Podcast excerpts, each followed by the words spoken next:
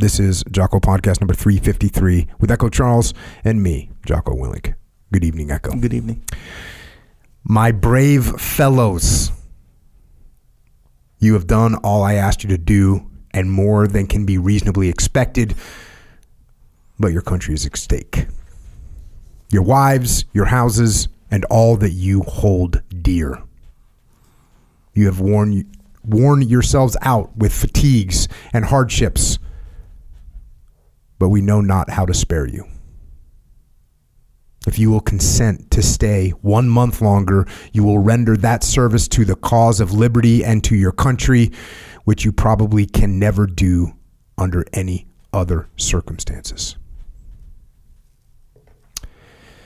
And that right there was a quote from George Washington encouraging his men to re-enlist in the army and he made that speech on Tuesday December 31st 1776 this was less than a week after the successful attack at Trenton and great victory for Washington's army the one that everybody knows about crossing the Delaware River and able to achieve this victory. But the men had suffered greatly Prior to that, they had lost the Battle of White Plains in October, uh, the battle at Forts Washington in November. Their uniforms, when you when you read about what condition they were in, they were just in tatters and rags at this point. Some of them didn't have shoes.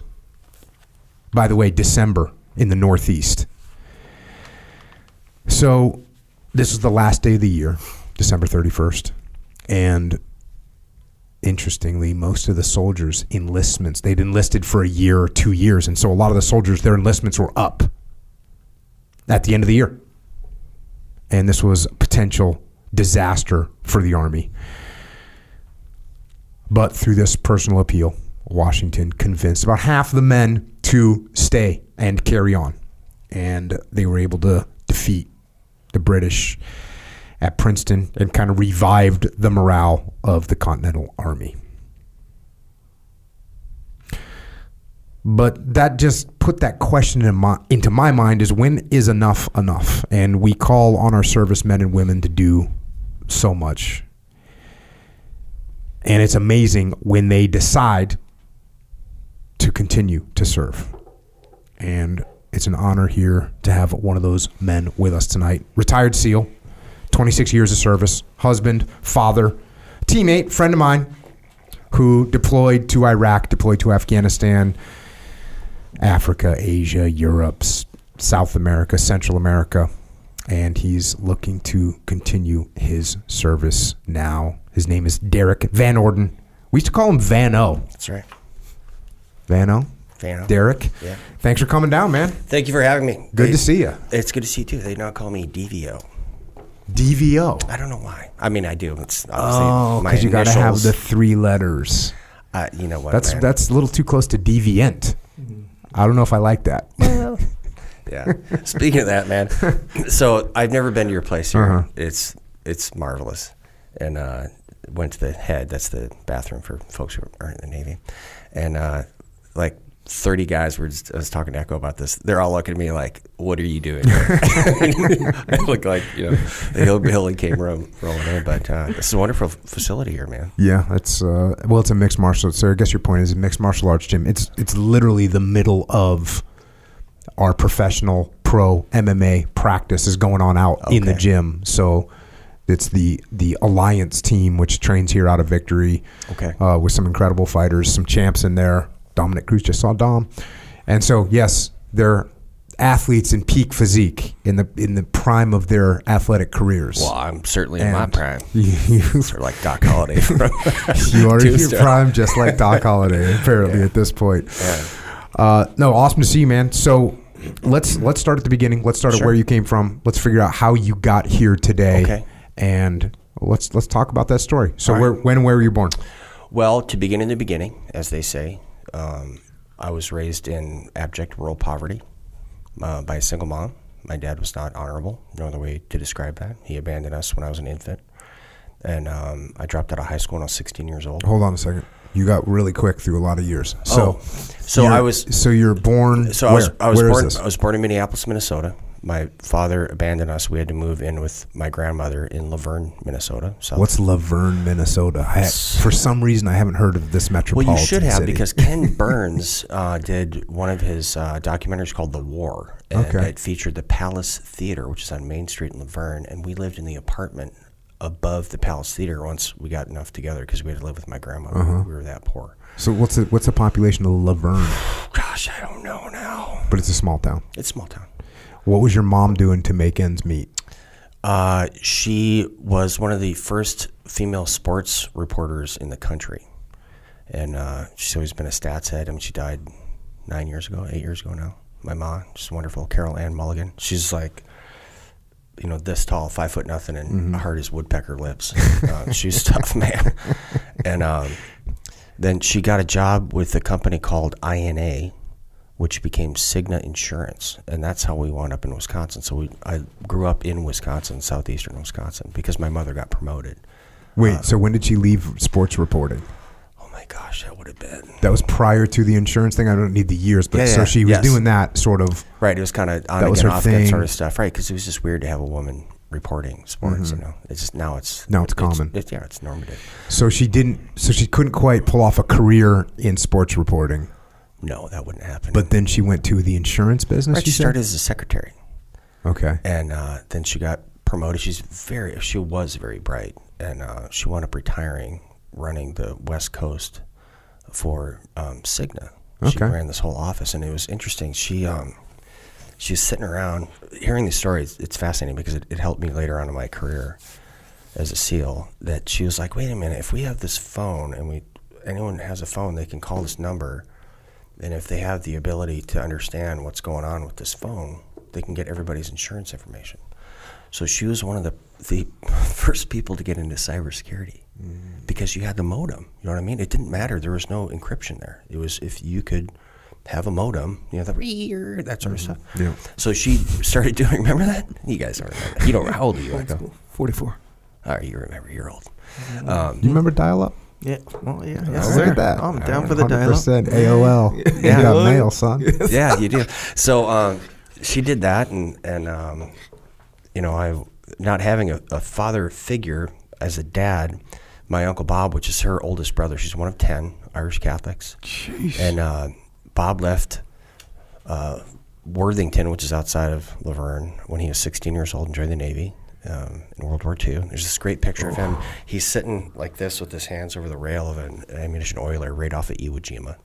No shirt on, you know, just hanging, being a sailor. and it's just so fun, you know. But um, yeah, so Gunny went to, um, was in the Navy, and then, uh, you know, they demobilized everybody after World War II. So he goes back to, to Minnesota, can't find a job.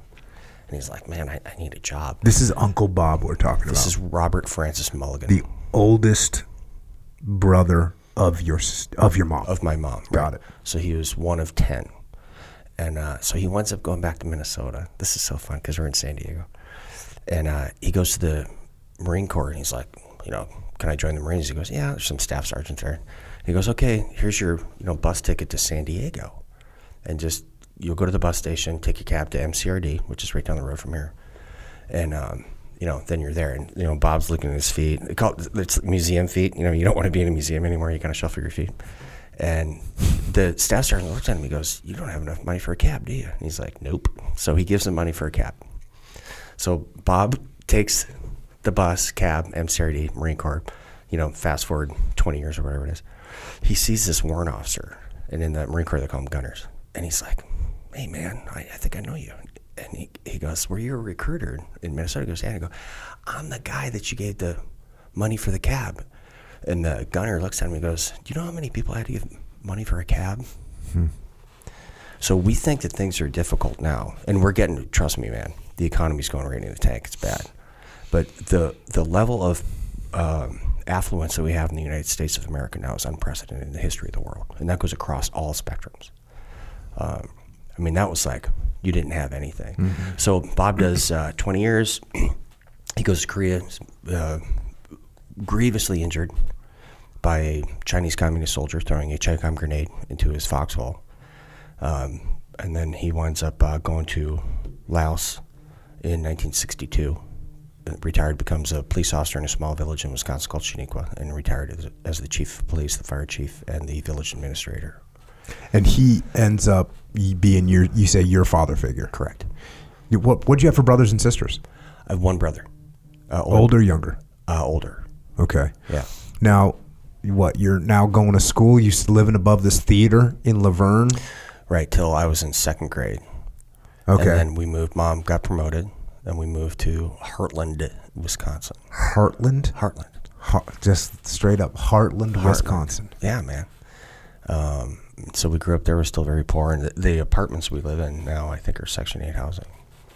Um, that we lived in then Uh-huh. are now, I believe, Section Eight housing.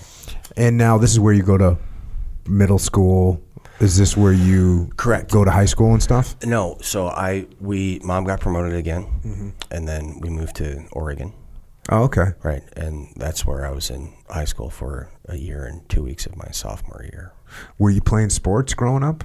I wrestled Oh, okay. for my freshman year, um, but I never was into those types of things. I just I never was. Um, my brother's super big in professional sports. Clearly, my mother was because she was a sports re- reporter, but um, but just never never did much for me. I don't know were, why. were you? What were you focused on? Were you f- focused on academics? It's, No, you know what? I wasn't. I mean, I read. I've always been a huge reader. Like from when I was a little kid, I was always reading, and I was kind of more. Um, I don't know how to put that. I just I was, I was into exploring the world from a different perspective because, so we were so poor. I mean, like dirt poor, and I knew I could never collect material objects because of that. And so, from when I was just a little kid, I started collecting relationships with people. And I have the same friends that I've had since I was 14 because I understand the value of human beings and I understand the value, the intrinsic nature of somebody's intellect, vice, you know, their physical being. And, and they're, they're clearly intertwined. One is part of another. But um, so for me, that's always been my thing. So I, I've always really focused on humans and the the additive value of people. You know, the synergistic effect of getting together. You that's how you create. And um, so I've always done that. You know, I've done some art stuff and whatever, but um, what's art stuff or whatever? well, sketch. I write poetry, and you know, believe it or not, kind of so, so when you're in, in school, are you like hanging out with the the no. uh, the, so, the freaking poetry club? Is that no, what we got going on? No, I was. Wait, were you wearing all black and like? Oh my gosh! Uh, No, I, dyeing your hey, hair black? Hey, who's wearing all black here? Let's just, you guys, is this camera working? So, no, man, I was kind of an outsider because, again, you know, children can be very cruel. And when I say we were poor, I mean we were poor. So I was ostracized because of my poverty. And then when we moved to Oregon, it was a very affluent community. And, you know, I wasn't just on the other side of the tracks, I was on the other side of the, you know. So that can be very, um, you can take that one or two directions, you know. You, you can consciously choose your path. And you can choose to, to ride that into the dirt and get into this uh, destructive cycle. And we've seen this happen over and over again, you know, intergenerational poverty and all these things. And people feel like they have no way out. I mean, I was the. Did you ever see someone walk around with their head down? Yeah. And they walk like that all the time. Somebody, I ran into him. Where did I see him? They're like, oh, you're. So I had dropped out of high school. I was working. You know, I've been supporting myself since I was 16. And someone's like, oh, I remember you from high school. You're the guy that always walked with your head down. And I was like, wait a minute. You're right. So I started walking with my head up. And just that simple, Wait, when was that? um, I would have been 17 or 18. So when you're 17 or 18, some, oh, someone said, "Oh, you used to walk around with your head down." you're the guy. They recognized me. You're the guy that would walk around with your head down because I was so, I wasn't self-absorbed, but it was like I felt like because we were so poor and being, you know, just the the other Yeah. that you know I shouldn't be interacting with the world around me. So I started. I put my head up and I was like that one physical gesture of going, you know, I am here and I'm part of the equation, and then that slowly opens up your aperture, and you start looking around. You're like, oh, what's going on here? Can I do something here? Can I do something there? Um, you know, the the visual feedback that you get from another person actually enhances your ability to have a relationship with them, which I think is very important. Yeah, that, that, that posture thing is huge. I, I had JP Dinnell on this podcast. Okay. And I work with him still, but, you know, um, I talked about, and this was a long time ago, I talked about the fact I was watching him like I'm in a, like sitting in a doorwell or something on a street in Ramadi, and I'm watching JP like maneuver, and he's like walking with his chest out and his head up, like, Like I'm here, man. just like I'm here, I'm gonna get it. And you know, a lot of people, your instinct is to, especially in combat, is to is to Get sh- small. get small. Right. And he's like, no, chest up, head out, and that became a thing. You know, this whole posture thing. I mean, Jordan Peterson talked about, uh, uh you know, stand up straight with your shoulders back. I was like, oh yeah, that's that was JP Dinnell, and it sounds like you made that transition at 17 years old when someone said, dude, you're walking around with your head down. Yeah, that makes Yeah. a di- makes a difference. Yeah, it does, and I, I think that uh, I don't think I know that people now you know they can go oh this is a brash you know person. And um, but when I sit down with them talk to them they understand that that's not posturing it's posture. So and there's a difference between the two. One is in, is something that's internalized and the other one is a projection. So if you have posture that's that's you've internalized that you're posturing you're pretending. I don't pretend about really anything um, So you're going to high school, Right. you're ostracized, and at some point you say you decide to drop out of high I'm school. out. The institution no longer had anything to offer me. that is a direct quote from Animal House, I think. Yeah. It's a direct quote from what? Animal House, I believe. Okay. So you decide. What, what, what did your mom say about this? She was not happy. Yeah, I was going to say there's no mom that's like, oh, cool, you're dropping out of high school. No. we're stoked. She was not happy at all. What was your plan? I didn't have one. Just I'm I not had- going to school I'm, anymore. I'm out. Had you already been working? Uh, yeah, I started working, I think, when I was 14. And so what are you doing, I worked at a movie theater. Cool. And then I worked at a gas station.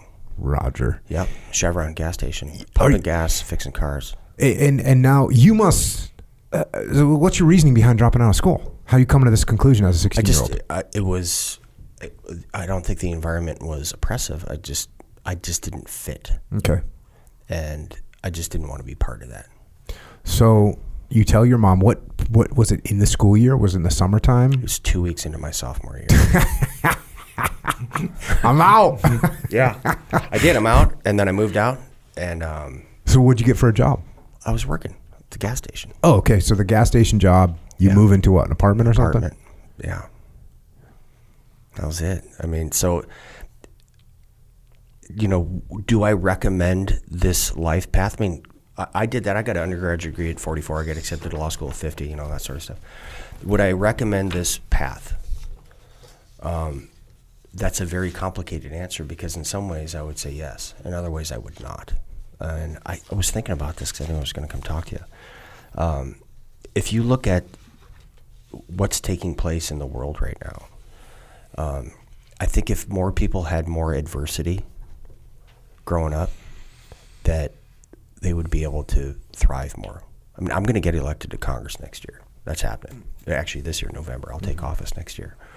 And I started from the meanest circumstances you possibly can. I mean, abject rural poverty, broken home, single mom, enlisted guy in the Navy. And, you know, I'm going to be in the highest levels of power in the most powerful country in the world within a single generation. I, I tell people this all, this time, all the time, man. You know, what's that called?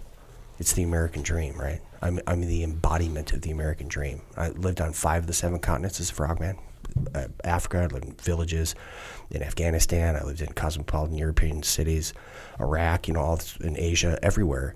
And it's the American dream, man. It's not the Argentinian dream or the. It, it's not. It's not the English dream, Irish dream. It's not. It's the American dream because this is the only place that, that my story can happen every day, like all the time. Look at Winsome Sears. Yeah. Yeah. You know, amazing. Immigrant to the United States. She's the lieutenant governor of Virginia. So th- that's what I think is is important about these growing up where things aren't handed to you as much because I've fought for everything I've had, everything my entire life, and I know what that means, and, and then I can assign value to that. So I'm guessing you didn't quite see this trajectory when you were putting some premium gas into some guy's Chevy for four dollars and seventy five cents an hour. Because I worked at Wendy's. Did you really? Yeah, I worked at Wendy's. What did you do there? Uh, I was the the burger cook guy. Okay. Which I would make burgers, and it's interesting. You go to Wendy's, the burgers are fresh, which means when some when eight people walk in, they they make a rough guess. Sure. You know, and they'll go put on ten. So you put on ten. Yeah. And if two of them don't sell, they go into a bucket, and that bucket gets turned into chili. But you know, I did not know that. yeah. So I'm working at Wendy's. I, I, you know, and I knew I wanted to go in the military at some point. At what point did the military seem like the call? Oh, actually, let me hear the worst day of this, of the 17 year old Van O working at um, the gas station. Not eating. Just no food, Just not eating. not know, enough money. You got to make rent, and I got to pay for gas for a car. I bought a, it's a uh, 1969 Toyota Corona. Corona. Corona, not a Corolla. Oh, okay. Corona. It was built in September '69, same month and year that I was born. It was red with a white racing stripe, man. Five hundred bucks, boom, cash on the bat on the uh, barrelhead, right? You got to pay for gas because you got to go to work. You got to make rent, and sometimes you don't have money for food. And what's what's tragic, Jocko, is that people are getting there again in America. They're they're having to make those decisions, and it's shocking. So yeah, not eating was you know. I mean, right now, clearly that may be a good thing, dude. I tell people like, we're, you know, we're nine Could meals. use some more of that right See, now. we're, we're like we're nine meals away from anarchy at any point, right? And I'm like I'm like fifteen to twenty meals away from anarchy. Let's be honest. You know, I mean? like I could, I could be a castaway for a while. That may be a good thing. Yeah. So, so sometimes you're not eating. You're 16. You're 17. You're still working at the gas station. At what point do you go? So hey, this, this ain't out, this ain't working. Check. I went out with a buddy of mine. His name was Kurt, and um, you know we're drinking beer and we're in Oregon, and and uh, I'm like, let's join the Marine Corps, and he's like, yeah, let's join the Marine Corps. Oh yeah. So we go out and you know we get all tuned up, and we were like the best Marines for six hours. And I wake up and I call him. I'm like, I do not want to join the Marine Corps. And he's like, I do not want to join the Marine Corps. I go, let's join the Navy. He goes, okay. I picked him up. We went to the recruiting office. What? No, that was it. That was exactly as much thought that went into it. Now remember, now Gunny was he was a Marine. My, you know, the guy Mm-hmm. that I aspired to be. What made you say like you're fired up to go to the Marine Corps? Six hours later, I don't think so. What was? what was? Sobriety. that's that's what happened. Did you did you understand anything about the military, No. or were you just like, hey, Navy, No. you know, Marine Corps, that seems cool. They got cool uniforms. They carry machine guns. Yeah, no, and you know what? It's interesting. If you want to, I mean, not to over spiritualize things or get too philosophical about stuff. sounds like we're about to. Sure.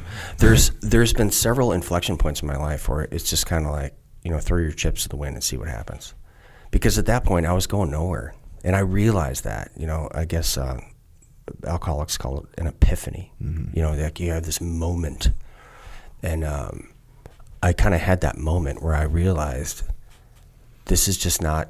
I don't want to live this way the rest of my life Right. and so there had to be a change. And it, you know, how do you change like that? I'm a high school dropout. I couldn't get accepted to college. You know, any of that stuff, right? Um, and it just really it was an epiphany. So I joined the Navy. Did you have to get your GED? How'd that work? I got they gave me six months to get a GED. I was offered three different programs: seaman apprenticeship, fireman apprenticeship, and airman apprenticeship. Okay. That's it. Dude. There was no other options. And So just so everyone knows what that means, that means menial labor. the, the, the lowest jobs, the most menial jobs that you can get in the Navy are Correct. those three jobs in the three different broad departments in the Navy. Yeah, straight up menial labor. And um, so I just like, okay, you know, I signed on. I got stationed at Naval Weapons Station Concord. Hold on. Yeah, so sorry. you said it took you six months to get to get your GED They gave me six leave? months. They're like, so I went into DEP, the delayed entry program. Yep. They said once you're active duty, you have six months to get a Oh, okay. So I went to my first duty station, Naval Weapons Station. What year Concord, was this? 1988. 1988. Man, they were hurting for some people then. Listen, dude. Reagan wanted the 600 ship Navy. Oh, that's right. And you could like, where's here? Give me this trench knife. So you could like wipe the blood off a knife you just stabbed somebody with, and they're Yeah. like, "Don't do that again," and they'll let But, you in the but Navy. come on in. right? But and now you know that's something I was alluding to earlier is that you know our standards now people have not faced this adversity, and so we're taking we set all these prerequisites for guys to go to different programs, especially specialized programs that you know they're kind of unrealistic. But yeah, so um, I would drive up over the Benicia Bridge. I can't remember the name of that, uh, Mare Island, and I would take classes, and I took my GED, and, you know, got that within the six months. And So you're 18 when you actually get in the Navy. I was 18. I turned 19 in boot camp. Okay. You're so you turned 19 in boot. Camp. How was boot Yeah. camp? You know, I mean, it was just boot camp. Was, I it a used to- shock to, your system? Were you like, No, I was not one of those you, guys. Were you totally happy to be there? It's three hots and a cot, man. You know, You like food? Yeah, I mean, yeah, apparently. Uh, oh, everyone understands what you're saying.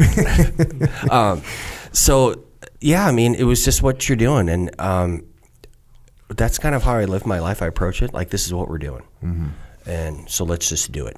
Let's crack on and let's do it the best that we can, and that really paid off in BUD/S. And I'll tell you a story though. So, um, in order to get to BUD/S, right, I joined the Navy. I'm working on it. Do you know about the SEALs at this point? no, I had no idea. They like Yeah. It wasn't like, hey, Derrick, check this out. By the way, you can never do this. You're going to work in a tugboat because you're a scrub. You know, that's essentially what they said. So I cleaned toilets and painted. So you, so you get done with boot camp. Get done. Where do you get stationed? What's Naval your- Weapons Station Concord, Concord, California. It's closed now. Okay. It was an ammunition station. You show up there. You're an E1. Yeah. Maybe an E2. no, I made E2. Did I make E two? I can't remember. E one. Okay. It doesn't matter. But you're a very low ranking individual. am, right. Uh, But I still had this sort of, um, you know, I mean, I was, a smart aleck, you know, to put it mildly. You're a smart aleck at 50. How old are you? 53. You're a smart aleck at 53. When we worked together, you were a smart aleck Right. at 40 something. So I can only imagine it was even worse when you were. Here's the difference, Jocko. I, I have now earned it. Jack. I've earned it. When I was a young man, I, I didn't. I was a brash young man, and I didn't have humility. And so I decided to go to corps school because I had a friend who worked at the clinic, and um, I wanted to go do that. So I had to work for six months, eight months, or whatever. After hours, I struck for a rate. Um, for all your civilians that's um, applying for a job. Did you apply for the job as corpsman? I was a right. So I made BM three, bosun's mate, third class, deck rating, um, and then I went and became a corpsman. But so here, here was the turn. A, a quarter inch shackle turned my life around, and that's a, a shackle. I don't know how to describe that. It's, It's a, a fastener. it's a fastener. it's like a nautical metal thing, right? And uh, so I was standing on the fantail of the YTB, that's yard, uh, yard tugboat 828 Catahecassa. All yard tugboats in the Navy are named after American Indian chiefs, in case you're wondering. So I'm on the fantail, that's the back of the boat. And uh, I get beamed in the back of the head with a quarter inch shackle. And I turn around, and there's nobody there. And I'm like, if I don't change my ways, these people will kill me. And that really opened. That was a reality check. And I, I don't encourage, you know, changing people's, you know, behavior modification through violence, but I'm just telling you my story. And um, I was like, wow, I need to, you know, change my ways now. And I did. And then I got to, to corps school. So you apply? You have to apply to go to corps school? Oh yeah, yeah. yeah. So I worked at the clinic on base after hours, and it was like six or eight months. got it. And I had to take a series of tests. I did all these um, the general military trainings. I did a whole bunch of correspondence courses, like the NATO Handbook on Surgery and all these things. I, I did, which is a, a course for physicians. I ordered it. Used to be able to order all these books for the Navy, and I just have a knack for it. You know, I'm. I, I know I seem like a goofball, to 'em, but it, I'm actually A knack for nerding out and studying on something. Yeah, And passing tests. because I had been reading since a kid. Mm-hmm. You know what I mean? It, it wasn't it wasn't strange to me to garner knowledge from the written word, Mm-hmm. and so being able to read things, absorb information, and then take things from disparate sources, combine them together to understand the best way to do things is just something I'm I'm just good at it. You know, it's it's intuitive to me. I don't have to work at that. so you apply to go to corps school. Right. And then I got accepted, and I put everything I owned in the entire world on the back of my motorcycle and drove like everything. Drove from Concord, California to San Diego and checked into corps school here. How long is corps school? 11 weeks, I think. I mean, that was a while ago, dude. And They don't even have corps school here anymore. and you still haven't heard about the SEAL teams yet. no. So, So that get there. revelation must be coming. Okay. So there was uh, three guys that joined the Navy to be SEALs. One's name is Rodney. Unfortunately, he was killed working for the CIA after he got on the teams. He graduated. Another one's name is Andy. He did, I don't know, X amount of years, got out. And the other one's name is Jeff. And Jeff didn't make it to BUD/S. Anyway, they're like, hey, um, you know, I'm going to be a This SEAL. is at corps school. This is at corps school. Okay. And uh, they're all like, you know, and I'm me. And uh, I'm like, what's this SEAL stuff? They're like, well, you have guns and planes and boats and, you know, fast cars. I'm like, well, I'll go do that. And they're like, you can't just say, I'll go do that. And I go, well, why not? Why can't you just say, I'll go do that? So I was kind of mocked a bit. And then you had at that point three chances to take this screening test. Did you do the same thing? What class were you? 177. Okay, so I was one of eighty And so remember you had three chances. Oh no, you're yeah, you're I an E, just- weren't you? just- yeah, yeah. I just did it in boot camp. oh, because they they did let you do that. Yeah, yeah. I did it in boot camp. Passed. Yeah. So I failed this twice. Mm-hmm. And back then, like you failed this three times, you're out. We don't want to see you again. You're dead to the world. Right? Get out of here. This is while you were a corpsman. This is while I was in corps school. I was To in get corpsman billet to BUD/S. To get a billet to BUD/S. Got it. And you uh, fail once. What'd you fail? swim. Okay. I didn't know how to do the side stroke. Yeah. I've been swimming since I was, you know, a kid. Mm-hmm. I just don't know how to do a formal stroke, right? So I failed this thing twice. And they started renovating the barracks, which is the not the oldest, but the second oldest building in San Diego at, at the Naval Hospital. That was our barracks. So they move us to 32nd Street, the Navy base down there. And by now, this is this is a personal thing at this point because of the push-ups, sit-ups, um, run. I don't know if you did dips. Anyway, crush all Pull-ups. Pull-ups, right? Crush all of them. Can't do the swim. So I go to the pool. There's a nine-year-old kid in the pool, and he's doing the side stroke. And I'm like, hey, dude, can you show me how to do that? Because there was no mentoring then. Remember Yeah, that? It was yeah, like, yeah. go do this. No mentoring. I go, hey, man, can you show me how to do that? A nine-year-old kid. He's like, yeah. Just grab an apple, pull the apple down, get it with your other hand, throw the apple away, grab another apple. Oh, Just keep doing dang, that. look at kid- that. This right? kid was good. Right, that's a side stroke. So, you know, I did it, the test. That quarter inch shackle gave me the humility, which was the thing that I was missing as a young man, mm. to be able to ask a nine year old kid how to do the side stroke. And So then, what? I- Somebody hucked that thing at you, this shackle, yeah, and they just didn't give a shit. no. Th- listen, man. Just I mean, beamed you in the right in the back of the head. and then, so you know, the those tugboats are actually beautiful boats. This big wide fantail in the back, and then there's a the 01 level, which is where the um, the coxswain's flat is. You know, the wheelhouse. Um, you know, clearly they were up there, and so I, I've had the ability, Jocko, and I think you have also. And Echo, I'm, unfortunately, I don't know you well enough. Hopefully, I will in the future. I don't. I don't. Whatever you're gonna say, I doubt he has it. um, so there, there's there's people in the world that have the ability to understand when they're taking part in history or where things are significant to the point where that you should modify your behavior. Well, that's what I think. The, one of the key points about this is um, a lot of times when you get hit in the head with a shackle, you look at everyone else and say, I can't believe they're doing this to me. I can't believe that someone, you get mad. You get mad at the Navy, you get mad at the people on your tugboat, you get mad at everybody else. Right. When what you actually need to do is say, well, there's only one person I can control, and that's me. I'm the one that got myself on the back of this tugboat. I'm the one that got myself around these bunch of people. I need to do something to get out of here. I need to take ownership of my life and move forward. And that's a huge difference. And it's a huge difference in mentality that can be the difference between staying where you're at.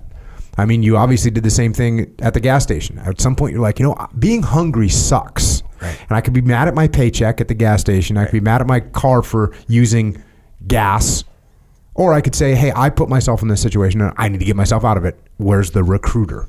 So that's a uh, that, that that's the thing that you're talking about when you explain that to me. I think, yeah, well, that, Yeah. that's going to have that's the difference between moving forward, moving up, improving your your station in life, or staying where you're at. And if you have the the the wherewithal to do things, um, you should do things.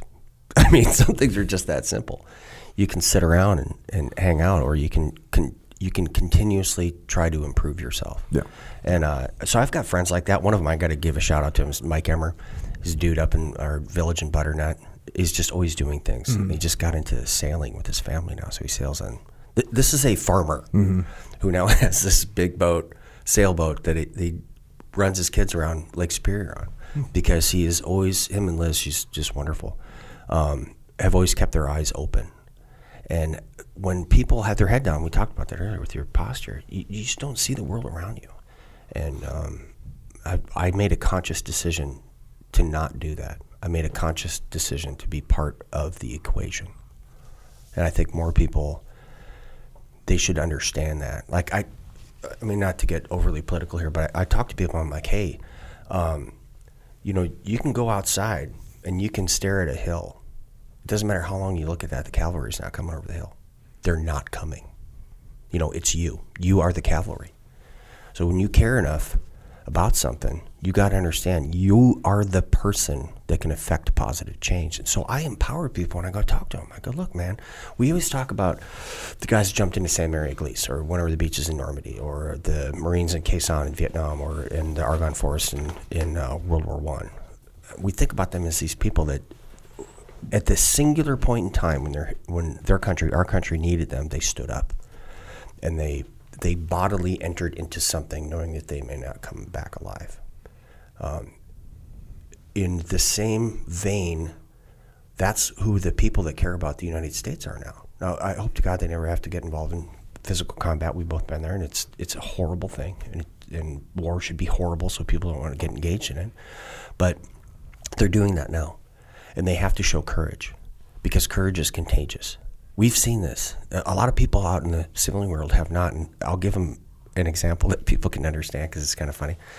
During the lockdown, um, there's it's uh, I think it's 323.10 is the statute in the Wisconsin state law that says that the governor has the ability to exercise emergency powers. And it's like a 30 day window. So I'm like, okay, check. I don't know what's going on. It's like if mm-hmm. your dudes in combat, you're like, yeah. go do this. It's like, well, sir, I think we should have a, you know, right. no. Emergency situation. Boom. Got it. it. Right. But then when that emergency um, ends or the legal authority ends, then it's time to challenge authority. The same person that is the law abiding citizen, right?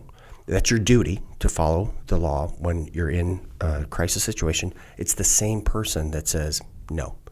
When that expires, that is that is your duty as a citizen is to stand up for what's anyway. So um, this lockdown's going on, and I'm like, I'm I'm no longer complying with this. the, the legal authority has expired. I will not do this. I'm not. So I go to Walmart because I'm a smelly, you know, dirty Walmart shopper. I am, and I don't have a mask on. And someone recognizes me. They have a face shield and a mask on. And dude looks at me and he's like, "What are you doing?" I go, "I'm not complying." And he said, well, I'm not either. And he takes his stuff on and throws it into his cart in Walmart. And uh, courage is contagious. Wait, man. he didn't die immediately? No, but listen, and, uh, don't get me wrong. Um, you know, I had COVID twice, and it was horrible. And a lot of people died from it. And if you want to wear a mask right now, wear it. I mean, 100%. If you want to wear a mask and a face shield, you want to wear gloves, you want to hand sanitize and all that stuff, that's your ability as an American citizen to choose the way you want to live your life. And now everybody's coming around. The CDC just said that. People should be able to choose. So they should have been able to choose back then. I wrote an op ed in like April of 2020 called Freedom Over Fear. And it laid it out like you got to pick because you can't have both. I, what's your book? Um, Extreme ownership. Well, there's a bunch of them. Dichotomy but, of leadership. But you talk about fear and stuff, right? Oh, I mean, Mikey and the Dragons, the kids' go. book. Okay, mind killer, right? You can't function if you're terrified. So it, I think it's just a different way of, of thinking about how we should interact as citizens. And so you, you want to do that stuff, go ahead. I'm just not going to. Mm-hmm. I will mm-hmm. not join you, but I won't mock you either because mm-hmm. it's your choice. All right. Speaking of cho- choices, mm-hmm. you choose to figure out how to swim from this nine-year-old kid. Mm-hmm. Mm-hmm. Now you pass your test. I passed my test, and you're going to BUD/S. I go to BUD/S. I. did you did you have any clue about BUD/S at this zero? Point? Absolutely nothing. And and again, that's why I succeeded. So I do it 184 and graduated with 184. You Neil Roberts. Yeah. First guy yeah. killed in Afghanistan. Yeah. We've got our. I was our, at team two with him. Yeah. Okay, so we had our arms over each other's shoulders graduating from BUD/S. I mean, he's a great man. They yeah. call him Fifi. Man. Yeah, Fifi. But, yeah, super guy. But so I got there and I'm like, hmm, I don't know what to do here. And I show up at like, you go to AB Bright's. Is that still there? That yep, dry cleaner? Okay. Still there. So you got your pants, you know, that you can stand mm-hmm. up by themselves because they're, they're, so starched. starched. like seriously, that's not a joke. You can stand them up, and um, so it's like I pay all this money to have these things done, and I go down. I'm not gonna. I don't know what his first name is. I'll just call him C. That's the first letter of his last name. I don't want to embarrass the guy, you know. And um, it's like four in the morning. I'm wearing this uniform. and I'm, I'm walking like uh, what is that? Pillsbury Doughboy, anyway, or Gingerbread Man or whatever. And um, this guy comes up to me. He looks me up and down. This is an instructor. No, this is a fellow student. Okay. He looks me up and down. And he goes, "You're not going to make it." like whispers to me, and I'm like, "Well, what do I do now? I just paid all this money for these uniforms. Like, do I get a refund or you know, do I leave?" And so I'm like, "All right, well, I guess I'm not going to make it." And so I go to class, and you know, one thing leads to another, and uh, it's very difficult SEAL training. In case you haven't read a book or anything, but um, and then it occurred to me. I mean, I, I actually have a mo- again an, another one of these ep- epiphanies when I understand exactly what the deal is. Um, we're sitting on the beach, we're PTing, we're looking in towards the compound, so the ocean's at our back, and the instructor, um, he's looking out to sea, and we're exercising, and it starts to rain, which is bad, you know, but you'll get through it, and then it starts to lightning and hail. It's like storm. It's a rare, rare recursion for San Diego. Exactly. So, working on that tugboat, moving ammunition, when it's their hero, I can't remember. It's Oh yeah, hero condition nine hero or condition. something. Right, right. That's when there's electric to stop. stuff in the air. You got to stop. Things will blow up. And so, um, uh, I'm thinking, wow, this is bad. We're standing on the beach. You know, the only thing we don't have is a golf club holding up there. And the instructor, he goes, and halt. You know, in BUD/S, that's not like smoke 'em if you got him. You're standing at rigid attention. He runs into the compound. I'm like, well, good. We're going to get us off this beach. We've got to get out of here. It's a lightning storm. And uh, he comes running back out, and he has a dive mask on. And I'm like, oh, I get it. Th- this is the contract. So my part of the contract was I'm going to show up here every single day and do everything I possibly can to meet your standard, my instructors, not my standard, your standard. And his part of the contract was he's going to show up every single day and make sure that I adhere to his standard. And it was like a light bulb appeared above my head So it's just raining so hard that he needed a dive mask because he couldn't see. see if we were performing the functions to his standard. Check. So that was that was it. I'm like, I get BUD/S at this point. Well, how deep were you into BUD/S? A couple weeks. that was PTRR. Oh, so it was you fourth even, fourth phase. it- Didn't even classed class yet. up yet. So when I started, there was guys who would like sandbag.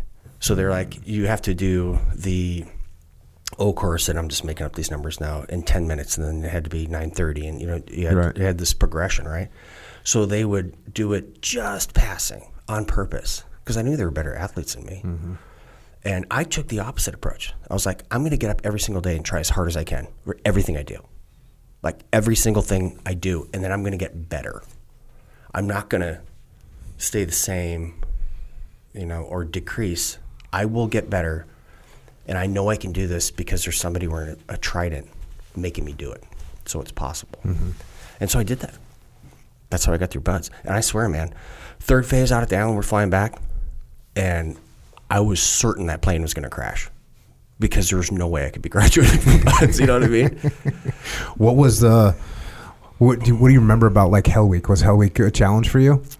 Um, it was, but I was a boat crew leader because I was an E four. Oh, you an E four. I was an E four, wheeling some heat, dude. Yeah. And um, I've found, yeah, I have found personally that when you are in a leadership position and you have people that you need to be concerned about, and you're putting their care above your own, which I've done my whole life. So that was just you know something that you do. That it actually makes the time go by mm-hmm. better because you're not worried about yourself. You're not you're not focusing internally. You know, this is hard. I'm freezing, and you know, I'm chafed and whatever. You're looking out for your men, mm-hmm. and you're like, oh, you get this. But you're like, this person is having a bad time, and what can I do from my position to make this better for them so that we can accomplish the mission? And you know, if someone couldn't make it in BUD/S, people are like, "Oh, you should help them and carry them along." I'm like, I took again the opposite approach. If this person can't get through BUD/S, and we're going to carry them through BUD/S, what are they going to be like when they get to the SEAL teams? So there's, you can take that to an extreme. If somebody was having a bad day, you help them out. But if someone was consistently por- performing below um, par, I don't want them around. No. So for me, Hell Week was, uh, I mean, very challenging. But at the same time, I think it was easier for me than any of the guys in my boat crew because they they were more focused. They were more focused on them getting through this, and I was more focused on getting us through it. I liked Hell Week because there's nothing I could fail. Like everything else, because I wasn't good at anything. I wasn't. I wasn't good at running. I wasn't good at swimming. I wasn't good at the O, o course. And I was going to tell everybody that. but- you you're always. I was always like, if you know, this could. I could fail this swim. I could fail this run. I had to just put out so hard. But Hell Week was like, oh, we just got to finish, bro. I could do that. You just Right. not quit. Uh, that's not- that's my game. You want to play that game? That's my game. No sleep and no quitting. I'll, that's my Right. game. All If there was a pro sport, I'd be doing good in that sport. Yeah. So Hell Week for me was fun. What What about the water? Was the water all good for you? Pool comp and all that stuff. yeah, I so I failed pool comp the first time. Me too. What do you know why I failed pool comp the first time? Because I forgot the end of the brief. What was the end of the brief? Kiss the regulator and Oh, ascend. Yeah. What'd you do? Just I just sat there. so I did the whole everything. Yeah. And I just forgot the end of the brief. Yeah. Kiss the regulator and ascend. And uh, it, McCarthy was my instructor. Oh, was he around? Oh, yeah, yeah. sure. And he, and he pulls me out of the pool, you know. And he's like, "What is wrong with you?" And I go, well, "What do you mean, Senator Jeff McCarthy?" He goes, "Dude, if you had just kissed the regulator and ascended, you'd be fine." Hmm. And I was like, "Oh, check, Raj. That's the end of the brief." Um, so no, the water work was fine. I mean, I did struggle s- swims, but um, like passing swims. You were a slow Yeah, I- swimmer. dude, a nine-year-old taught me how to do the side stroke like two weeks before I went to BUD/S. So, in fact, yes, I was a slow swimmer. it was actually about three months before I went to BUD/S because I there in that interim period from corps school to going to BUD/S, I worked at the Naval Hospital and I collected dirty linen. It's awesome, but I also so the the linen collection shop at Balboa Naval Hospital. I don't know if it's still there. Was down in the basement right next to the morgue. And I was like, I'm going to go to Bud's training, and I should understand more about human physiology because I'm going there. And so I would go do. It was like Wednesday mornings. Guy named Braswell. He was the autopsy instructor. So I would go do these autopsies. You know, I would stand there. I finally worked my way up to weighing organs, but just to really truly understand physiology, because you read that in a book and you can do a cadaver lab and that sort of stuff. But when you have um, you have someone that is newly deceased, you have a much better understanding of how things truly work in your body. It was a fascinating experience, actually. That was an interesting little uh, off ramp we just took into the morgue. Well, I mean, it, so I was a corpsman, right? Uh, and then I yeah. went to uh, the 300 F1 program down in San Antonio, Texas, after I graduated from BUD/S. Uh, and then I went finally after uh, two platoons at Team Four in South and Central America, and then Bosnia Herzegovina. Mm-hmm. Um, I finished the 18 Delta course, of which I was the distinguished honor graduate of my class. There you go. Boom. You know why? Because I didn't want to go. Because I was frogman. I don't want to take six months off to go work with the army, going to school anywhere. I want to stay in a platoon, right? That was my thing. If you're a SEAL, you should be in a platoon. Yes. And if you're in a platoon, you should be at war. That's it. You know, the, and God bless them, the guys that do 27 years at trade at Marops instructors, you know, thanks. That's so no one else has to do that, but you get the deal. The, Yeah. the SEAL's natural environment is combat. Cut, dry, period. Over. Um, but yeah, so uh, I didn't want to go, and I'm like, mm, Army, Special Forces guys. I have so many SF friends, you know, they're, they're good dudes. I'm like, mm, how do I beat them? Aha, academically, right? So that's they're very serious about academics. That that course was really Yeah, hard, That was a hard course. I didn't go through it, but I remember you would kick guys' asses. right? So when I graduated, the commander had to give me their commander's excellence going. You love that. It was just like their hand is shaking, like, you know. So, and it was just very, very interesting. And if you're going to do your job, do it the best you can. Yeah. I Yeah. mean, that's just. I mean, everyone should take that approach to life. If you're gonna, have you ever seen this? Um, it's a documentary called uh, "Jiro Loves Sushi." I have not seen it, but I, I know about it. I just Fascinating. I started watching it, bro, and honestly, it didn't it didn't really grab me, and I don't I, I don't have a bunch of time to be watching movies that aren't getting me out of the gate, and it just didn't do it. I'll I'll get to it at some point. I think when I'm older. Like maybe 65, 70, I'm going to roll into that because I've heard it's great. And I So heard what I- the so- guy's totally focused and he has the most popular sushi place in the Right, world. right. And there's a the hard to get to, and it's this little shack on the side of the road or whatever, a really Right. small thing, and he's the best in the world. What I got out of all of that is Yeah. that you have the attention span of a gnat. I, I may, I may. No, so this guy's talking about um, you don't you don't have to be proud of your job, but you have to be proud of your work. Interesting. That's the whole crux of that movie. That's why it's so fascinating. And you got to get to that. You know what Yeah. I mean? So you can be doing anything. Just do it the best you can No, all the that's time. that's hundred percent. And by the way, that's the way. If you don't like your job, the way out of your job is to do the job to the absolute best of your ability. That's how the the way to stay in your shitty job that you don't like is to not perform well at it, and it's not going to work out well for you. You're going to stay in that job, or you're going to get an even worse job. Right. Uh, so you're flying back from San Clemente Island, which means you're graduating from BUD/S. Mm-hmm. Yep. And you get stationed. Where do you? What do you get? SEAL Team Four. Did you pick East Coast? I picked SEAL Team 4, and this is why. Because SEAL Team 4 was the only SEAL team I was aware of that had been in combat since the Vietnam War. And just like we just talked mm-hmm. about, man, a SEAL's natural environment is combat. So I I put that as my first choice because I thought that was the team that has the highest probability of entering into combat. Yep. And so I that there. was in in Panama. This is that was Panama was correct. 1989, and so now it's 1991. October 23rd, 1992, I graduated from Bud, so it would have Okay. 93 ish or whatever. So the uh, at the time that was it, man. And That these was the guys, show. yeah, and and and covering at the time, operations and all that stuff. yeah, at the time the t- SEAL teams were geographically oriented. Correct. And so that meant that different teams had different geography that they covered, and SEAL Team 4 at the time covered Central and South America. That's correct. Which means every Spanish speaking person in the SEAL teams went there immediately. Correct. And there was there was things going on down there. There was the counter drug stuff.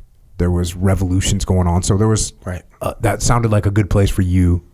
The way you looked at it, that's where you wanted to go. Yeah, and I tell you what, You uh, were smarter than me. You know, I wanted to go to SEAL Team One because I thought we were going to Nam. I was like, bro, Team One, Vietnam. There's got to be stuff going on. you know, I went to Vietnam in 1998.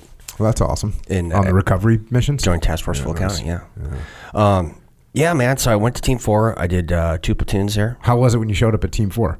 Because that's Uh, the other thing at Team Four, and that was a guy. I had a bunch of friends that went to Team Four, and Team Four was like an awesome team at that time. Yeah.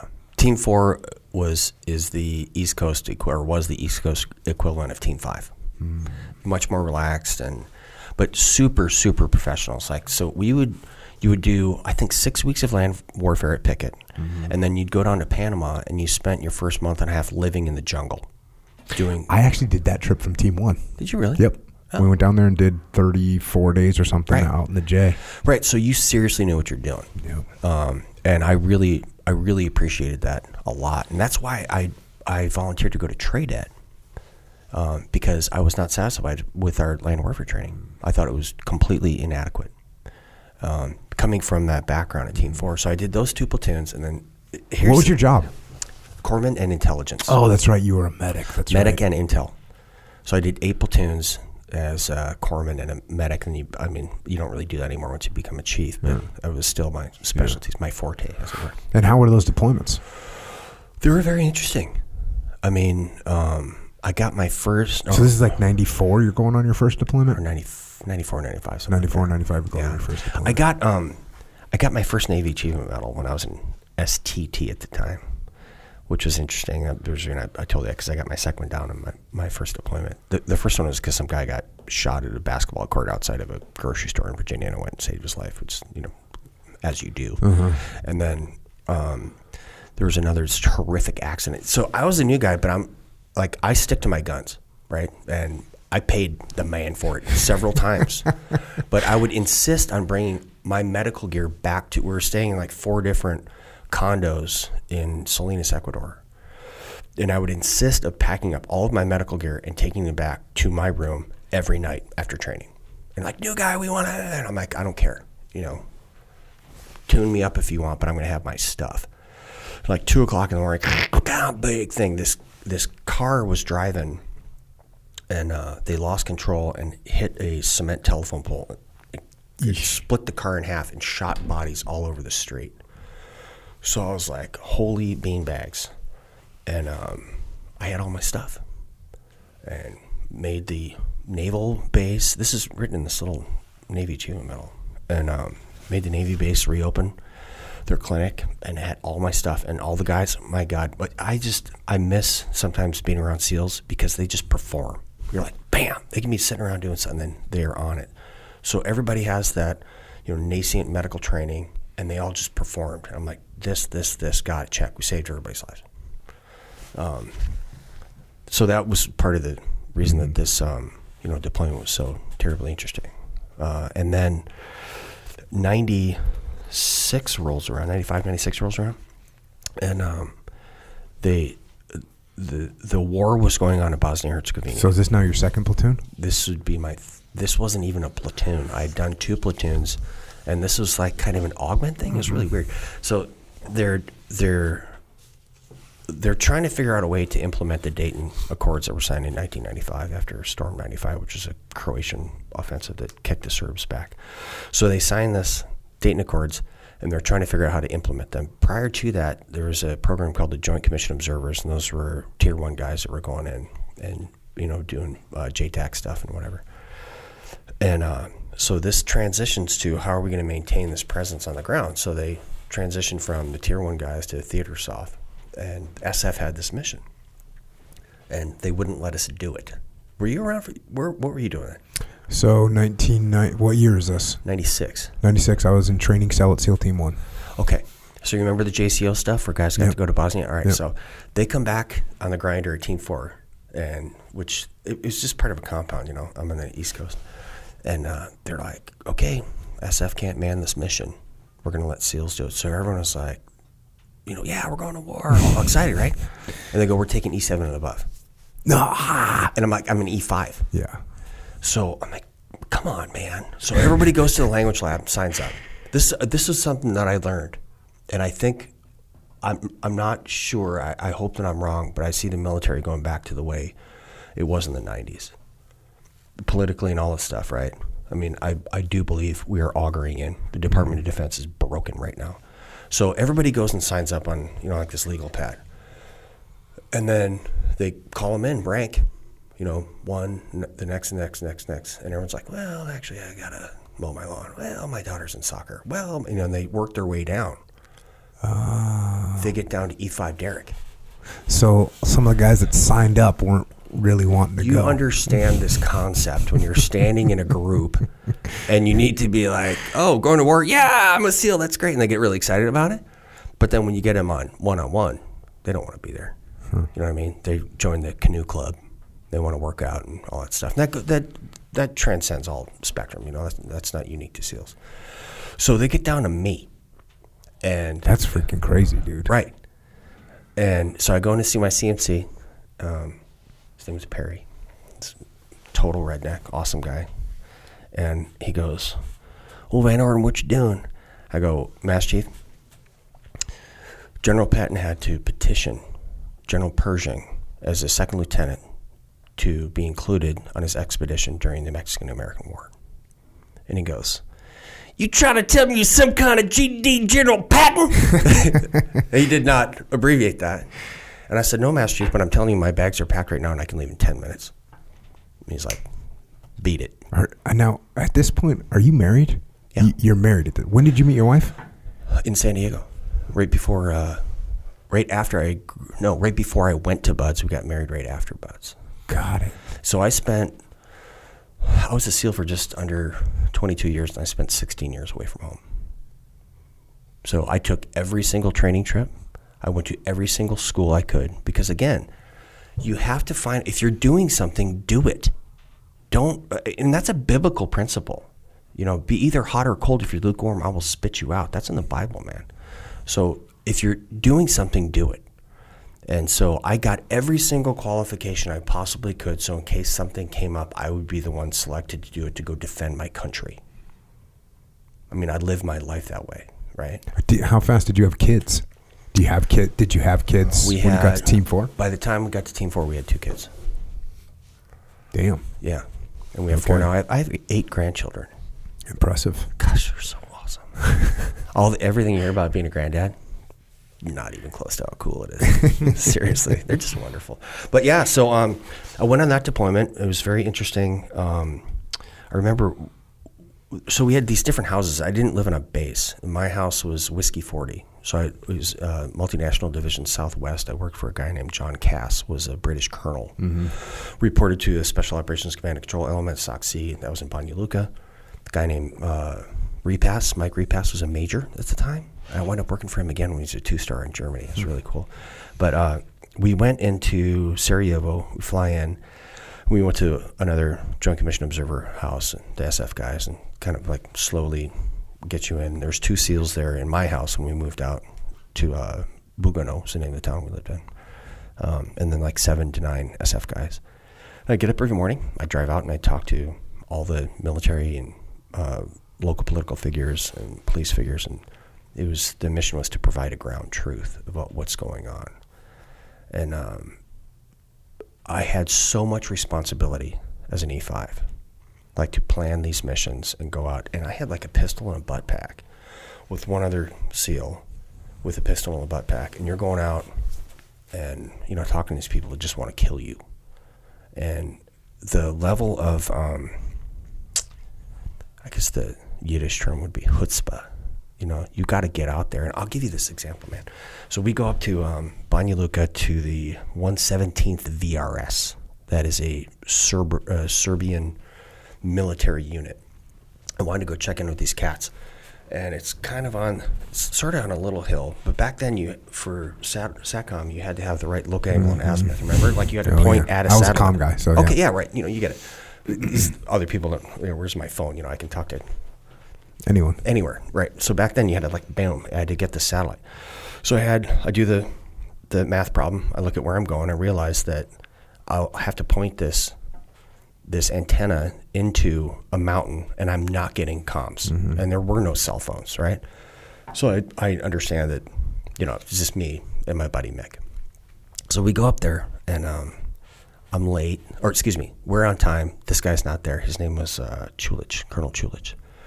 We walk in, and there's this dude standing right there who has got rosy cheeks like mine, huge white beard, fatter belly than me. And I'm like, oh my gosh, this guy looks like Santa Claus. and I start chuckling. So this is a Serbian base. Remember, NATO had been bombing the Serbs, mm-hmm. and they are Yeah, what was it? 64 days or something. Right. They want no part of us. And so they are not happy. And they're like, What are you talking about? And my terp name his name is Zoran Azuminivic. We called him Zorka because he was fat and so, like Zorka, like Orca. Okay, got it. Right. So Zoran, they're like, um, he's starting to worry and and uh they're like, "What are you laughing at?" I go, "All right, well, it looks like this is going down right now, you know." And there's like 400 Serbs there, and two of us. We have 31 rounds of mm-hmm. nine millimeter with us. Like that's the it. So I go, "Okay, hey, in the United States, we have a guy. His name is Santa Claus, and you look just like him.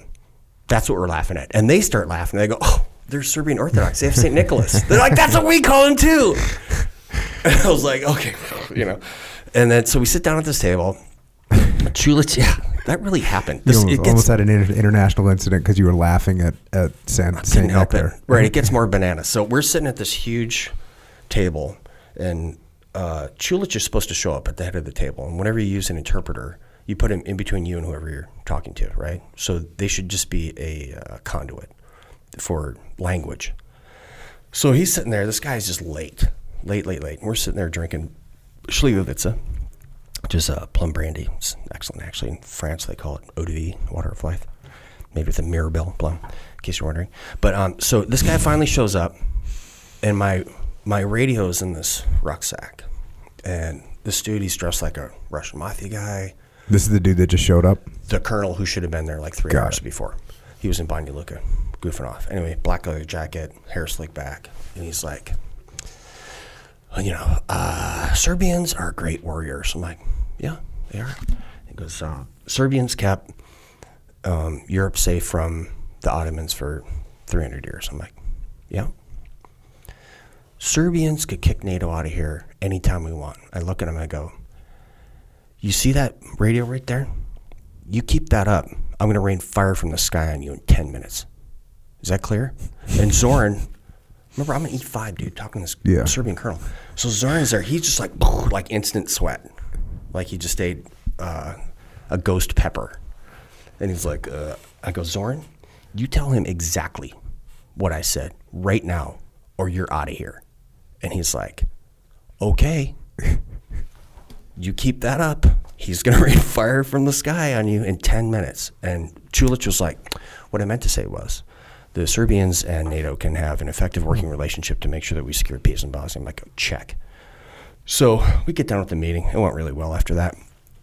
We get back in the car, and Zarn's like, Derek, do you know where you're at? And I go, yeah, I'm in Kula Camp. And he goes, do you know what happened to Kula Camp? I'm like, no. So what I failed to notice is that like all these buildings were freshly painted and everything was nice, They've been destroyed. destroyed by NATO. So when I told that guy, I'll be raining fire from the sky on you in 10 minutes, he understood what that meant.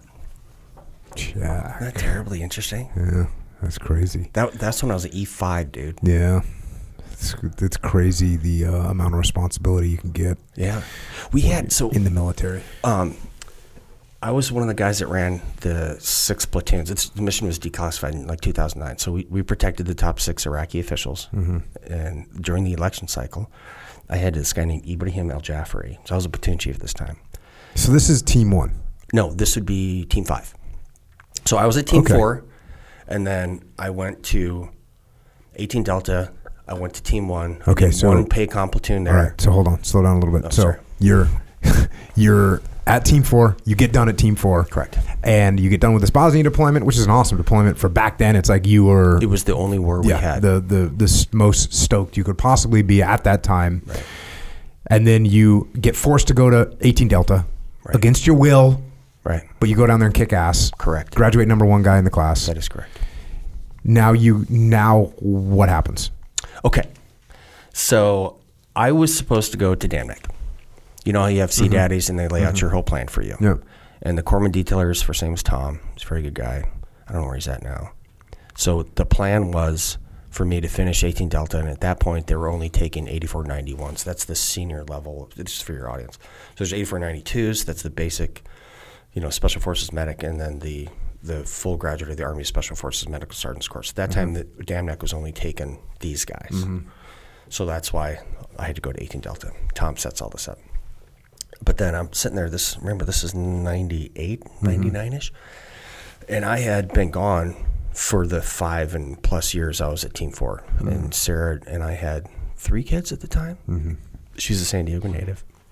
And I really felt horrible. You know what I mean? Because I'm a husband and a dad and all this stuff. And her family's still here. They're wonderful. Um, so I was like, you know what? I'm going to ask to get assigned to the West Coast so that I can continue to work as a frogman, as I should, but she'll have more support network around me, or around her, sorry. So um, we're sitting in this meeting. You know, Tom pulls all the corpsmen. Where do you want to go? Where do you want to go? And he's asking them, you know, bam, bam, bam, East Coast, West Coast, whatever.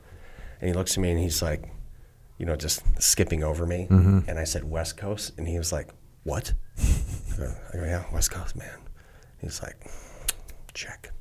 Goes around everybody. I put in five because that was the SEAL Team 4 mm-hmm. Then I put in three. Then I put in one. Now this is the person that decides where you are going. Mm-hmm. Like it is up to him. Where did I go? Team one. Shit. He was so mad, and at me personally. yeah. And I mean, it was it was a great experience there, but it was just so different. Like I got yelled at. I would say forty times in the first two months I was there because I had like the wrong pair at team At one. Stalag Team One. When did you get there? Gosh, he was he was ninety eight, late ninety eight. So FAC was there, and you know the, the so old you, uh, so I left in '98. okay, so that's So you had just, we just we passed. just missed. I left. I left in the spring of '98. So if you didn't get there until I can't remember. Man. Yeah. It was, it, it was not, I deployed in um, two thousand. So whatever that cycle would be. Yep. So yeah, I left in the spring of '98. But yeah, at that time, just uh, we called Team One Stalag Team One because it was like strict and it was traditional and it was uniform inspections and haircut inspections and Right. all these kind of things were going on and I loved it. Yeah. And Well, that's why you wrote a book called like Discipline Equals Freedom, and I didn't.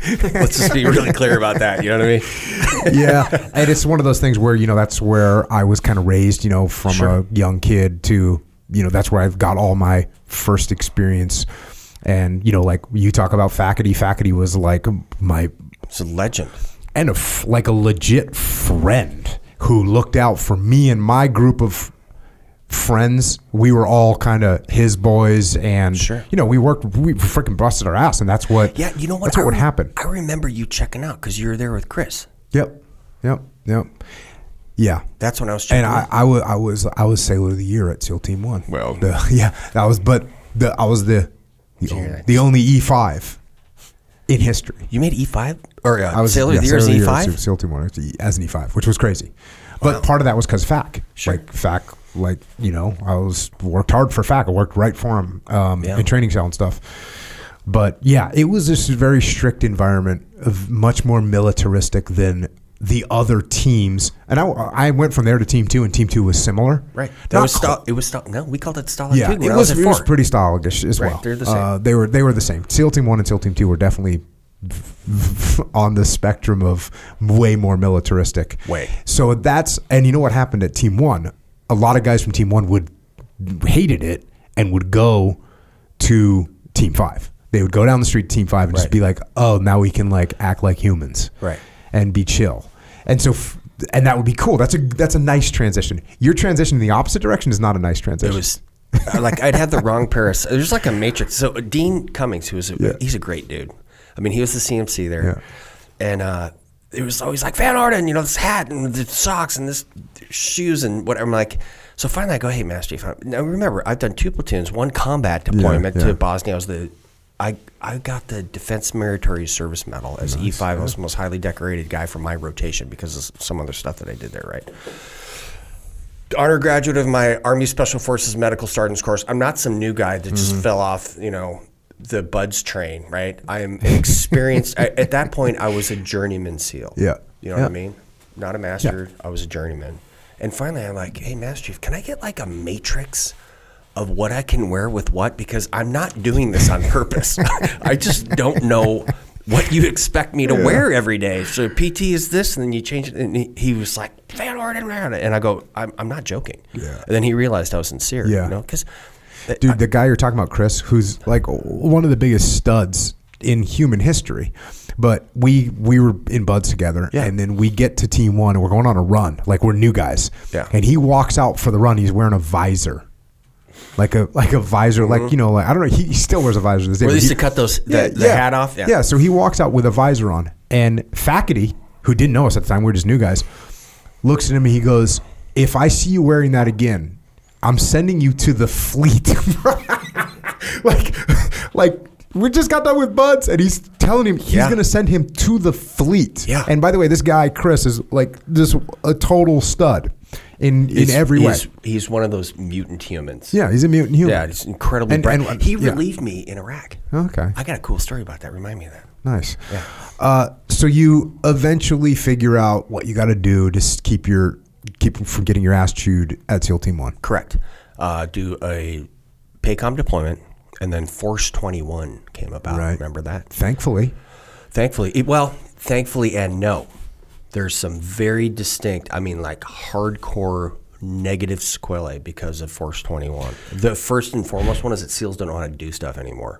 yeah, I guess the the thing is at that time It was needed. it was needed and it was lucky because if we would have gone from the old system into what we ended up deploying as once 9/11, it would have been really it would have been much harder transition. We would have pulled it off. But And when I say SEALs don't know how to do stuff anymore, I mean we're stone cold killers, right? Uh, That's not changed. I just mean like the day to day sort of things. We, Mm. We've lost that. Um, we've lost the ability to like learn how to sew your own gear Mm-hmm. because people. I'm like, I know how to use an industrial sewing machine, as did everybody in the Yep. SEAL teams, because you'd make your own stuff in the paraloft, right? Things like that. How do you build a duck and whatnot? But um, so what was your job in your platoon at Team One? I was a corpsman, So, oh, so yeah, that's right. and I keep was an intel guy. That's what I did. That's your thing. That's your my jam. thing. I got it. But so um, Force Twenty One comes around, and um, I again I was I was distinctly dissatisfied with the land warfare training that I got at Team One. I, I it was it was not adequate because remember, I came from Team Four, where you spent that was what you did. I mean, you lived in the J, Mm-hmm.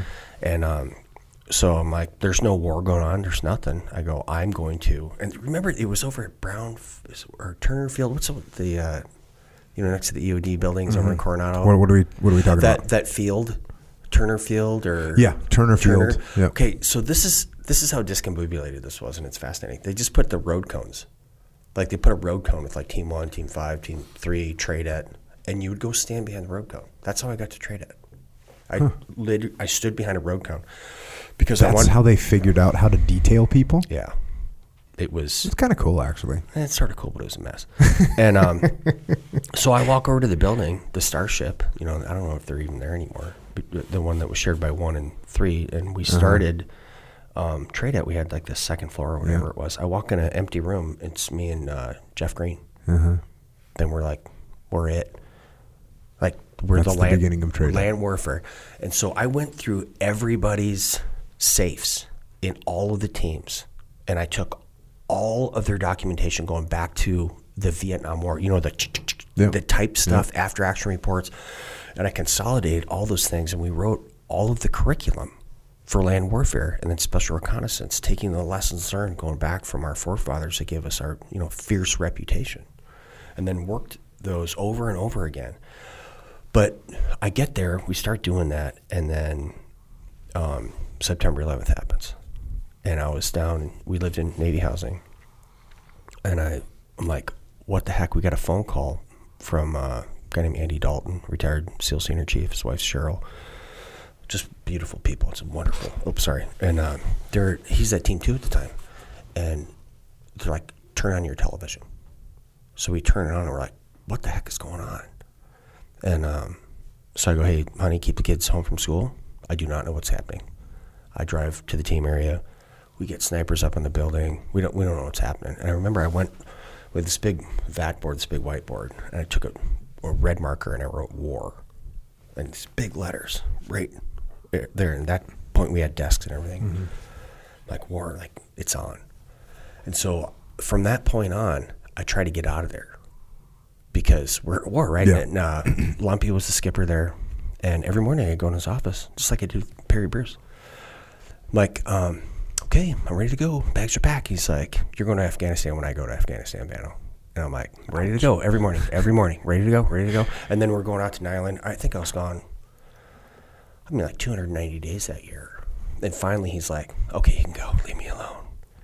So I, I weaseled my way into an LNO position for the CJSOTF-A. And I worked that for about a month, and then I was down working for the chief of station in Kabul because I identified a problem. I, I looked at the entire spectrum of all of the operations that were that are taking place, and I'm looking. We were completely, we were not employed to the capacity that we should be as SEALs, and it's because we didn't have assets and authorities and all this stuff. So I laid this plan out. I'm like, if we tied this asset to this person who has control over this, then we can execute the mission better as SEALs. And I went to uh, John, gosh, what was his name? Selesky. Colonel Selesky was the siege, CJSOTF commander. I said, Colonel, NAVSOF is not being employed to our capacity. And he's like, I know, you know what's going on. And I said, sure, if we do this, this, this, this, and this. And he goes, all right, beat it. He was he was the finest joint warfare fighter I've ever worked with. But I mean, Repass was another one. He's another Army guy, unfortunately. I, I wish I could lay out this list of SEAL admirals I can say that about. There's a few, but yeah, John was just he was amazing, and uh, he's like, get down there and get it on, Vano. What's up? Beat feet. So we tied together for Theater SOF the first real uh, interagency integration Nice. like biometrics. You remember biometrics? Yeah. So everyone's like, you know, screen. So I was there and I was sitting around, you know, reflecting, because you should reflect.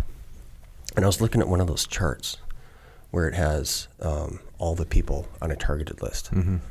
And I was like, we don't know who is still around off this list. We don't know. And so I went and talked to a guy named Jax. He's still a super good friend of mine. He was the senior FBI agent in the country, and he, his office was right around the corner from mine, down in uh, Kabul at the uh, annex. And I'm like, Jax, how does the FBI know who people are after they're deceased? And he's like, well, you know, we do fingerprints, we do all this stuff. I'm like, well, okay. So how do we do that here? And he's like, well, I don't know. There, I mean, this is a huge story.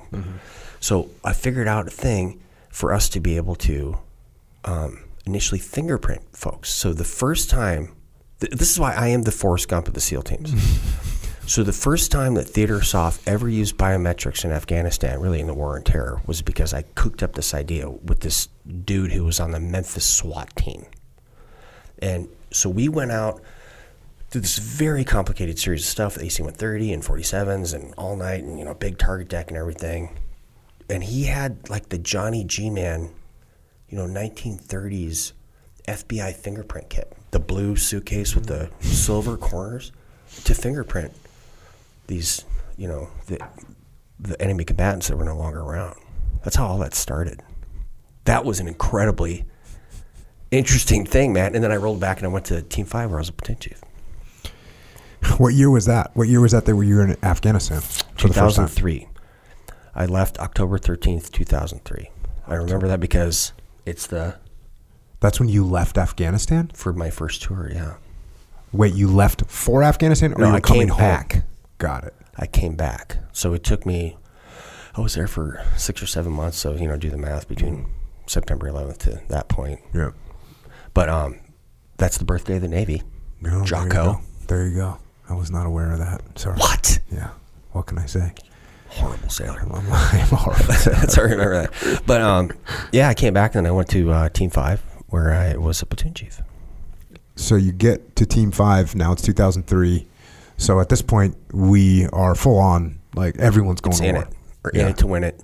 Iraq opened up right when I got back from Afghanistan. I can't remember when we invaded, but it was right around there. I saw it was so the plan for that was 1003 Victor. So 1003 was the the baseline operational plan, and then the letters on the end are how many um, how many different versions of Iterations, it. yeah. Right. So it got down to Victor. So 1003 Victor was the plan when I left, and all the heavy lift aircraft started leaving Afghanistan when I was there.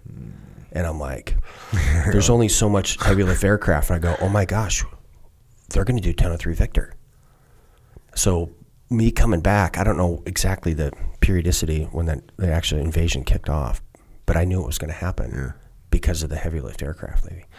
Um, so, you know, I'm a platoon chief and I want to go to war with my dudes. I mean, I there's one of these books written by Dick Couch that they interviewed us when I was teaching land warfare. And in that book, I'm like, he's like, what do you want to do essentially? I'm like, my goal is to become a platoon chief. Like, that's it. Mm-hmm. That to me, that's a pinnacle of an enlisted SEAL's job is being a platoon chief. Then I, I was a troop chief later, but that was, you know, the thing. Um, and then we wind up, they, they get this mission, this mission set protecting these Iraqi dignitaries. Hmm. And I'm like, oh man. So, I mean, not that it's not important, but the war was not going well mm-hmm. at the time. And again, I said this earlier, but that mission was declassified in 2009. So the top six Iraqi officials were protected by SEAL platoons. Then um, they, it's kind of cool.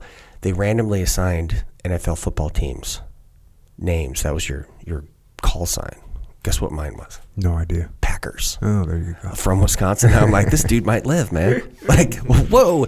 So, um, yeah, we protected a guy. He was a deputy vice president. His name was Ibrahim Al Jafari. He was a family physician, had six kids, uh, fled Saddam, lived in Iran, wound up in London, and um, it was a it was really it was amazingly uh, interesting to do that mission. And all the bros are out down. You guys are doing your gig, you know. And um, I was essentially I, I went to every place in that country running protection for a guy that's running a political campaign during a war where everybody wants to kill you. Yeah, no, it was a, it was a miracle. Not just a miracle. Uh, it was freaking awesome work by the guys Yeah. to keep the all those guys safe. I mean, there was everybody wanted all those. Uh, well, uh, not everybody, but a big number Significant of people wanted to kill one or any one of those people, and that leadership was kept alive. Yeah. For how long was that mission? Because you said I was out doing, I wasn't doing anything at that point. I'd come there- back. You know, I really, you know, my timing was really, really good because Yeah, I know. I was went up did just DAs for my first deployment, which was just awesome. As we left, that mission came up, Right. and then when I came back, it was over. So I, I um, had awesome timing as far as not having to do that mission. It it lasted through. I mean, I came back after the elections, So again, the Forrest Gump thing, man. Remember everybody's fingers did. Yeah, yeah. All right. So there's a picture of this guy who became the first democratically elected prime minister in Iraq's history. Right. There's a picture of him with his finger up in the air. I'm standing directly behind the camera that took that picture Uh, because I was responsible for his security. Um, so, oh, back to Chris, man. So he he's coming in, and Bliff is there, and we're rotating out, right?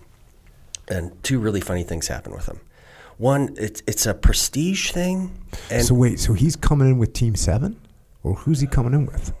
Your Team Five must have been. yeah, I don't know who it was. I mean, he was the chief, and and, Cool. and Bliff was his OIC, you know. And um, so, two funny things happen. There's a cultural thing in um, some Arabic countries, uh, Iraq being one, where um, you want to be as close to the center of power as possible. I guess that's here in the United States too. But um, so we would run these motorcades, right? Uh, lead limo follow, and then you'd have uh, elements ahead of you and then behind you. So if anything happened, you can skedaddle and these guys get in the gunfight. So you're protecting the principal. And I talked to these guys over and over again. I'm like, look, you're very important people. I get that. You know, you're the minister of whatever the heck. But our sole function is to make sure that Echo lives. You know what I mean? We're going to help mm-hmm. you, whatever you want, medical, but that will not be to the detriment of making sure that Echo's alive. Check. So they always try to weasel into this convoy. And these guys had one of those beautiful old Mercedes Benz, like the powder blue. You know, I'm talking the big, mm. f- just awesome. And the guy's name was uh, Adnan Filfil. He was his, his security chief. Filfil is um, Arabic for pepper because he had a, a real hot temper, you know. And Chris is in the car with Bliff, and we're sitting there, you know, blazing through Baghdad, and um, look in the mirror. You know, it's it's interesting when you're in combat, you get to that point where you see everything. Do you know what I mean? Like things are happening over here, and you have a full holistic understanding of your environment, and that's really why I think people miss being in that, you know, in combat because you are completely alive. Anyway, so I'm talking to them like, oh my gosh, hold on a sec. This guy is weaseled behind us in this powder blue Mercedes. It's on not Filfil. So I just open up my door like this, so this up armor, and I point my M4 back at him. I mean, clearly I'm not going to shoot him, but I, I point my M4 at him. He's like, and he goes back to the back of the, the line of this, you know, huge motorcade. And Chris was like, what just happened? he actually used some expletives. And I'm like, I'm trying to tell you, these people are going to keep doing that. They're on our side. But um, it's very important um, that they understand the ground rules that are being set here. And that's going to happen over and over again. Chris, doesn't matter how hard you try, they're going to keep doing this. And then the other thing, it's funny, we're down at, um, do you remember who Tariq Aziz was? I remember that name. Saddam Hussein's foreign minister, the guy with the big sunglasses. Okay, so his house was taken over by a guy named Abdulaziz Hakim, who was part of the Dawa party and was right by the. You, you exited the green zone, went over the 14th July bridge, and it's uh-huh. like right there. right? Uh-huh. So that's where all these meetings are taking place. So we had to go down there. They only take the AIC, which is the agent in charge. That was the, you know, renamed OIC. They take him inside. They didn't want anybody else there. So we've got all these cars around, and I have my car and my body armor's in there, my helmet's in there, my rifle's in there, and I have a pistol. And we'd set up everywhere, and you'd be there for hours and hours and hours. So I'd go around checking everybody, everybody's you know good to go. I'm in um, Chris and Bliff's car, and I'm like, okay, so if we have an, an indirect attack, mortar, artillery, whatever, um, you just got to wait a minute and see if it develops into a complex attack. Meaning, so they mortar stuff, and then they can use that to make everybody go to ground, and then they can start infiltrating, you know, with ground troops. So I go, so if, that happens, you know, you just wait a sec, and then you punch out a perimeter immediately so that no one can infiltrate your lines. And you got to just, you got to do it. Like, boom, this happens, go. And I open up the door. I hop out and boom, like right over there, huge explosion. I go, just like this. And I sit back in the car. Like, seriously, I said, just like this. And I sit back in the car, wait a minute. Okay, go. And then I realize I don't have a rifle. I have my pistol. So you remember that little, the green army man, the medic? Yeah. Running with the pistol? Oh, yeah. So I'm running in Baghdad with the pistol. And I I start Wait, where was your freaking weapon, bro? it was in my vehicle, which was right next to theirs. Like hmm. right there. Mm-hmm. Oh, so you went over to tell them what to do? I was going in, I was briefing them about how to handle different attack scenarios. and that one time you didn't. The one Yeah. time, you know, that happens. That's freaking awful. And so I'm like, you know, running to a perimeter with a pistol in my hand. I start chuckling because I'm like, I just look absurd at this point. But I'm a very good pistol shot, by the way. Um, and what what it turned out, that ain't gonna cut it, bro. it ain't gonna cut it. No, seriously. I know. Hey, listen, I, I think we should discuss things, warts and all, you know. But um, wh- what happened was the um, Iraqi police had had an AD with an RPG. So that was not an impact, that was an outgoing. Um, but they have that moon dust out there, Yeah. you know, so you couldn't tell. It looked like a, a mortar round coming. It didn't sound like a mortar round, but it, it, looked like one because of the impact. So that's my funny SEAL story right there. What did you learn from a leadership perspective on that deployment? That's a tough deployment from a different angle because you got guys that are pissed to be doing this job, Right. but it's a very it's a strategic mission to keep these guys alive. um, I learned. Well, I didn't really learn it. It just reinforced some things for me. Um, the mission always comes first, no matter what. It, the and the mission's America. It's not some this woke bullshit that these uh, military officers are coming up with now. Sorry for swearing, but that that ain't the mission, dude. The mission's America, and that's got to happen every day. That's why you know my fat bald person. I'm running for Congress now because the mission is America, and and America's being failed by our leadership. Anyway, side note.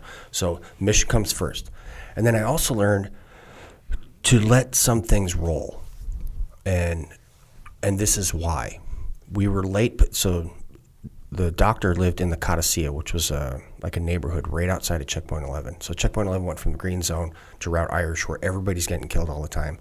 You had to drive down a mile or so, whatever. Button hook left into the Codicea to pick this guy up. And um, so we were late, and I'm like, you know, frick, frack, frack, brr, you know, being a SEAL sailor guy. We're living in Uday Hussein's, one of his joints on, uh, I think it was Grey Wolf was the fob there. But anyway, so we're late. And then boom, just massive, massive car bomb goes off right at checkpoint 11. Like it was so big, it blew a car like 50 feet up on top of a tree. And here's what happened they knew we were going to the Codicea. And this, they had this huge bomb, and the traffic keeps going forward and forward and forward and forward. It finally gets to the checkpoint, and they clack themselves off. We were supposed to be in that line, passing. It would have killed the entire platoon except for the one guy we had working at the JOC. So that was a real lesson. Um, yeah, should you strive to be on time? Sure. Um, but you need to make sure that um, if things are going a little hinky, try to figure out why. Yeah. I used to have uh, a, you know, my, my thing was, my joke was, but it wasn't really a joke, but it kind of was, you know, you'd have no go criteria. Like, Yeah. hey, we, we don't have the aircraft cover we want, that's no go, or we don't have enough vehicles, or we, and I used to joke, but I would, serious, I'd be like, no, it's, we have, in my tasking, we have go, go criteria, Right. which is we're going. Right. And we don't have aircraft, we'll, we'll, we'll call tanks. We, but, but occasionally, even with that attitude, I'd be like, well, okay, we don't have this, we don't have that. We, you know, this isn't working out. We haven't talked to these people, and I'd be like, the universe is conspiring against this operation, and we're not going to do it. Right. So it was just like a gut feeling where I'd like I can. There's I'll cover obstacle, obstacle, obstacle, obstacle. No factor, no factor, no factor, no factor, Right. no factor. Right. This there's this is this is we're not doing this. Well, that's a function of maturity. Yeah. It really is. Um, and sometimes you just look at things and you're like, non-starter, Yeah. Yeah. and that's okay. So, uh, you get done with this deployment In Iraq, in Iraq. Correct. And then what's your next move? So that's your platoon chief deployment. You get done with that deployment. What's your next move? I came back and I'm a plank owner at what was known as the support activities. support activities. So, so you're going there, and the support activity basic mission is to gather intelligence. We'll yeah, it was say. like a combination of all the ints, mm-hmm. and um, you know, I just had a knack for that too. So I was one of the first five guys, you know, sitting around trying to figure this out. Rob Newson was the first skipper. Um, he's a retired cap now. He worked for the 76ers doing some stuff. But no idea. Yeah, but um, yeah, that was a very very um, rewarding time to build something else up from the ground. because I only built or helped build. You know, this is not clearly this is all a team effort, but um, helped build the special reconnaissance land warfare part of TRADET, and then doing that, it's like the whole team, which Nice. was which was fascinating. And then I did some deployments from that that are not really a topic for discussion. Right. And how? But how long did you spend there? Oh my gosh. Like three years? It couldn't have been that long, actually. Well, I came back from Iraq, and then that was would have been 2005 or six, and I think I left there in 2008 ish. It's like two or three years Okay. there, because I went to Special Operations Command Europe after that. After that, but didn't you go to seven first? So yeah, sorry. Because you, because I know right. that's when you Right, and then I to really, that's when you and I crossed. I think we'd met each other along the way at some point. Right. But we, I didn't actually right SA one PID you right, until I was at TRADET and Right. you were at Team and I was a Seven. troop chief. So I went from you're right. It was Support Activity Team Seven, Special Operations Command Europe, and then I retired out of Sensiel Swig. So okay, so you do you're doing working with the ints, and by what you mean by that is human intelligence, signal intelligence, all that kind of intelligence gathering. We'll say you did that for a few years. Mm-hmm. I'm not going to talk about that here. And then you go, What there? You want to see something cool? Keep talking. Go ahead. Well, you're breaking stuff up. I'll, I want to show you one of the coolest pictures ever Oh, okay. um, because this was on uh, my last deployment from Afghanistan. Check that one out. That's a winner.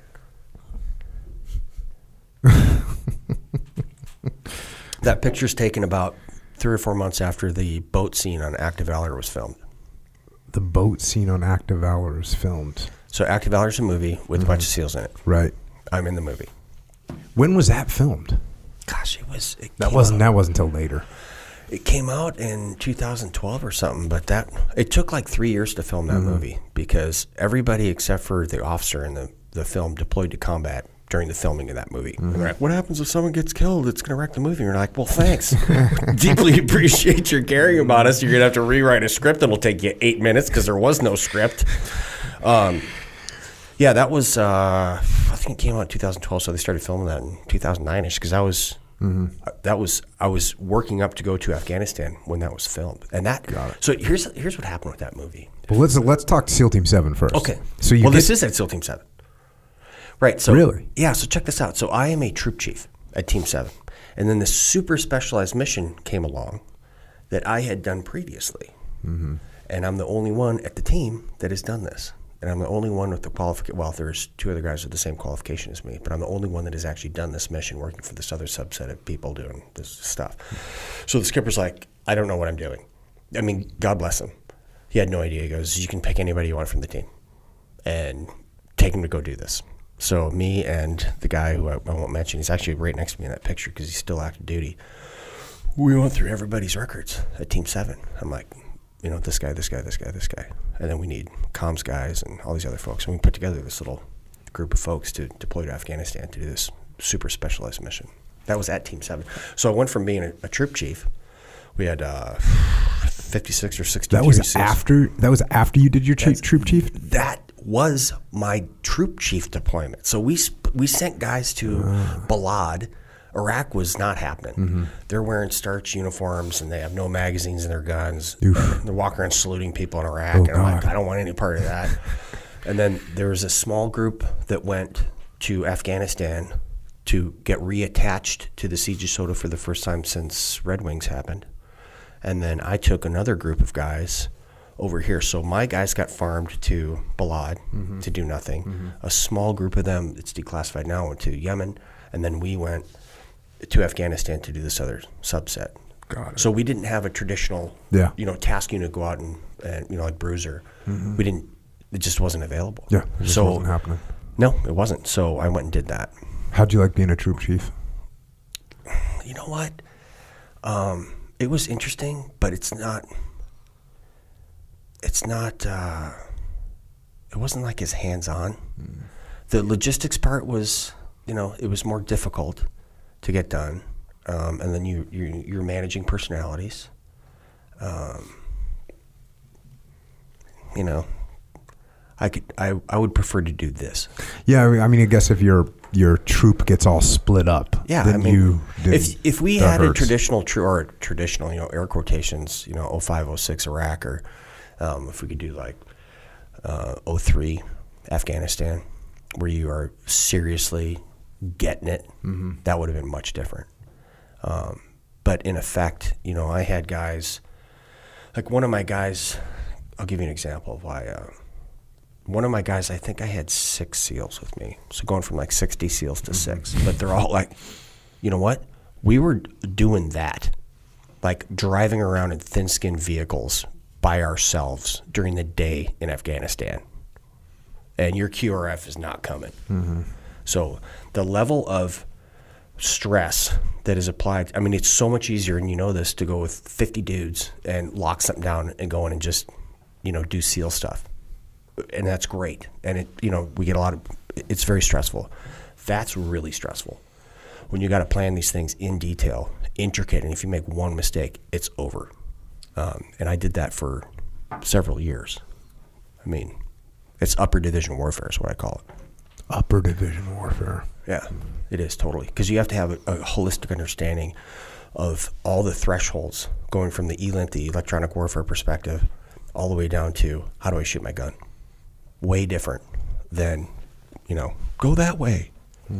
So when you build this picture, you have um, you have like a a global perspective, but for a local area and you understand you have all these triggers that if they start getting pinged, you got to bail. Mm-hmm. And sometimes you intentionally trigger them. So, Yeah. interesting. So that was troop chief, troop chief thing. Um, in a way, it was not as exciting as it should have been. But Yeah. there again, That's the first place, like I said, that's the first time that I like remember you PIDing. Like, oh yeah, that's because you know I'd seen you around and you were Right, at SA, yeah, yeah, whatever. yeah. But Sure. but that's the first time I remember you. Like we were out at de- at desert training and Yeah. like meeting you and hanging out and running the FTXs and all that stuff, having good times. yeah, Carrying some, you were carrying some, you know, some wounded men out there, which I know. which uh, seems to have left a mark on some people emotionally at this juncture. I was a little Yeah. bit, I was a little bit crazy when it came back. So, All right, Um, man.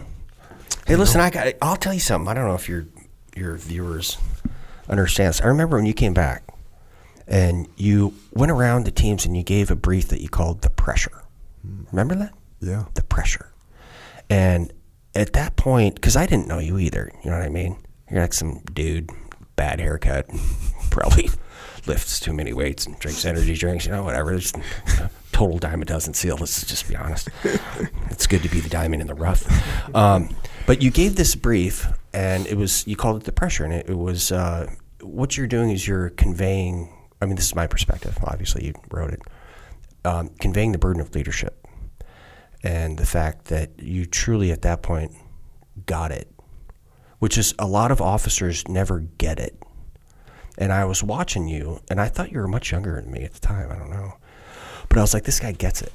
Like he understands ramifications of poor decision making, and things are real, um, and it just doesn't affect you know your reputation as I'm a I'm a great operator. You know that it affects families and that it affects the nation. And I understood that. That's when I really got a respect for you, is when listening to you see that, because I could see your heart was breaking when you're discussing this and that you weren't making anything up. Being very genuine about leadership is really important, and we're missing that, dude. We're missing that from the tactical, strategic, and operational level throughout our country and private industry and the government especially. It's it's terrible. So now Yeah. you guys know. yeah. I, I, I haven't given that brief in a long time, um, and I remember thinking about it, and you know, un- thinking about the experiences that I had. You know, when when we deployed in Tasking a Bruiser, you know, there there we hadn't lost any guys on the West Coast yet. right.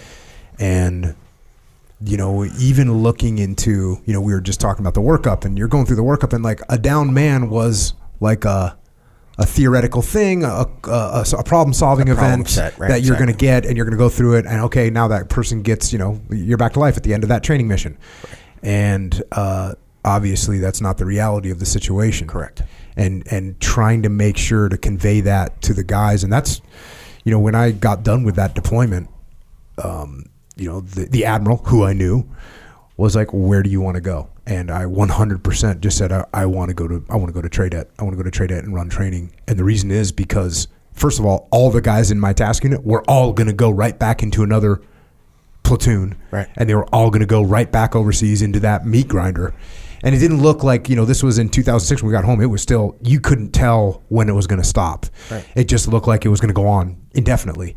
We saw some indications that, looking in hindsight, it, you could see that oh, that was an indication that things were going to settle down, but you couldn't positively identify them at the time. Coming home from deployment, it was like, no, this is going to last. We're going to have to do this in all these other cities. It's just going to continue. And Everyone's going back to this meat grinder, and I want to make sure that I can convey these lessons to the guys that are going to go back over there and get in it.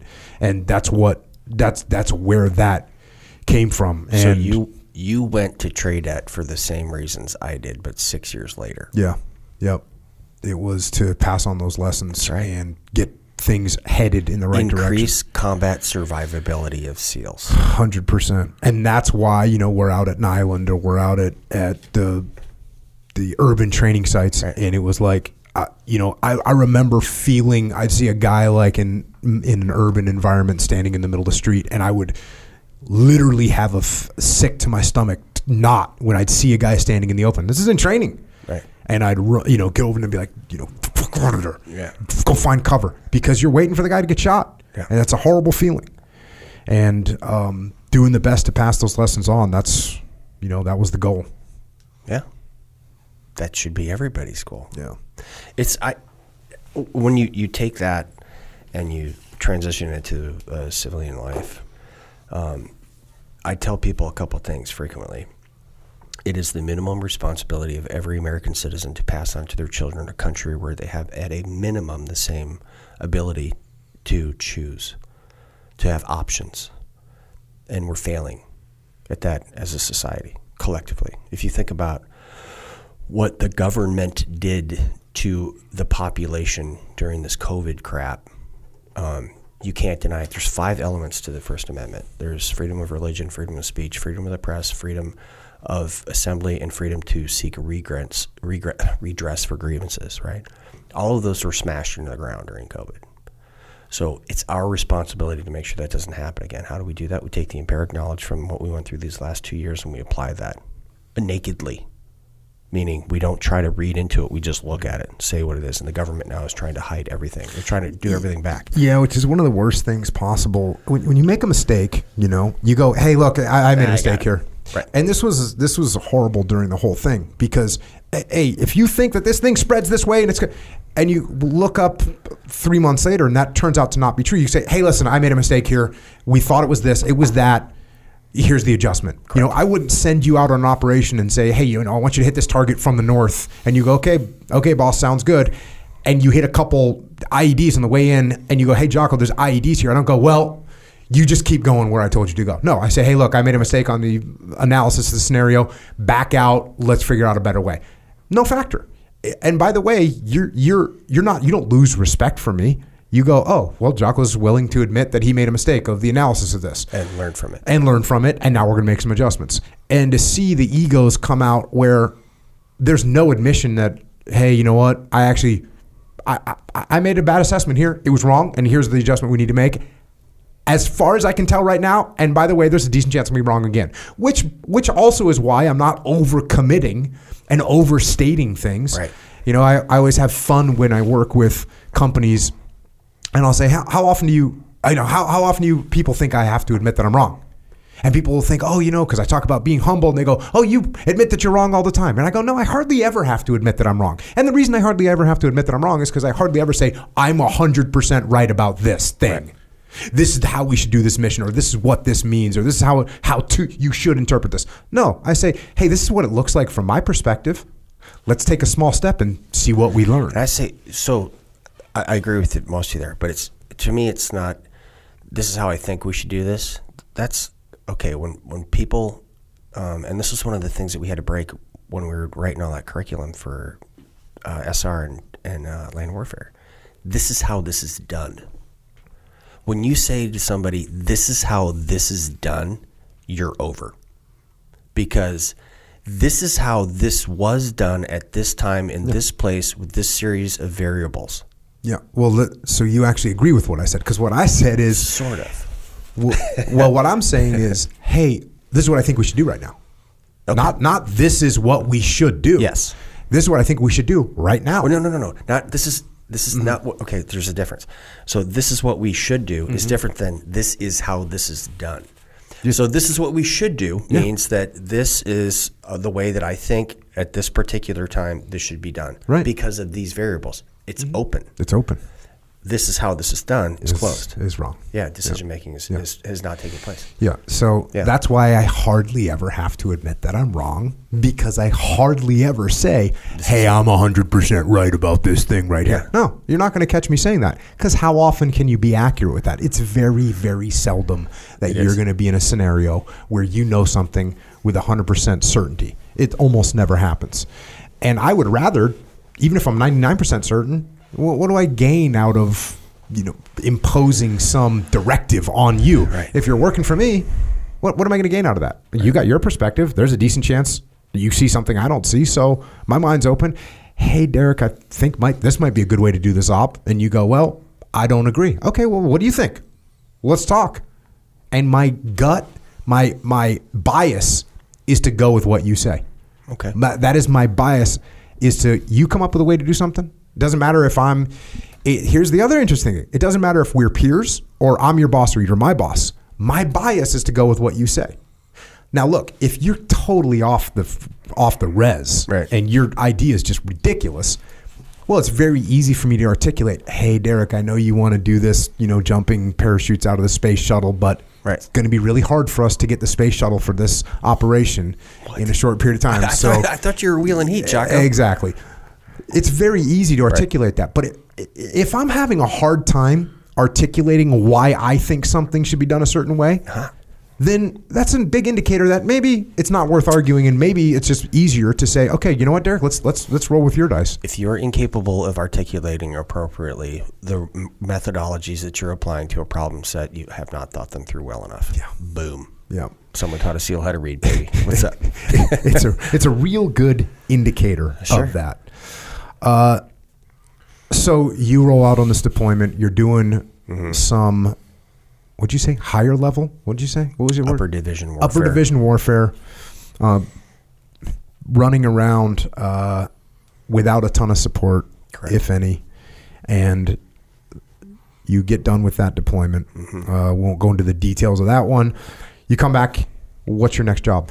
Okay. I was going to go teach what I was doing because I believe you should do that, right? Like we talked about that. Um, but then they came, so I was a senior chief at that point, and the billet, the job was for an E7, not an E8. And that's when they went through and they said, hey, look, you used to be able to do one up, one down. So the, the billet is for an E7, and E6 could go do that, or uh, E8, right? You could do one up, one down. They're like, no more of this. We don't have enough guys to do this stuff. It's an E7 billet. So I'm like, oh man. So I go check in. It's down at the Elephant Cage at Advanced Training, and I was just kind of sitting there. And they're like, we got to find an E7 billet, you know. And there was not because that's a platoon chief job. And I just got done being a troop chief, and they're, you know. So finally, I go up to Warcom. This is like a month into this, and I feel like I'm stealing money from the government. You know what I mean? Because I'd go in and check, and they're like, "Well, we got nothing to do," and uh, so I go up to um, Pugs is the guy, and um, Pugs. Pugs, right? So I'm like, Pugs, dude, I, I need a job. And he's like, well, I don't know. So he pulls up the list of like all the SEAL billets on the planet, right? And uh, Bosnia, I flew through Germany, Stuttgart, Böblingen is On your actually way the name home, of the town. yeah. On the way there and on the way back. And I'm like, and uh, my wife, she did like a semester in Germany Mm-hmm. in college. So I'm like, mm, right there. I want to go there. And he's like, okay. So I get a billet. I get a billet as the J35, which is the Contingency Operations NCOIC at Special Operations Command Europe. That's why I went up there. Yeah, and uh, you know I have a knack for this stuff. I the upper division warfare stuff applies. I understand how to you know take very complex problem sets and uh, distill them down into readily available and achievable solutions. Like it's just something I'm good at. And so I wrote all the contingency op- the SOF response to contingency operations plans for all the countries in Europe. And then we developed further Some of them being executed right now, I'm sure. yeah, the unconventional, unconventional warfare campaign plan for um, Ukraine is one of them. Um, so at that time, when I left in 2012, uh, me and this other guy named Derek, who's a retired special forces colonel, we gave the Ukrainians a month. Like so, we were planning for a Russian invasion of the Ukraine in 2000. That's 2009, 10. Yep. Right. People think the military doesn't do stuff. We do. Um, but we gave them a month because the authorities were different, and What do you mean you gave them a month? Gave them a month. we thought within a month the Russians would take over the entire country. Oh, got it. Like we gave them a month. DoD I think was giving them about a week. But you know, intuitively, Derek had multiple combat tours as a special forces officer. A fantastic officer. Um, but we gave him a month because we knew him better, and um, then they changed the authorities when this happened, so you could give them javelins and stingers. Also, the, the the weapons that are doing this. So the the crux of the plan, without getting you know real deep into it, is disaggregated small unit operations facilitated by high tech weapons. That's it. You know, and then also you have external intelligence and all that stuff. And that's what's taking place. So that truly was an amazingly. Uh, it was very intellectually stimulating to do that. And you know, at that point, because I broke my back and all this stuff, and I, I can't carry a rock anymore. And uh, that's really why I got out of the teams, is because I just couldn't do the job physically. I didn't want to Brett Favre myself, you know what I mean? Which Brett should have just retired, dude. Green Bay, why'd you go to Minnesota? Brett, I'm looking right into the camera. Why did you do that? Um, so doing that really kept me engaged in um, in what was taking place, really at that point globally, and um, so Benghazi went down when I was there, and there were still uh, SOCAF was getting stood up, Special Operations Command Africa, and there was a Commanders in Extremis Force sharing agreement, and, you know, so it was I was really um, very deeply involved in the aftermath of Benghazi. And everything the Clinton folks told you and Obama is a lie. In terms of what? That that should not have happened. And as it was happening, it should have been stopped. And and could have been stopped. Right. So, I mean, background on that um, Jimmy Carter, who previously was the worst president in American history, only superseded by the current one, Joe Biden. He is terrible.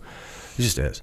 It's very difficult to watch. It's terrible. I mean, it's painful.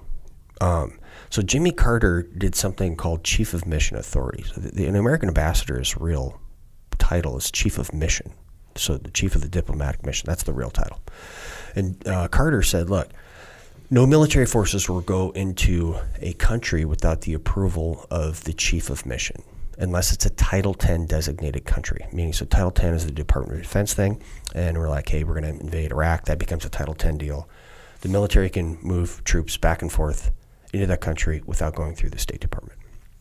That was not the case for uh, Libya. You know what I mean? It wasn't. Yeah. So, So the ambassador, State Department has. so. Ambassador Stevens had to approve the troops that were on their way to Benghazi, had to approve them landing in the country, but he was dead. And the State Department didn't answer the phone. Tina Cade now was there along with Secretary Clinton. She's ultimately responsible. They just didn't answer the phone.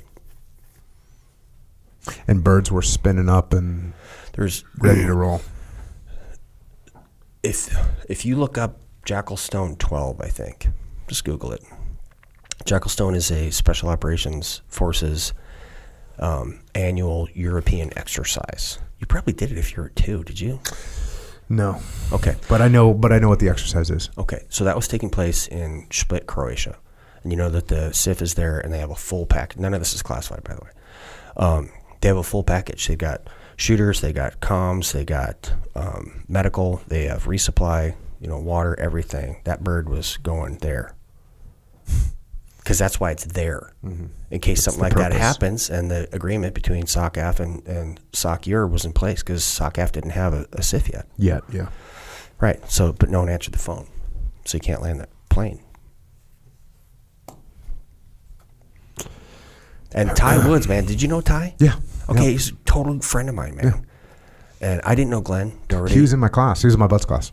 Ty was? Yep. Yep. And he ended up getting rolled, but you know he spent, uh, you know, Right. So shameful. And that, I truly, I mean, I knew it before because I'd seen it on a macro level, but I hadn't really seen uh, on a, excuse me, on a micro level, I've seen it, but on a macro level, I hadn't seen really the hardcore ramifications of incredibly poor decision making. Um, other than the fact we invaded Iraq when we did. I mean, that was a big thing. Um, but that really, really brought it home um, that you just can't do that. You, you have to be, if you're in a position of leadership, your phone is on all the time. Yeah, well, actually, superior to that is when you're in a position of leadership, you set up decentralized command where people can make decisions without having to run things all the way up to the top. Yeah. That's what you do. That's the, um, yeah, I mean, that's, that's how things should function. Great on that depressing note. Yeah. So, so this is what you're doing. You get a really um, good look strategically at the world through Correct. this tour that you do Right. at SOC. You're in a J35 billet, doing planning and contingency planning, and that's just a, a a great view to go from being a troop commander, literally on the ground, and then even as a troop commander, being for this particular deployment at a more even more tactical level than a normal troop command, But troop. doing- correct. But doing a strategic level mission. Yes, and then, but you're on the ground doing it, Yeah, that's the difference. and then you get to go to a, a, a situation where you're seeing the strategic planning for these things that take place in the future. So it's a really good education for you. It's tremendous. And you do how many years over there? 20, oh, I did three years there. And how, how many kids you got at this point? Four, They speak German at this point. nine. I Two of just- them graduated from high school there, though. Oh, okay. But it's an American high school. It's an American high school. yeah. Yeah, I just one of my buddies ran into a team guy, and his kids are all speaking German because he came back from there. Well, I probably put them in the local schools, which you can do. Yeah. We chose not to. Check. Uh, you get done with that. What's your next job after that? Center for Seal and SWCC Excellence. Which is the schoolhouse. No, that is the um, command that writes all the advancement exams for SEALs. It writes the enlisted ladder. People don't understand when you join the Navy, um, the Navy plans out a career for you for 30 years. So even though you think you're joining on a six year enlistment or eight years or whatever it is, you know, active and reserve, the Navy has a plan for you and they POM, uh, I don't know what that stands for, but they budget for you being in the military for 30 years. And what, um, at least the SEAL teams have done, I don't know if other communities do this, but you backwards plan on that. So by the time you're in E5, you've gone to this school, you've done this job, E E6, 7, 8, and it goes all the way up. That's the ladder to make sure that everybody is hopefully on par with their institutional knowledge. Um, so I did that, and it was really fun writing the advancement exams because I'd call all my buddies and be like, "Hey, will you go down to Florida with me for a week? We'll get locked in a SCIF, you know, a big safe, and uh, we'll go through the previous exams, and then we'll write new questions, updating the TTPs and all of the things for the SEAL teams. then, in order to get promoted, SEALs would have to take that. Yeah. Um, so that was awesome too. That's a way to get back to the community. But I went there because um, I needed to like get my medical situation in order, um, and it took like a year and a half. Because at this point, you're just a beat up. Old frog man, you know what I mean? That's why I'm fat right now. I, if I go PT right now, I can't walk. I mean, I've got a handicap placard for my car. Damn. Yeah, damn. So I mean, my knees and hips and back, and I got I got a ricochet in the face. It was in training. Doesn't it counts for nothing. I didn't even get a free dental appointment because of that. You know, um, so uh, yeah, I went there to you know dual purpose, get myself physically, you know, up to par, at least documented appropriately, so that when I retired, because I knew I was going to retire, um, you know, it would be less of a burden, and um, so that's really what I did there. And again, I've had. I've had the ability and the luck, and I think I'm blessed, man. I mean, I am. I, I have a deep and abiding faith in God, and I I look back, you know, all the way back to getting hit in the head with the shackle. How that led to all this stuff, you know. There's there's I, I am one of the luckiest human beings that has ever existed. And I am so full of gratitude, man. I mean, I just, I get up and I'm just full of gratitude. And uh, I, I wish that more people would understand the gifts that they've been given and understand they're a gift. And when I talk to folks about the cavalry thing, like the cavalry's not coming over the hill, I tell them, I go, look, man, um, you're you're placed here at this time, you know, with these people in this circumstance by God. Like you're put here for a reason. And from my perspective, what I'm doing now, and the people I'm speaking to, it's to save the greatest country that has ever existed in the history of the world. Like the United States of America is an exceptional nation. And I don't tolerate anybody talking crap about America. It's not going to happen. And these folks that I'm dealing with, like, you were placed here by God for that, to save the United States of America. And that's a gift. And you got to accept the gift. And oftentimes, gifts, you get this. Oftentimes, gifts can be perceived as a burden. You know, the gift of leadership that the talk used to give, the pressure. You were in that place at that time with those people in that circumstance, and these things happen. You're exercising the best judgment that you were capable of doing. You had the best assets in the world. You're certainly working with the finest human beings that have ever existed, and, and contextually in warfare for sure. And then around the block, you know, you're there for a reason because you were given the gift to be able to exercise that mission. If you're capable of doing something and you don't act on it, you're not giving glory to God. You're given the intellectual or physical ability to do things. If you don't do them, you're falling short. I believe that. Other people need to understand that. Mm-hmm. what was it that made you decide that you were going to retire? You're at how many years was this? That was, I would say, 24, I guess. I That's just, when you made the decision. Yeah, and, and I retired at 26. And how many kids did you have? That was four. You, you were up to up to your four at this point. Yeah. Um, I just I knew that I couldn't do the job to the level that that that it deserved. Did you have a retirement plan? What you were going to do when you retired? No. No, man. We had bought a farm in Wisconsin probably I don't know ten years before that, and I wanted to just go back to my farm. Who is taking care of the farm? My neighbors. How many acres is the farm? Uh, it was 80. And what kind of farm is it? Hay. And we raised animals and all that stuff. But mm-hmm. so I, I, got out and I did um, this corporate leadership stuff with Larry for a couple years. I mean, I, I didn't stop working. Mm-hmm. And I did that, and then just what corporate leadership? Where you were just uh, helping corporations with their leadership and, type thing, and executive coaching sort of thing. I mean, yeah, the stuff you do, but not nearly at the same level. I mean, you've taken it beyond, okay. you know, uh, and it wasn't interesting to me. So I'm like, you know what? Let's go back to the farm. Where were you living when you were doing that? That was we lived in Maple Grove, which is in Minnesota. Okay. So you moved to Minnesota after you retired? For like a year because we wanted our youngest son to be able to graduate from high school. At that point, he had gone to four different high schools. Ouch. So we found a, a nice Christian academy. That's really why I did all that stuff, so that he could have that period of time where he could actually graduate from high school in a place that and where we lived is fantastic. It was Butternut, Wisconsin. It's a very small place, and we just wanted him to, to be able to round out his education in a Christian setting, and okay. that was not available there. And then we went back to the farm, and um, the the cafe in town was called the Butternut Cafe, eh, surprisingly enough, but um, it failed. So the owner of the building, the person running the cafe, it didn't work well. Mm-hmm. So um, it closed. There's 326 people in the village, and um, these people had they had taken care of our farm for like a decade. I went to Afghanistan, Iraq, the Horn of Africa, and was stationed in Germany for three years. Nothing happened to that place. Not a window broken. My neighbors, Tom and Maria Schulke, they'd mow our front lawn. It was like an acre, and they would not take money for gas. We are not your servants. We're your neighbors. I mean, that's what these that people think that Americans are like these. They the image of Americans. It's not Manhattan, dude.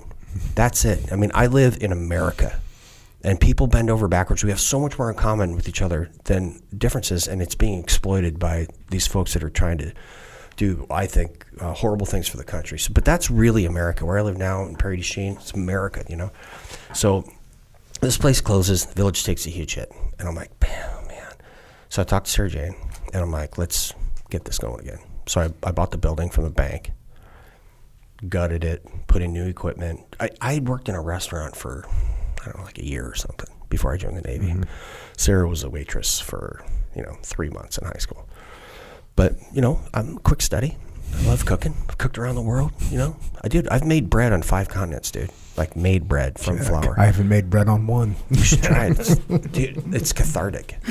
Um, so we got the cafe going again, and then sold it to a, a local lady, my BFF. Her name's Bobby Munoz. She's awesome, and um, you know now it's running. So so many people talk about things, da, da, da, and a lot of people have money in there. They'll throw money at problems. You know, the government tries to throw money at problems, right? If you say you're going to do something, do it. And the most valuable gift you can give somebody is your time.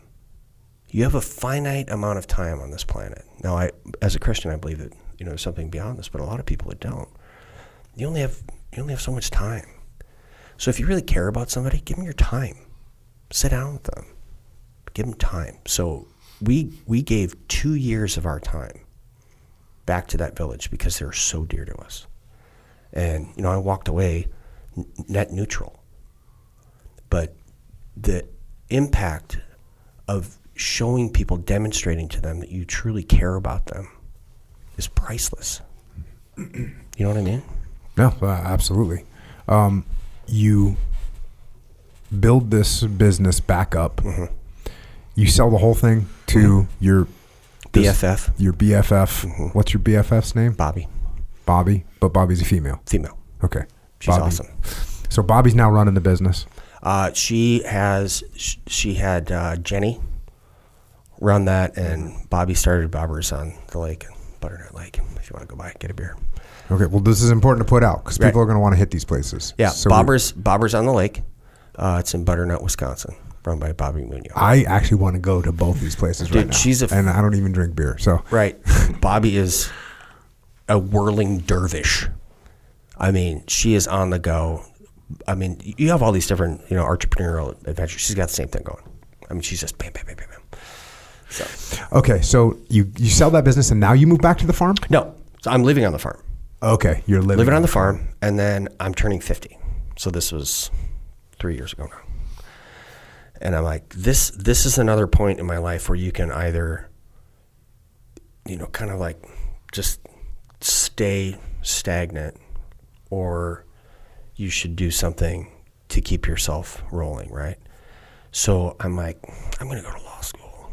And just like BUD/S, man, you can't just go to law school. Like, Why can't I just go to law school, right? So I studied for the LSAT for a month on the Khan Academy, which is awesome. It's free, you know, and took it. And I got accepted to law school, uh, Mitchell Hamline in St. Paul. But during so during this period of time, um, we did what we call cousin camp. So we got all the cousins. So you know, our, my brother-in-laws and all the kids Like together. 570 people. Not that many. we get them all together, and um, they were given Sarah, excuse me, hard time about how difficult it was. Because at this point, we had four grandkids, I think, and we're having, yeah, we had we were having we had three. We're having our fourth, fifth, and sixth grandkids. They're going to be born in a two month window, and um, so they're giving Sarah Jane a hard time about how difficult it was to visit our farm way up north. And it's like an hour and 45 minutes to the closest regional airport. And then if you're flying to there, it's an extra 200 bucks a person. You know, I'm not a wealthy guy. We live on our enlisted retirement. I can't afford that stuff. And uh, or you fly into Minneapolis and it's like a four and a half hour drive. So I'm like, check, got it. I missed the kids growing up. I did. You know, I was working, deployed, training, all that stuff. So I set preconditions, uh, two of them. We'll, we'll, I love that place up there. It took us 15 years to get the house, you know, up to, it was just perfect. And um, I'm like, two conditions. Um, Wait, the family wants you to move. my wife wants us to go someplace closer to an Got airport so that our grandkids can visit us and we can visit them more regularly, Check. right? And I missed our kids growing up Yeah. because I was a Yeah. frogman, Yeah. natural environment combat. And um, So, I was two conditions. Uh, it has to be in Wisconsin, and it has to be a hobby farm. So I get on the old internet in the kitchen in the farm. I find this place in Hager City, which oh I did a a uh, one hour circumference around the Airport. Minneapolis St. Paul Got it. airport, right? And it had to be on what I call the right side of the river. That's politically and you know geographically correct. Um, and so uh, I find this place in Hager City. I call them what's going on the market the next day. Small hobby farm, old farmhouse, 19 acres, 13 tillable alfalfa, not hay anymore. Like check. I drive down the next day. I look at it. I go, okay, this is it. Put in an offer, buy the house, move down there. And Did you sell the other place? uh, we sold it after a couple months, or whatever. It. So it's gone. And um, excuse me. So, interestingly enough, this is how I wound up running for Congress because Sean Duffy, who was my rep for the longest time, if you look at Wisconsin, the uh, Ashland County is like right in the middle to the top, right? And it's right next to Lake Superior. Just past Glidden, which is the next village up from Butternut, it becomes very liberal because there's a um environmentalist uh, liberal arts college there, North Northlands College, right? So Sean and his crew would stop in Butternut, and he's a U.S. congressman. He's, now he's on Fox all the time with Rachel Campos-Duffy. Okay, yep. Great couple, nine kids. But so they would stop in our village, and I'd cook for him and his staff. So if something was coming up, he'd be like, "Oh, I'll just call Sean and ask him what's going on," you know. And um, so I moved down, and it that's in Pierce County, right? Which is in the third congressional district, not the seventh congressional district. I don't know any of this stuff. I I've never tracked politics or anything, right? So I'm like, oh, this impeachment was coming on. I did human intelligence for a very long period of time. I read the Steele dossier, and I knew it was absolute junk. This is manufactured. This is not true. It was submitted by a guy who was a former British intelligence officer that was clearly colluding with Russian intelligence officers to produce this thing, and it's paid for by who? No. I knew it was junk, right? So I'm like, who's my congressman? You know, because it's not Sean anymore. guy named Ron Kind. I'm like, whoa, hey, Ron Kind, what's your stance on the impeachment of Donald Trump for the Russian collusion stuff? Didn't write me back. Nothing. Crickets chirping. And I'm like, what? Dude, the, the job title is representative. It's not your lordship. You know what I mean? This is not how a representative democracy is supposed to function, and it sure didn't with Sean. So I'm getting steamed, and I start looking into this cat, right? I mean, finding terrorists in Pakistan is super hard. You know what I mean? it's very difficult. It is not difficult finding out what politicians are doing. So I started looking at this guy from the perspective of doing human intelligence and finding out what this cat had been doing. He'd been in office for 22 or 23 years at the time. Saying stuff in the district, you can find it in newspaper articles and, and uh, interviews. And then I'd compare that to his actual voting record. And it was just wrong. He would say one thing, go to DC and do another thing because he was working for the behest of special interest groups, not the people he's representing, right? So the impeachment vote goes down. He is number 435 out of 435 representatives to cast his vote, made public on the floor because he had to. He told everybody in the district he wasn't going to vote for that impeachment because it was junk. I'm not doing that. Well, he did it, hoping to slide it under the radar. Nope. So I sent a text message to this guy named Jim, who worked for Sean. I'm like, Jim, who are you guys running against this guy? And he writes me back and he goes, You. and I write him back. I go, ha, ha, ha. And he didn't write me back. So when you write something and somebody writes, ha, ha, ha, ha, and they don't write back, they're not joking. And I was like, Oh, yeah. I should be, I, I fixed problems for decades. So why aren't I fixing this problem? And I decided to run for Congress. So I got a hold of the RPW, Mark Jefferson, his executive director. Did an interview with him, and he's like, "Well, yeah, I guess you know." And I formed this nascent political group. You know, Is this tw- is this 2019? this would be 2019, yeah. So in 2019, and um, I, I formed my, my team. I didn't know what I was doing. Here's here's the metrics. People like hearing these metrics. So Ron Kind had been in office for, at that point, 24 years, 25 years, something like that. He had 3.1 million dollars in the bank. He had a functioning political organization, and he had 100% name recognition. 100% kind, right? They have those kind bars. That's not him. Um, I had never thought about being in politics ever my entire life, right? We moved to the district to be closer to the airport so we can visit our children. So the only person that knew my name was my wife, right? I have no money at all, zero name recognition.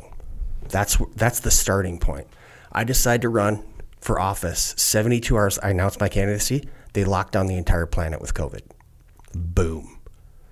So I ran a nine month campaign against those odds. I came within like two and a half points of beating this guy. And he wound up spending over $6 million against me. That's why he resigned. Because I announced my candidacy. I lost. And I, I tried to, this is, this is amazing. You know, you can say whatever you want about the 2020 election, but I did the math. I look at this, I lost by 11,000 votes. I go, I can't make up 11,000 votes. You know what I mean? Even if we found statistical anomalies and all that mm. stuff, that's what I mean. I can't, you know, I'm not going to be able to overcome that. I tried to call that cat. I go, that night, like four in the morning, calling to concede the election, mm-hmm. right? Because you should, right? He wouldn't take the phone call. Interesting. Not interesting. That's an egotistical person whose, whose entire being is based on being a politician, who liked being called congressman and have people open their doors for him. And I got so close to beating him. Like all throughout the night, I was ahead. Boop. And then like 15,000 votes show up at, you know, 2.30 in the morning or whatever. You know, I get it. Check. They're, they're counting ballots that come in. I get it.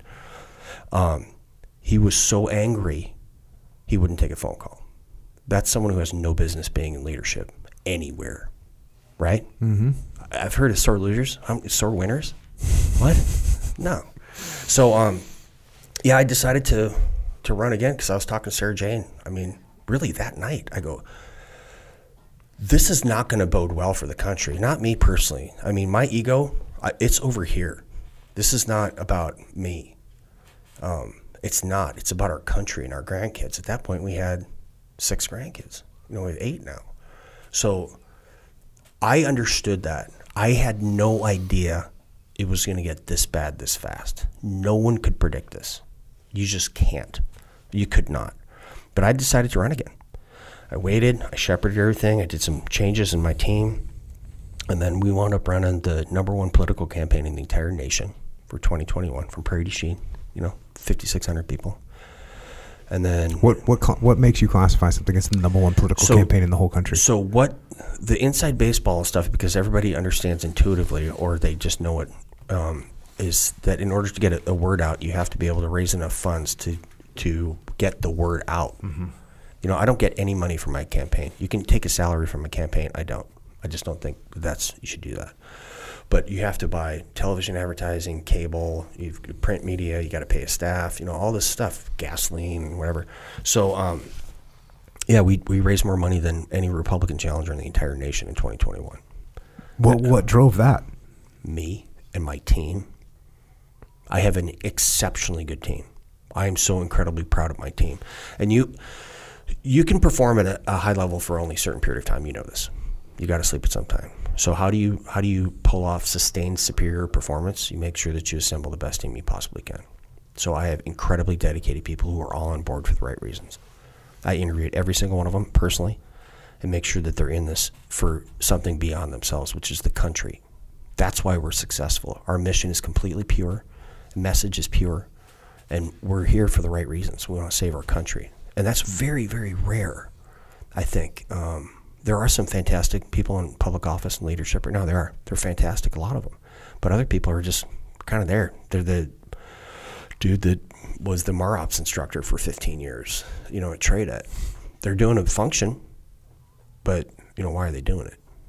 That's why we're successful. So what does this look like from here on out? From what, what what's the next? How how many months are we away right now? We're not, we're 42 days, I think? Forty two days Something away. like that. And what does the next forty two days look like? I work, um, I, um, Meeting, meeting, meeting, meeting, meeting, meeting. this is my schedule. I've been doing this for three years, dude. Who do you meet with? I meet with a bunch of different people. Um, my favorite meetings are with the guys in the district, the people I'm going to be representing. Mm. I mean, what is going on, man? Like, how is your farm doing?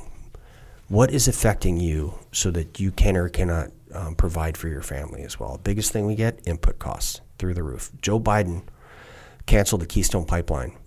Okay, check this out, man. A guy named Tim Michels is running for governor, and he's been a friend of mine for I don't know three years now or something start. He had his dad started a company, had a couple hundred employees. He has like eight thousand now.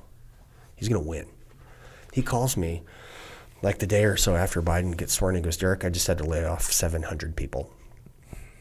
And I'm like, what do you mean, Tim? He's like, uh, we were doing the um, electrical substations for the Keystone Pipeline, and Biden just went flick, shut that off. So the cascading effects of these things people don't understand, and I do intuitively because I wrote all these plans and did this stuff, and it's something I'm good at. So here's what happens when you stop natural gas movement and production. Do you know where fertilizer comes from, Jocko? Yeah, natural gas. That's the nitrogen that comes from. That's where it comes from. The, the Wisconsin's third district is one of the top five users of propane and natural gas for home heating in the country. It gets 20 degrees below zero. Okay, you're not going to like put an extra sweater on like your mom used to tell you. What about solar? It, okay, so check it out. Um, we we want our grandchildren to have power, right? But we have kids now. So the Biden administration is trying to skip ahead a generation. You can't do that. Um, the guy named Brent Ridge runs um, Dairyland Power, one of the biggest co-ops in my district, and we have a lot of co-ops because we're rural. Um, they did the math so the Biden administration wants to be carbon neutral by 2030. Okay? Oh, a noble goal. You know what that takes? You have to double the amount of all of the nuke plants on the entire planet. So that is not a real goal. It's just not. So people are eating it right now because of these horrible policies. It's just that simple, and it's got to stop, man. Yeah, you know, uh, one, one people that are in business with me, and there's a lot of them. You know, we've got a lot of a lot of different businesses. Sure. And and anyone that works with me knows that when I'm looking at things and we're you know assessing something, I'll get to a point where I say, "All right, run the numbers." Right. You know, which is okay. Well, tell me what this is going to cost. How much we're going to put into it. What's the ROI look like? What's the risk? Run the numbers. Tell me what the numbers look like, because that's ultimately, and and then the numbers you have to put that into the calculus of your gut feeling for sure. But you can have a p- really strong positive gut feeling like, hey, this sounds like a great idea, and then you run the numbers and you go, hey, yeah. it's probably not going to work, man. Like exactly. that's just too much. Yeah. Sometimes you go, you know what, this is not a bad idea. You run the numbers and you go, hey, this actually makes sense. We can we can go for this. And and that's why I kind of you know when when you mentioned the closing of the pipeline, I kind of you, you yeah. know because emotionally you think, well, this seems like a positive thing. You know, people can look at it and go, hey, well, we don't want to have to put um, pipes through fields and and then you run the numbers. Right. And you, you, just run the numbers. And it's not even really that close. You know, it's the type of math that you just said. Oh, right. we got to double the number of nuclear plants in the next three years if we're going to get there. That's in, what it's going to take. In the world. In the world. Right. Uh, so check this out, man. We don't do enough running of numbers. Right.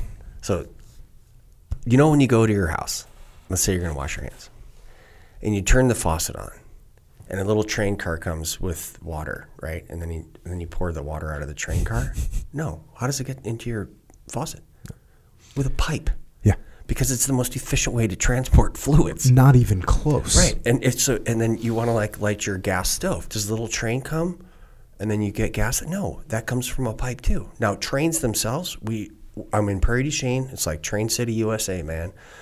Transporting bulk items like coal, for instance, and some other large POL things, if you're going from point to point, you have to have a railhead, right? So there's room for both of them. That's what folks don't understand. But we have a carbon based economy. And if you shut off the, the fossil fuels that produce carbon, you're going to destroy the economy. That's what's happening right now. You look at the food costs, dude. Farmers have not locked. Wait, check it out. Farmers have not locked in fertilizer prices for next year. Oof. So it's going to keep going up and up and up. There's a um, there's two fertilizer plants that just closed in England. There's one in uh, Finland that went down. I think they're only going to produce 24% of the fertilizer that they did before. Russia is not going to export fertilizer anymore, probably for the foreseeable future, at least five years. I mean, they hate us right now. And there's these weird tariffs that we put on Morocco where they, they produce um, some fertilizers. What can Congress do? One thing. Right now, uh, put pressure on the Biden administration to make sure that they open up permitting and then get rid of the tariffs on Morocco. So, looking at all of these problems, people get really worried about a lot of stuff. And uh, the current leadership of the Republican Party, uh, Kevin McCarthy in the House, we actually have a plan. And they've done a tremendous job of looking at all the problems and figuring out which one of these from the federal level will we have the greatest probability of having the greatest positive effect. You know, that's how you're supposed to govern. So I'm, I'm actually very excited. Um, the polls are looking outstanding for us. Um, when I say us, I mean my team. Um, you know, I'm the head of the team, but us, we've done this together. So I anticipate, you know, being elected in November and giving it a go, man. Isn't that funny? I think about that, dude. I come from the meanest circumstances. The Yeah. meanest. Well, you know, uh, when I kind of opened with that thing from George Washington, that I, I'd heard that quote, read that quote a while ago, Mm-hmm. and y- you know, you think about, you know, I, I I just know your career and know what you know as an average team guy, what you've done, what you've been put through, what your family's been put through, and it's like, how much are you going to ask from somebody? And I look at the political arena, and it makes me sick to my stomach. Like I, I, I don't. I just think that just sounds. The whole thing sounds awful. When you show me your calendar, and I know you're going to a bunch of meetings with people that half of them, you know, are horrible people, half of them are awesome people. You got all this craziness going on. Um, I would not say that. I think Okay. The vast majority of them are awesome. Okay. Like Uh, vast. Well, I, I know that when I look at what happens to politicians, Yeah. uh, and you're going to get just, you know, your, your life becomes this uh, target, right? And so I know that there's a ton of sacrifice that you and your family are going to make again in order to do this. And uh, yeah, I guess you wouldn't be setting meetings with people that despise you, but look, the press is going to absolutely at least Already have. a, a, a large majority of the press will absolutely despise you, and they're going to do everything to attack you. Yep. They're going to attack your family. They're going to attack your values, your home, your people, your community, and everything. Yep. Um, so the the fact that you're like, yeah, cool, Roger that, going to step up and, and and try and make this happen, and it looks like you are going to make this thing happen. Yeah, well, I'm not going to wood there. when you look at um, all the divisiveness in the country right now, one of the things that I've given an answer to a bunch is something that we already kind of discussed, which is, hey, I look at something from my perspective and I think, well, you know, Derrick has a good point there. Or maybe he's right about this. Mm-hmm. Instead of me thinking, well, Derrick doesn't agree with every single point that I have, so therefore he's completely wrong about everything and I ha- actually hate him Right. how, how, do, how are we trying to open people's minds up to get hey you know what i, I get that you see things a little bit differently and you come from a different background than me and I, I, I understand your idea at least i know where you're trying to go and it seems like in most cases we can be at least somewhat aligned you know you want for food prices to come down Right. that seems like a universal, universal Universal. thing. Who would say no? We think food should be more expensive. So what we really should be talking about is if you want food prices to come down, and let's say you're a conservative, you're a conservative Republican, mm-hmm. and let's say I'm a a left wing Democrat, Right. And I want food prices to come down. So we're actually aligned on where we want to go on that particular subject. Correct. But it's like there can't even be agreement on that.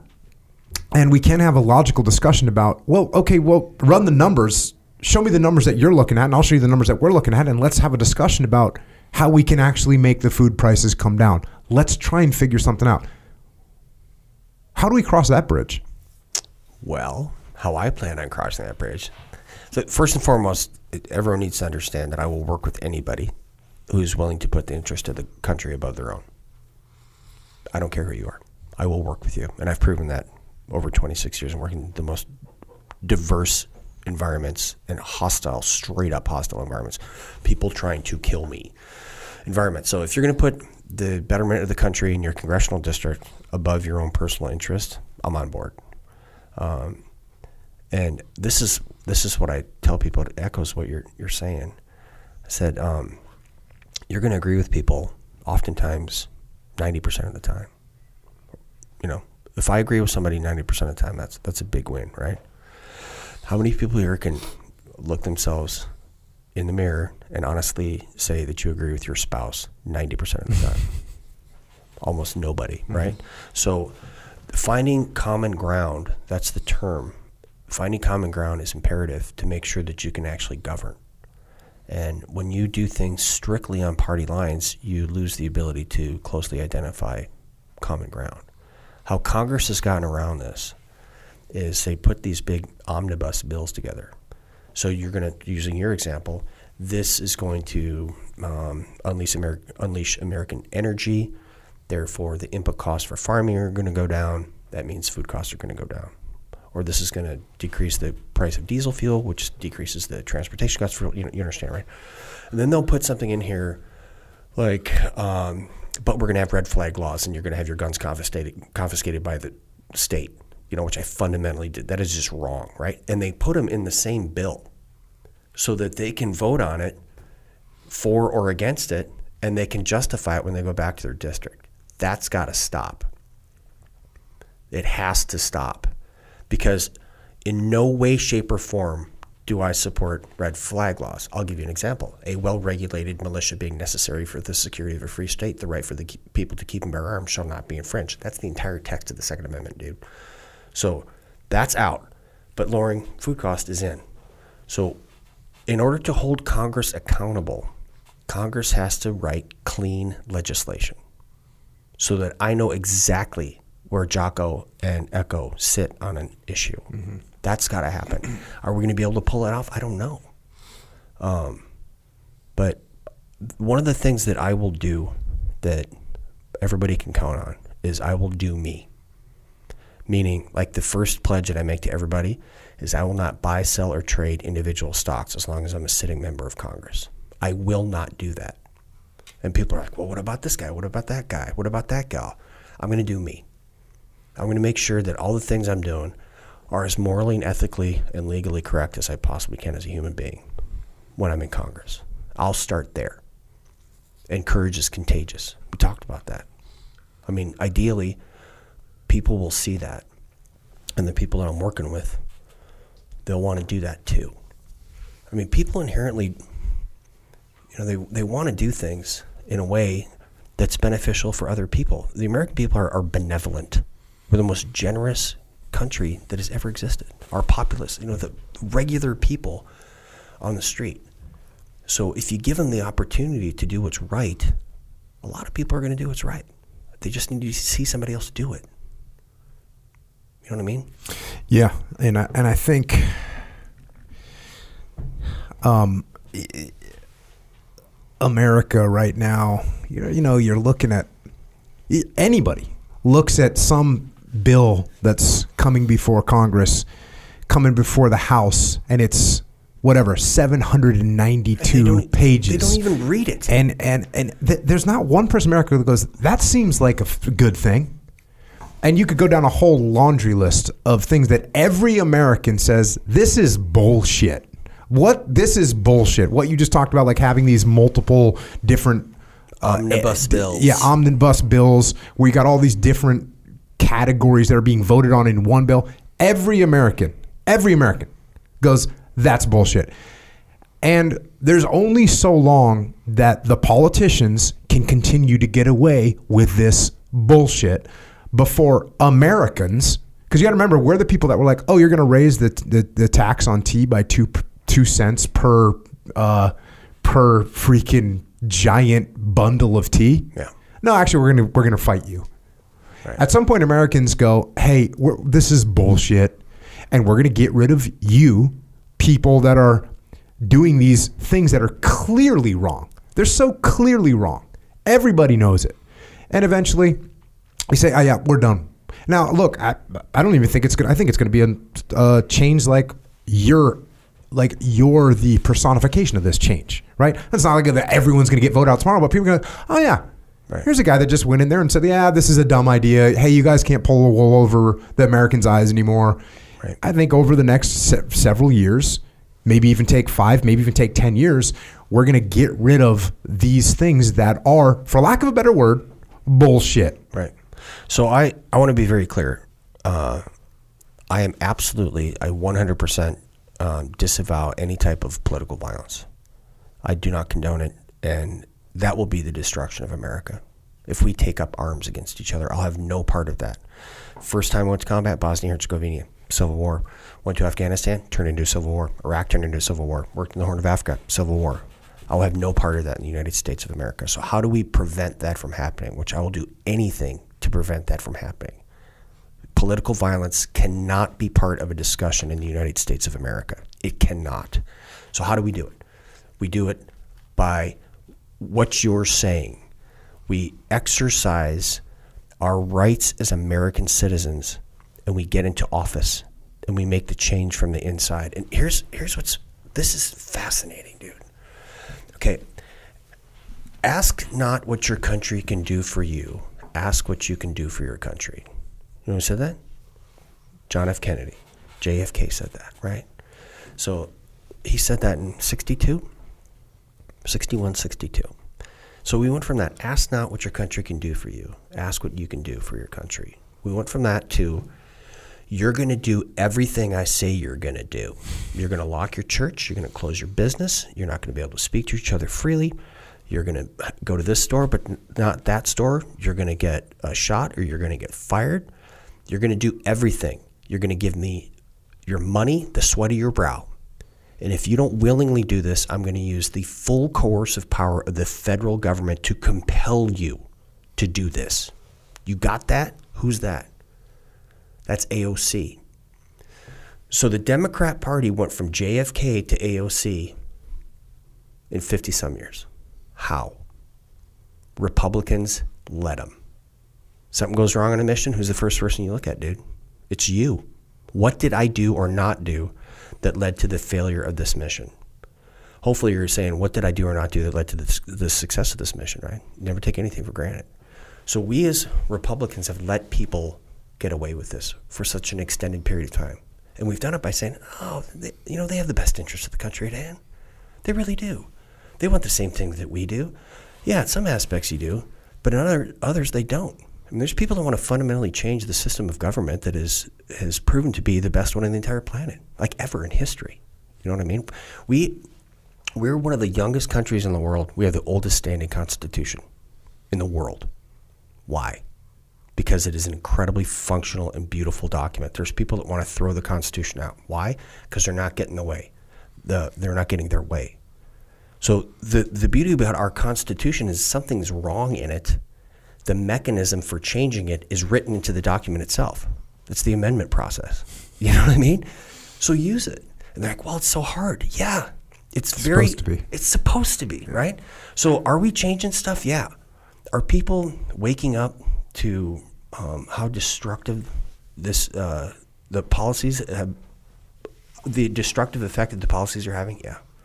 I mean, I see people that are just beside themselves. That ten thousand dollar college thing, they want to give ten thousand dollars to for you know student mm-hmm. debt relief. Check this out, man. Seventy five percent of my district does not have a four year degree. Only nine percent of my district, nine percent has a graduate degree. And I did a roundtable with some folks, and they're all blue collar folks. This is what twenty one thousand square feet. Yeah. Okay. Um, This gym is 21,000 square feet, is what he's referring to. yeah, sorry. The gym is 21,000 square feet. Uh, We do this thing at a uh, HVAC place. It's probably 18, 20,000 square feet. Two brothers got this thing going. They don't have high school. They have high school degrees and then trade school. We're in this, you know, beautiful business. All the people are real estate agents, whatever. No one had a four-year degree. And we're like, well, what do you think about this? I'm like, well, this is absurd, right? So I do this roundtable. I go to a place to get lunch. I'm talking to Hannah, is her name, H in the beginning, H at the end. I remember because she said that. Stuck in my mind. And we started talking. She goes, "Yo, this is great. You know, I'm, I graduated from college. I have all this debt. You know, I'm working here as a bartender." And her degree was uh, degree was in, um, gosh, she was like uh, public or communications with an art major or art minor, right? I'm like, well, you know, kind of get what you pay for there. And she goes, "Yeah, I think it's a great idea." Okay, Hannah, hold on a sec. Let's say this place is banging on a Friday night, and there's there's a hundred people here, and you go, all right, time out. 91 of you go over there. Okay, and the 91, the other nine, you sit here. All 91 of you are going to pay for everything they eat and drink tonight. And you're going to sit there and watch them. I go, would they be mad? She goes, well, yeah, that's just unfair. and I was like, okay, so 91 folks, even if they were just getting it, you know, you're talking 25 bucks a person, maybe. I mean, they, would, they could have lavish dinner, right? So this is $2,500 out of every single American taxpayer's wallet to pay for somebody to have dinner on you. No, that doesn't make sense on any planet, right? And I told her that, and she's like, wow, yeah, that is just unfair. I'm like, Hannah, Hannah, run the numbers. walk the dog. That's what I call it. walk the dog on this. You know what I mean? It, it doesn't make sense. So people are seeing that, and um, I, I there's so many reasons to be discouraged, Jocko, and you can always find one. You can always find no. You know, no's easy. It is. It's the easiest thing in the world. No. Um, and it's easy to get discouraged. It's easy to, to get down, you know, um, with all the circumstances.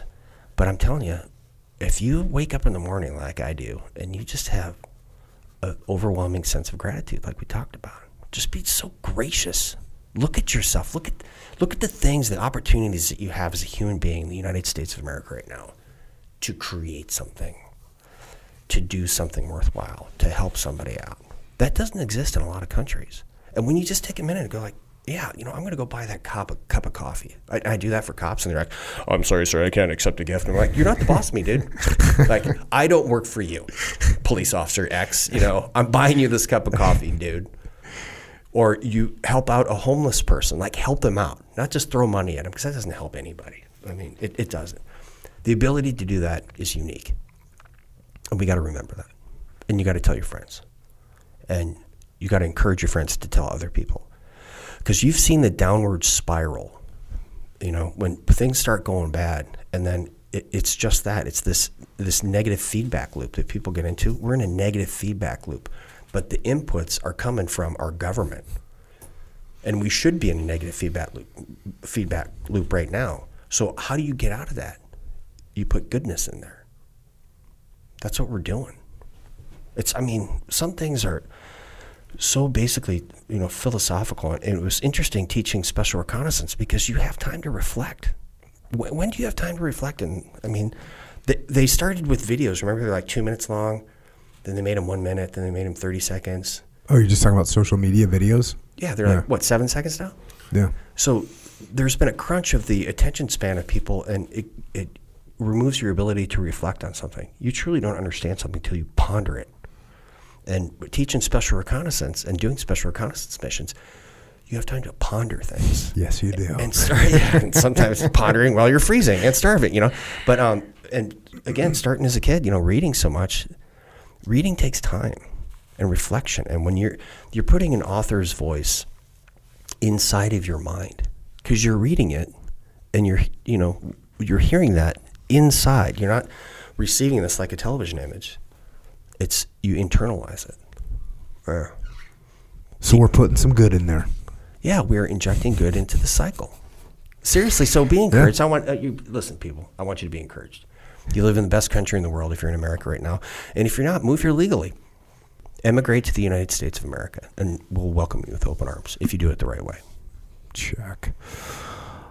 That gets us. I think that gets us up to date. That's where we're at, right? Um, These are excellent, by the way. oh, thank you. Yeah, Thank you. Appreciate it. yeah. I haven't Um, had one before. I guess you have this whole line of everything, right?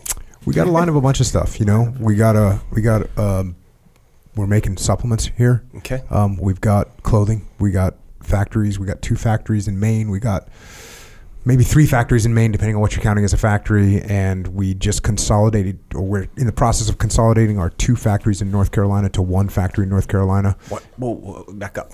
Why don't you have a factory in the third congressional district of the state of Wisconsin? We can talk about that. Let's talk about that. um, we can go out there and check it out. And uh, as as we grow, which we're growing very rapidly right now, and the reason we're growing very rapidly is because people want American made stuff. Sure. Hey, dude, we've got power. We've got rail uh, during the um, summertime. We've got the Mississippi River to move uh, commodities up and down. And I have the most fantastical, hardworking uh, ethically sound, badass Americans in the world. Well, the, the, the- that is that is outstanding, and and that's what we're looking for. Um, you know, we've we've kind of a little bit maxed out our resources, our human capital up Sure. in Maine. We, we're still getting people that are. I mean, the beautiful thing is we got people coming in from all over the country are moving to Maine, moving to North Carolina, knocking on the door. I want a job. I want to work here. It's it's outstanding, uh, and so that's been a huge part of it. Um, just growing that. But yeah, we make boots, we make jeans, we make hunt hunt gear. So American made hunt gear. I don't, I don't think there's anyone more patriotic in the world than hunters in, in the in the country than hunters. Hunters need to vote. Like 30% of hunters vote. Oh, really? That little. We all sit around and are, you know, griping about this and that. They don't vote. If you're a hunter, vote. Yeah. Register and vote. No doubt about it. You- you There's no doubt about it. There, If you're not part of the problem. for hunting rights, for gun rights, for conservation. Right. Like you, you definitely want to be voting if you're not voting right now. Yeah. But they definitely. I mean, I, I saw a bunch of hunters over the past, you know, September, the, the past hunting season for me, and everyone is just so excited about being able to buy stuff that's made in America. Yeah. Because this is. You're literally taking money out of our economy. When you buy something from overseas, you're just giving that money, not only giving it overseas, but they don't care about the environment at all Right. in these overseas factories. They definitely don't take care of their workers. Their workers have no future. They're slave labor. It's it's it's it's horrible. We are paying the Chinese Communist Party to op- oppress their people and plot against the existence of the United States. It's what is happening, I know, man. and that's what me and my friends are doing to push back against that is bringing manufacturing back to America. I mean, you, you love it. We we are literally we have have literally brought machines that were outsourced to America th- from America 30 years ago. We've bought them and have brought them back to America and are putting them to use. That's what we're actually doing it uh, right now. I mean, we got we got great documentation of this too. Uh, so that's what we're doing. Well, I tell you what, dude. Um, let me get elected. Keep working hard, and then uh, let's do an official visit. Yeah. Well, Because I listen, um, I will do anything to help the people that I'm representing. Those three conditions: morally, ethically, and legally correct. Then we got we have to find ways that meet those parameters with the end state of your congressional district, the state, and the country are better off because of it. yeah. And it's it's just a little nose to the grindstone, dude. We really got to think about what's taking place and then act on it. Yeah, right? well, a huge part, a huge part of what you're talking about is, you know, you've said it multiple times. Is you got to put your country first, and you know, when when when I've as I've gotten involved in the in these industries, you you can look back very easily in the last 40 years, 30 years, really, of the history of the companies in America, where you can increase your profits, your short term profits by a little percentage, and therefore you make the decision. Oh, you know what? We can, we can. It's going to cost us more to get it over here. It's going to cost us to transport it. It's going to cost us time, but we got plenty of time because we're big, and it's going to save us, you know, thirty-eight cents a garment. Let's do it, and that's what they did. Right. And they did that over and over again, and then they spread the lie of. Now, now, what they what we were up against is they said, "Oh, you can't. It's impossible to do this in America now." Right. It's impo- uh, It's like, are you kidding me? This is America. It's America. This is America. We Right. outproduce the world. Right. And we can build anything. We can make anything. And that's what we're doing. And look, it starts with boots and clothing and jeans and jujitsu gis and rash guards. That's where we're starting. I don't know where we're going to finish. Yeah. But that's what we're doing. So we we have a we have a globally integrated economy, right? It's carbon based, and and I'm okay with that to to an extent. What I'm not is I'm not a globalist, and I understand that we need to make sure that we're putting the interest of our people first. And the best example of this is let's say you're um, you know a 98 year old person with osteoporosis whatever and you see someone being assaulted can you help that person? No. I mean you can call the police but you can't get in there. So you you have to be strong in order to help somebody. And this administration either doesn't understand that or they don't care. So when you are the difference between equality and equity is um, everyone should have the everyone should have the ability to start with a level playing field. Do you know what I mean? And then you you succeed or fail predicated on your God-given gifts and your drive, right? But if I force you to perform less so that you have equity vice equality, it ruins everything. Yeah, well, That's, that's- Thomas Sowell is brilliant. Yeah, we've been kind of exploring bringing him out to uh, bring him on the podcast If you do, we've can I come talked here? about him a bunch, and uh, and he's definitely had a big influence on the way that I think. Equality of opportunity, not outcome. Yeah, that's yeah, it. man. just eh, brilliant, man. um, yeah. yeah. So, Echo, Yeah. What's up, man? you have any questions? Yeah, let's rewind a little bit. Oh, oh, real whoa. quick one. Oh boy. You're working at a gas station. Yes. Did you have any roommates at that time? No, I was working at Drysdale Chevron. So you could work at Chevron and have your own apartment. Granted, we're starving for sure. Wait, so check this out. Um, you guys, are you do you track um, Dennis Prager? yeah. Okay, Yeah. so Prager, you they did you know those series of four minute videos. Mm-hmm. They they did this one. There's if you do three things, doesn't matter where you start on the lower socioeconomic scale, you're going to wind up in the middle class. Mm. You graduate from high school. You do not have a child out of wedlock, and you have a full time job. That could be at the gas station. That could be anywhere, right? So you do these three things. Statistically, you're going to wind up in the middle class. It just takes those things. And a lot of people give guff about um, intergenerational wealth transfer, right? Well, we were raised dirt poor. But my mom, because she was a hard worker, when she died, she had a home. And we sold the home because we didn't want to live there. And then we had- to pay a bunch of taxes. And then we received this, you know, little nest egg from my mom. That's money that went from one generation to another that is intergenerational wealth transfer. And all it takes, I mean, that's what it is. I mean, look, it's, you don't got to make up the, I, we're SEALs. SEALs make up definitions of words all the time, by the way. yeah. They'll change your name. You know, uh, Jason, I'll say his name.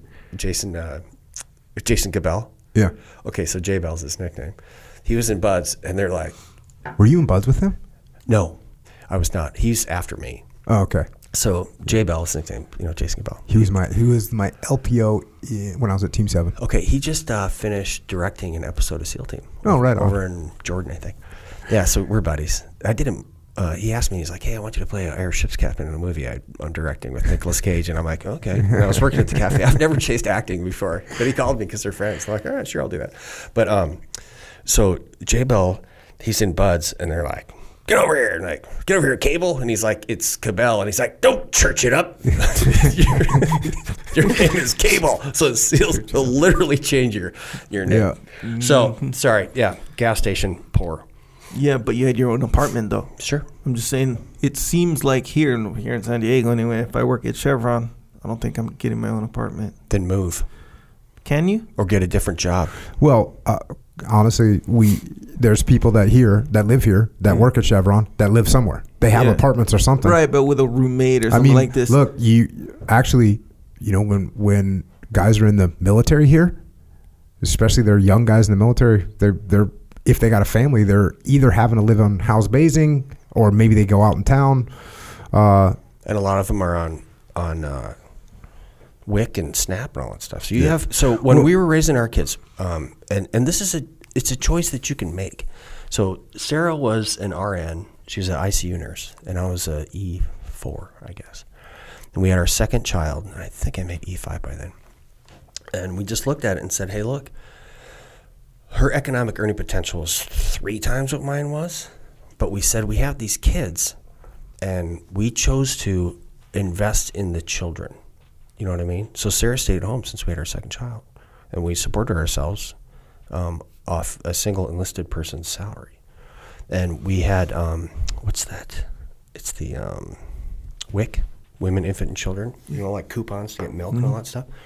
I mean, we were poor, but relatively speaking, you know, if you you you project it across the globe, we're still incredibly wealthy. Mm-hmm. If you look at that in perspective, and I think when the Department of the Army just came on and said, "Hey, instead of paying enlisted people more, put them on food stamps," that's an issue. Yeah. Well, that's a way for them to save money in the long run, right? Which you're is- not giving them a, you're not raising their base pay, which means you don't have to pay their retirement as much.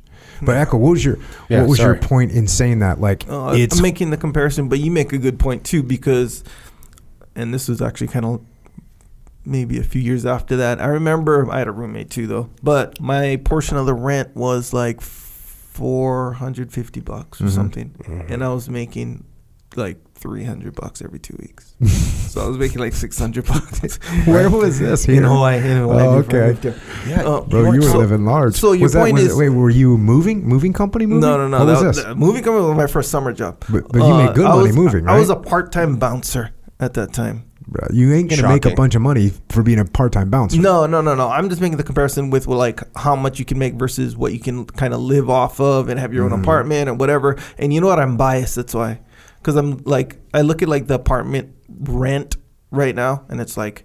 3,000, 3,500, 4,000, 4,300 is what I'm hearing. You're Uh, saying in San Diego. yeah, exactly right. But San Diego where? in, in UTC. Yeah, oh, come like on, that man. kind- There's so- places in even in even in San Diego, which is super expensive. Right. There's places that are way cheaper than that. In fact, I would actually even say most places are going to be way cheaper than that in all of probably California. Really, when you think about, I mean, there's Yeah. certain designated Yeah. cities that's like okay, Yeah. it's crazy, but everywhere else is probably a lot cheaper. But you make a good point where it's like, yeah, I worked at Chevron, but then even you saying like, oh yeah, you're starving. It's kind of like okay, there. That's kind of the deal. No one's really starving now. Mm-hmm. You know, everyone's got Which their I'm phone which and I'm- they got their this. I'm thankful that people are not hungry. Yeah, yeah, yeah, fully. But that's a whole different thing, though. Right. uh, Than as far as like what what I was kind of trying to compare. Yeah. But I don't think we're way off. I think I think it's kind of similar now. I think just now we're just distracted by way more things. You know. But but you also got to look at what you're gonna accept and what you're gonna do about it. Because this, I was, in Iraq. We hit this Target building and we roll in there, and there's a family, whatever, living there, and there's a bad guy, and we got the bad guy, and we're now we're like looking at this place where he lives, and uh, in the, it was basically one big room and then like two smaller sleeping rooms. But in the one big room, there was the kitchen where they made the food, and then there was like a, or there was like a sink to make to, to do dishes. It was the kitchen. Then there was a, a small bench or table to prep the food, and then right next to that was the shitter. It was like and it wasn't it wasn't a toilet. It was a trough that had a little hole, but you would shit right there. Right. And these things were separated by no more than five feet. Yeah. If I moved in there within 30 seconds, I'd be assessing how we're going to do this different, what changes we're going to make. We're going to make this thing better. We're not going to we're not going to shit where we eat. That's just a general rule. We're going to we're going to make changes. Now, this family had been living there for a long time. Right. And I noticed that wherever we would go, there would be some guys in the platoon that'd be like, "Oh, we're moving into this building now. Cool. Here's what I'm gonna do." They start fixing stuff. They start making stuff. They start building stuff. They get everything set up. They'd they'd get a fan from somewhere. They'd rig that. They'd make it work. Guys guys would just take take action to improve their situation that they're in, and some people aren't. So if you're in an apartment and you're working at Chevron, and you're starving, you go, hey, you know what? This sucks. I think this sucks. I'm going to go and see what the U.S. military, if there's an opportunity for me there. That's Derrick. You know, I'm working at Wendy's. Guess what? Working at Wendy's sucks. It sucks working at Wendy's. They have these fantastic uh, potato wedges. For Oh, breakfast. believe me, I'm not. I'm not knocking. Yeah. I, I can't say I didn't No, really- really dig Wendy's. Right. But I'm. I'm looking at it, going, "Hey, you know what? This sucks. I don't want to do this. I don't want to do this for a long time. I. I, I want to find something else. Okay. What are the- What options do they have in the U.S. military for me? You and I both kind of look towards the military, but no matter where you're at, you look around and go, "Hey, you know what? Where I'm at right now kind of sucks." And if you're thinking that right now, then you say, okay, why does it suck? What do I need to do to improve it? How can I start building in the right direction? But- so you know how we get looked there? at when we Go looked at uh, how things were being manufactured, the only way to manufacture something is do it overseas. That sucks. Right. And my my business partner Pete said that sucks. I want to make stuff in America. Had to go and find a freaking loom and pull it out of an abandoned factory and get that thing working again and find people that knew how to work it. Why? Because it sucked and we're going to do something about it. It sucks that we couldn't get boots that we wanted that were made in America. Cool. That sucks. What are we going to do about it? So if you're in a situation that sucks, don't just sit there and grovel in it. Figure out what you can do to make some adjustments. And listen, there are there hard times that hit people. Yeah, You know, that's a classic extreme ownership question that I'll get. Hey, I've been hit with this disease, been hit with cancer. I mean, I, I remember distinctly. I got asked this question uh, uh, at a live event. A woman said, "You know, my my my my child it was a daughter. Daughter has cancer. How can I take ownership of that? What am I supposed to do? How am I supposed to take ownership? of that? How's that my fault?" And I said, "No, it's not your fault. Obviously, that your child got cancer. what you take ownership of is how you respond to it." Right. So, so I see what you're saying. So here is the the the nexus of personal responsibility and uh, governmental control. So the government's job is to make sure that the playing field is level. And also, we've gotten to the point where we seem to have demonized labor. So we have to not take away the dignity of labor. You know what I mean? Like I have a picture on my phone. I'm handing a, a young guy named Joey his first paycheck that he ever earned in his life. You know what I mean? That he'll remember that 250 bucks the rest of his life. Raleigh Bevins handed me my first check at a movie theater. I remember that. I remember the guy's name. that was 50 years ago or whatever, you know? No, 50. I'm 53. So 35 years, 40 years, whatever it is. I don't know. Right? So I remember Raleigh Bevins doing that. So, what has taken place in the United States of America is that for some reason we've allowed these um, folks to convince people that if you work with your hands, you're lower and you're lesser. So, even for some people, they're okay with their circumstances by working at Wendy's. And we have to understand that it's okay if that's what you're going to do. But then again, if you want something more, you that's the part, part where you got to look inside. And I think that's what you're articulating.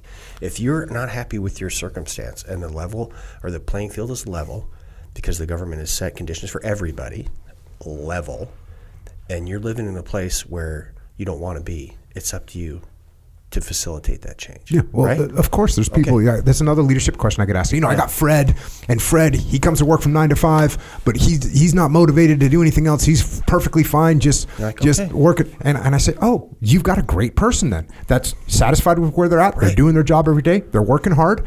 It doesn't mean turn their turn your back on them and think, well, I'm never going to pay attention to Fred again. No, it means every six months you check in with Fred and you say, hey, Fred, I know you're waiting for your kids to you know get through middle school or you're going to a lot of their games now that your kid left middle school, you, do you are you thinking about maybe moving into a leadership position? Nope. I want to wait till they're done with high school. Hey, cool, no problem. I appreciate the work you're doing. Are you familiar with the concept of the regimental cor- uh, corporal?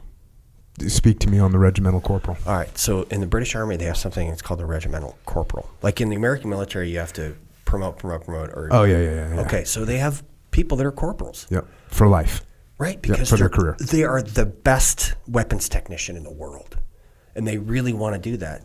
You know what I mean? Yep. And that's it's not the English dream, clearly, but that's where that guy wants to be. So it the the beauty of the United States of America, and we got to get back to this because we're getting away from it, is when you work yourself into a place where you're content. It's okay to be content.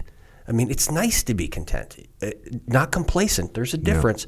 So when you're content with your family situation, your school, and your job, and all that stuff, that's awesome. That's your American dream, man. You don't you don't have to have a mansion in Beverly Hills. We- We've been just fooled. I have guys that tag me in uh, social media Yeah. of like plumbing installs that are super freaking dialed, or Right. they're putting an electrical sub panel and everything is squared away, and they're like, "Yeah, check this out." "Check It's it like, out," hell right. yeah, absolutely, hundred percent. That's a trade. That's a skill. And that's awesome. And I'm super stoked when I see that stuff. And that's, again, it- one one thing I'm very lucky is that, you know, I work with my consulting company, Echelon Front. We work with companies all over the country and all over the world. And so I get to travel into wherever, North Dakota, and go out and check out the oil rigs that are being drilled, the, the, the drills, the guys working, what they're doing. Those freaking guys are awesome. The linemen up in Michigan, you know, hanging wires, going through Wisconsin. Yeah, in Wisconsin, all over. Right. And and these people are skilled. They've got a badass job. They know that their job is completely me. They literally supply uh, power to the country. It's freaking outstanding. So, lineman, right? Yeah. I'm going around right off the Great River Road, Highway 35, goes along the Mississippi. I'll have the largest contiguous section of the Mississippi River of any congressional district in the country. Boom. bam, it's beautiful. See this great house on a corner, big uh, garage. It's like a three story place, truck in the driveway. This new pontoon boat with like a 250 horsepower motor or something outboard. You know, costs more than my truck. And so I whip in there because I want to put a yard sign in this guy's. And I go, hey man, do you mind me asking what you do for a living? Lineman. Lineman. That's Went to trade school for two years, and he had two kids, and I can't remember his wife's name. Oh, for Pete's sakes, she was a radiology technician, not a radiologist, but she. Mm-hmm. Yep. Okay, she went to trade school. So you got these two people who went to trade school, graduated from high school, and they're balling, dude. I mean, they're living their American dream. They got their yeah. kids in school, and oh, and I'm like, why is that wrong? And you you can't fix a toilet with a degree in 13th century French poetry, and you just can't. So why have we demonized the things that built this nation? You know what I mean? You you can't you can't pump the air conditioning in this room if you have a degree in communications. You got to be a metal worker. You know what I mean? You have to be a sheet metal worker to make ducting. So one of the things that I'm I'm doing, Jocko, is I consider myself, and I think that the federal government needs to do more cheerleading. Like we have to cheerlead. I did a, I got endorsed by 16 in the 19 sheriffs in my district. You know what I mean? Because they know I have their back 100%. I, I've lived in ungoverned space. I'm unwilling to do that in the United States. How do you prevent that? You support the police officers. That's what you do, right? So I'm, I'm all in with these guys uh, all the time. And I'm also all in with people that are going to trade school. So we have to have people in positions of power go, it is so awesome that you are protecting me when I, I tell them this, okay, dude. So I'm a Christian. I was never afraid of being injured or killed. It was not part of my calculation. You know what I mean? I, for me, I've read the end of the book, seen the end of the movie. I know what happens. Even me, I used to joke, um, you know, with my wife about this, and it was just kind of Sounds like she's a frog real man's funny. wife. Well, she's a frog. no, she's a frogman's wife. You know what I mean? So, um, I, I was never worried about that. What I was worried about was my family. Do you know what I mean? I was mm. worried about my family. And the most precious gift you can have, from my personal experience in a combat environment, is like a two hour nap. Right? Mm, it's nice. You get two thing. hours of sleep when things are squirrely. Why can you get that two hour nap? Because your brothers have guns and they're looking out and they're protecting you in your sleep. That's something I cherished and I still do. Who does that for my family? Mm-hmm. Police officers. That's a gift. And when, when people are demonizing them, they just don't understand that. These people are literally watching your children as they sleep to make sure they're not harmed. What is more honorable than that and noble? I don't know. Yeah. Yeah, same thing with the, the guys that, and gals that are building our country. Yeah. Same It's thing when you flip on that electrical switch. It's honorable and it's noble. And things don't work without that. So Yeah. the federal government needs to cheerlead. We need to tell people you're not you're only here because these people are working so hard. That's why you could drive your car to work. That's why you're eating. Know, that's why you have clothes. These are things that don't take these, you know, fancy pants degrees. And I don't have an issue. I mean, I, I went to law school. You know what I mean? I get it. Higher education is very important. Graduate degrees are important. By the way, I finished my first year of law school and then did mm-hmm. full time Congress. So I'm technically on a sabbatical, which Got it. I'm. I I'm going to may have or may not get back to. well, I'm going to have a greater positive effect writing laws than I will interpreting them. Yeah. And again, you know, I, I got into that. I went to that for intellectual curiosity, not to, you know, be Perry Mason or something like that. But anyway, so that's the next thing I'm doing: cheerleading. Check. Uh, Echo, Sorry, was that Echo, the only I- question? That, that was the Oh only one. That's I the only one. I was Easy trying a day. comparison. Just Dude, drawing he's some got you got to test him a little bit. You know, he's Yeah, going to be yeah. up against the big dogs, the big uh, tough questions. That's it for right now. How about Okay. that? Okay. Right on. Derrick, any closing thoughts, man? Um, gosh, I, uh, I again, I want people to be encouraged, and you know, how are you encouraged? Is you you sit down and you you practice, actively practice gratitude for what you got, and you understand that you are empowered to change your circumstances, and I know that because I was raised dirt poor in a single home high school dropout, the whole works and jerks, and I'm going to Congress next year. So if I can do this, you can do it. It's it's the same reason I told you, man. I knew I could graduate from BUD/S because there is a seal with a trident on in front of me. Right? Yeah. It means it's possible. So act. right? It is possible. So act. Uh, awesome words to close on. Thanks for joining us, brother. Um, thanks for your service. Well, thank you for yours. Echo, it's really nice to meet you, man. Likewise. I'll give you my phone number. You can call me anytime. Right on. Sounds good. I think you already got it. Well, God bless you guys and your, your listeners, and um, I just wish you the best. Oh, hey, where's that thing? Oh, we got a baseball bat. Check this out. So, this this was made by the Three Brothers Bat Company. It's in Wisconsin. Got a hold of these guys. A couple of them played college balls. It's actually um, four brothers and a sister, but um, they decided to start making um, baseball bats. So this bat is it meets all the standards to be used in uh, Major League Baseball.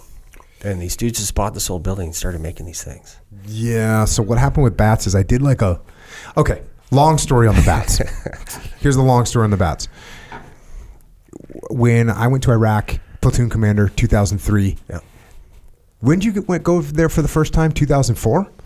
I was in Afghanistan in 2003. Okay, I was in Iraq in 2005. When you were in Afghanistan in 2003, was America sending a bunch of stuff over there, just like care packages and like sunscreen? Still and, are. Okay, so that was going on, and for whatever reason, you know, they're sending sunscreen and like M and M, just all this stuff, and they would send baseball gloves and baseballs Right. and baseball bats. So for whatever reason, we had a bunch of baseball bats. So we're living in a, you know, the, this was 2003. The war had kind of, well, this is this fall of 2004, 2003. So the war wasn't very deep. There wasn't all this infrastructure. There wasn't like a Wendy's on the base and everything like this yet. And so we were briefing in this crappy room with, uh, you know, like a sheet hung up Sure. on the wall. And I would brief, I would go and get one of the bats from this MWR, the morale Welfare and welfare Recreation. and recreation bucket, which had three baseball bats in it. That somebody, some cool person from America, threw them into a package and sent them to support the troops. Yeah. Which is beautiful. And so I would walk over there, grab a bat, and that's how I'd brief. And one of my friends has a has a video of me briefing with the bat. And you know, that's just like how I would point to like, hey, we're gonna go into over here, we're gonna move over there. And so then when I was a task unit commander, it kind of continued on that we had like a briefing bat. And then we did a video the other day and I was just like talking about leadership or something. I was holding a bat. And I forget what bat it was. It'll be that one in the future. Well, in the future will be this one. But then pe- now a bunch of people. Now I have, I think I think I've received five baseball bats from various people, custom baseball bats. I mean, you can see there's another one right over there. I got a few of them at home. But uh, yeah, this one is this one's awesome. Made in America. It says DefCore Pro Model Def 434. Three Brothers Bat Company, dude. That is in my district, and that is another example of people saying, "I have got a good idea." There's, I'll tell you one. I got to get out of here. Um, there's Wieser Concrete, concrete company. Joe just died. Um, gosh, it must have been six, seven months ago. Joe had like six kids, and they had a house, and marries his wife. Um, and he's like, I got an idea. Like, I got an idea how to make concrete this certain way to make this stuff, and it's gonna work. Mortgages his house again. So you want to talk about risk? Homeless Wisconsin, six kids. Uh, that would happen if he failed. But he's like, I have an idea. He died a billionaire Check. because he was like, I'm I mean, check on the billionaire part, not so much check on the dying part. But I mean, if Right. you're gonna die, you might as well do it as a millionaire. right. billionaire. Right. So the, the that's one of the things when people demonize business people. I'm like the hardest. The I would say the wealthiest people I know are, are some of the hardest working people I know, and you know that's their thing. That's their metric. As I, I started off, you know, I, I still do this. Um, I collect relationships with people. To me, that is my metric of success. How many people do I know? At what level do I know them? How can I help them? Will they reach out to me if they need something? And can I facilitate that need? That's my metric of success. It always has been. Sarah Jane and I live on my enlisted retirement. You know what I mean? Because we don't chase nickels. I just it's not my thing. But if if that if you're a businessman, your metric or woman, your metric of success more likely than not is financial. So therefore, if you are doing this and that's the metric of success, you should be wealthy as a business person. If you're a doctor, you should be caring people. Um, so I love that about this job because I get to meet the most fascinating people. Like those dudes that made that bat for you.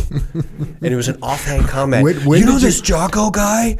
When, when did you meet him, and when did they get the bat to you to bring it, hand carry it to me? That got shipped overnight to my mother in law's house. It was, it was delivered yesterday. Check. So I talked to the cats, and they're like, "Oh, you know this Jocko Willink guy?" I'm like, you know, and they said it like, you know, because apparently he's a big deal. I mean, I don't know this stuff, dude. Like, I didn't know you had this. I was like, you don't know he has all this stuff because I started looking into it, and you wrote all these books and everything. And I go, like, if you're an accountant.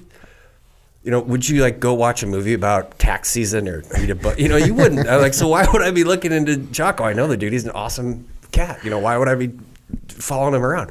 So um, I didn't. But they're like that offhand comment. Hey, you know Raymond? And I go, yeah, man. I've known it for like 30 years, I guess now. Team one, right? And they're like, you are kidding me. I'm like, no. So they follow your podcast. They watch it. I think that they've taken a lot of your lessons because they're incredibly squared away dudes. Check. And family's awesome. And just their name, they have, you know, too many siblings to put it on a bat. That's why it's Three Brothers Bat Company. But Yeah. yeah, so that was made for you, and I have one.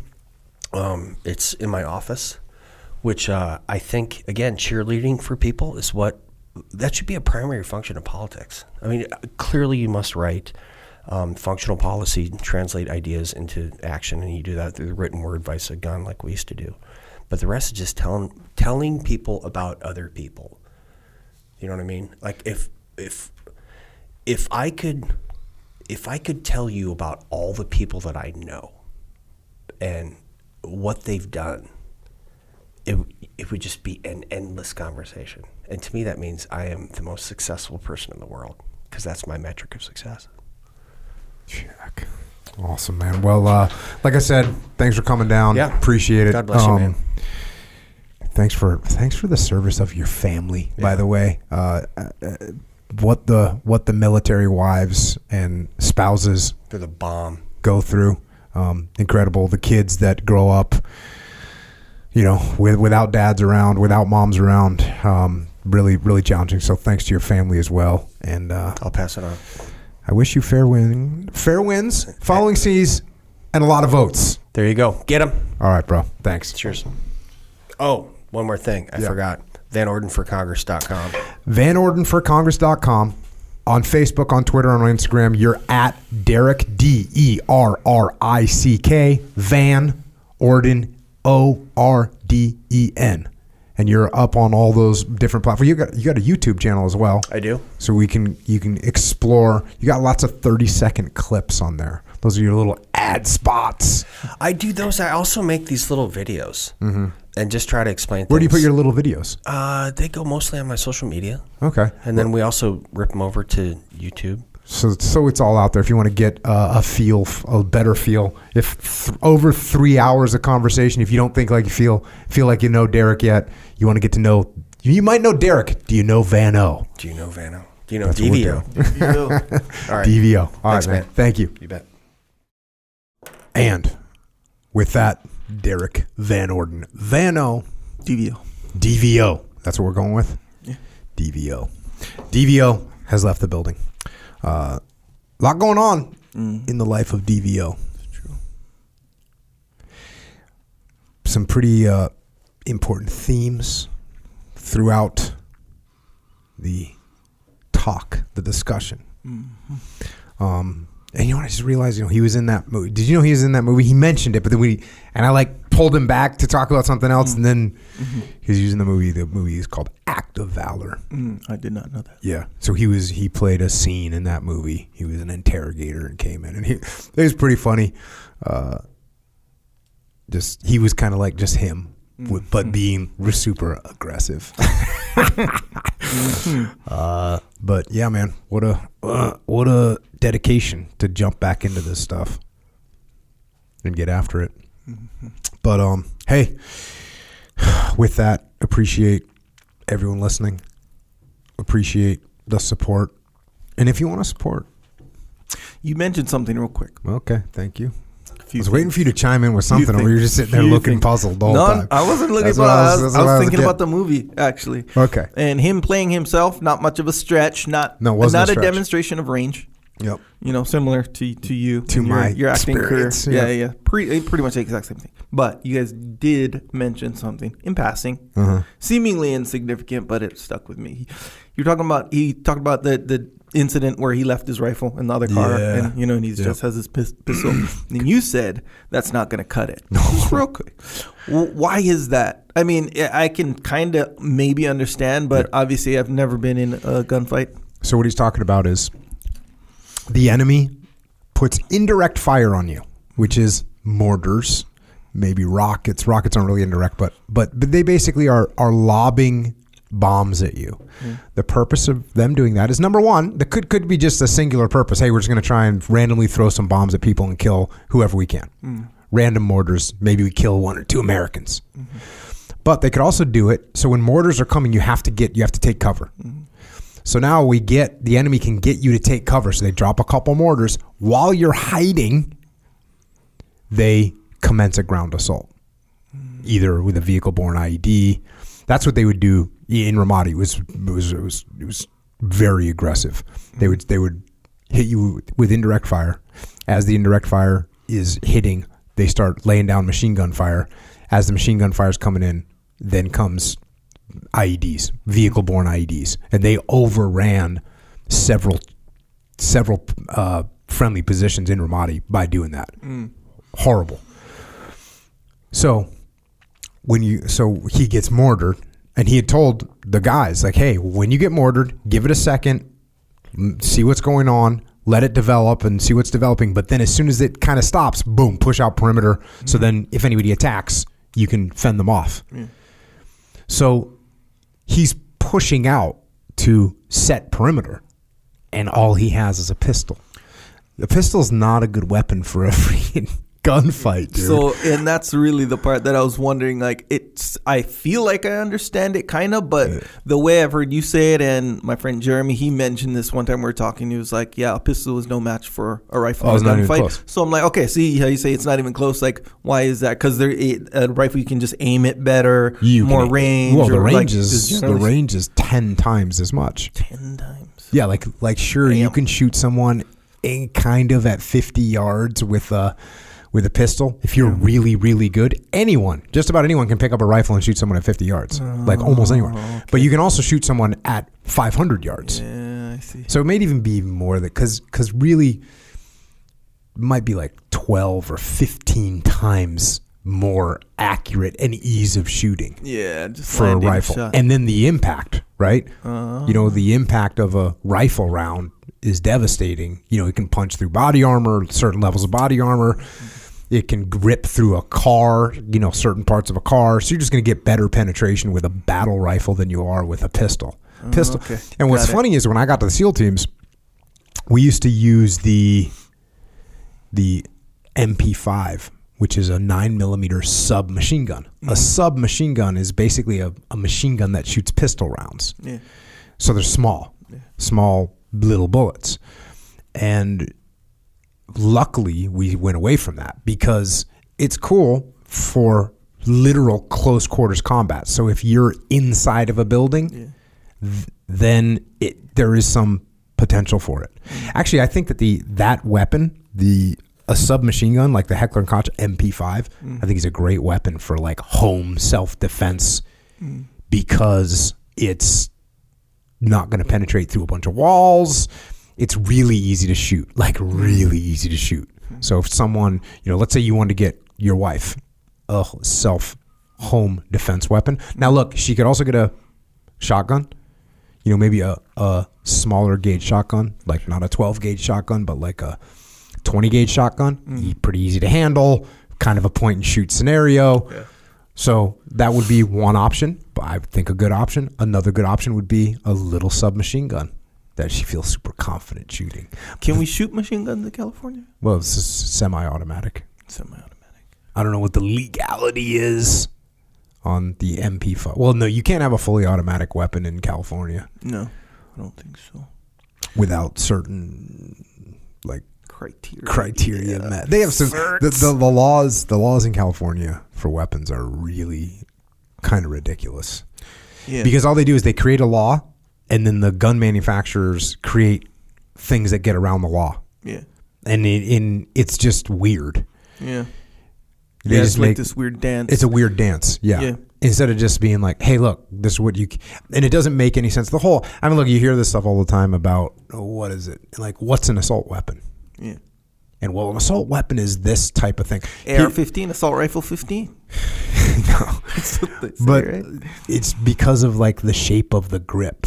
Like a pistol grip makes mm. it an assault. A Yeah. muzzle f- suppressor, a flash suppressor makes it an Yeah. assault weapon, mm. according to this weird thing. So instead of having a pistol grip, they'll like put this weird shaped thing that Yeah. serves the same function as a pistol grip, Yeah. but it's actually not a pistol grip at all. Yeah. But it is a pistol grip. It gives you the same function. They just do all this dumb, Yeah. silly things, Technical. and then and then the gun manufacturers make something that just overcomes that. Maybe it's a little bit awkward or whatever, Yeah. not as cool, but it's just a silly dance. It's just this, like you said, it's a silly dance. Yeah, the and when I was browsing, Mm-hmm. um, one of the guys there said something real. One of the main guys Mm-hmm. there might have been the owner. He he said something interesting where he's like, "Yeah, well, one of the main problems is the people who make the laws and even propose the laws. They don't know anything They, about they don't know anything about. Yep. So they the it just it's the the mere conception of the law comes out of ignorance. Yeah, it's just it's just dumb. yeah, It's just dumb. So it's uh one of the things about California that's just really bizarre. yeah. It's just bizarre. Then they mean- make laws that that literally don't make sense. Yeah. Yep. When they land, right, it's like, wait, we're like, what's the issue here that Yeah. this solved? And they're like, well, this. One goes, well, that didn't even solve Didn't it. even solve it. It actually kind of made some more issues, Yeah. and then made a lot of people mad who were kind of in the know. Meanwhile, I buy, I can buy a Desert Eagle, fifty calibers, fifty caliber round. Uh huh. I can shoot with one hand if I want to. That seems kind of dangerous. Could be. I mean, depending on what kind of thing you're shooting at, and yeah, how dumb you are. I'm pretty dumb. You so, know. let's face it. but yeah, yeah, that is uh, that's interesting though. That's good, interesting to know about the pistol versus rifle. I d- Yeah. yeah, I didn't realize it was that much of oh, a it's difference. a huge difference. It's it's uh, almost incomparable. Probably because I'm thinking of movies. You know how like you know Lethal Weapon. Remember? Yeah. What? But what part? I don't know. He was just really good at aiming. So he would like At aim. what distance? I don't know. Oh yeah, he shoots the smiley face into the target. yes, right? yes, yes, yes. That was one of the parts for sure. Yeah, that's really depending on what range. Yeah. That would be difficult to do. I think in the movie it was far away, like pretty far shot. Yeah, he which pushed made it pretty all the way back. That was kind of the thing.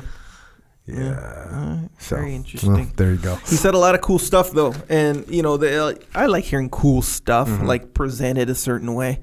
Um, but at the same time, I do like kind of like what it says, and when you think about it, you'd be like, oh yeah, man, that, you know how it kind of dawns on you, Mm-hmm. like certain things. He said, if you keep your head down, you won't see the world around you. That's a really good point. And even metaphorically, you know how like if you stay in the house all the time, or if you don't, you know, like they say work life balance. I get that, that that that's a thing or whatever. But you know, let's say you don't see your friends, or you don't uh, you don't socialize, or or you don't talk to a bunch of people as much because you're focused on this or that or whatever.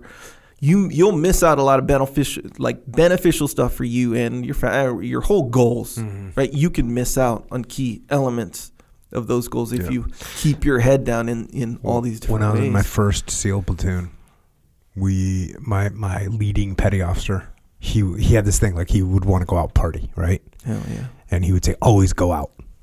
Yeah. Like, oh, you know, we're gonna always go out. And I took that because I was like hardcore, right? Yeah, and we sure. always go out, like always go out. Well, surfing, go out. Like there's a training mission, always go out. Oh, always go out. So yeah, always go out, party, cool, get it. I'm, I'm I approve of that when I was younger. You know, now I'm older, I'm not so much supported that. You know what I mean? But always go out, always go on the mission, always step up, always volunteer, always go out, always the waves, always go out. Yeah. You know, snow, always go out. Or Yeah. always go out. So I, I kind of adopted that attitude a little bit, not only strictly with going, Going out, and partying. Yeah. This guy one time he was super drunk, and he's I, I think he had to go to the bathroom, and we pulled back into the barracks in Guam, Mm-hmm. and he like gets out of the car and it's dark, and he goes running across the from the parking lot to the barracks. There was you know maybe a hundred yards of grass, Mm-hmm.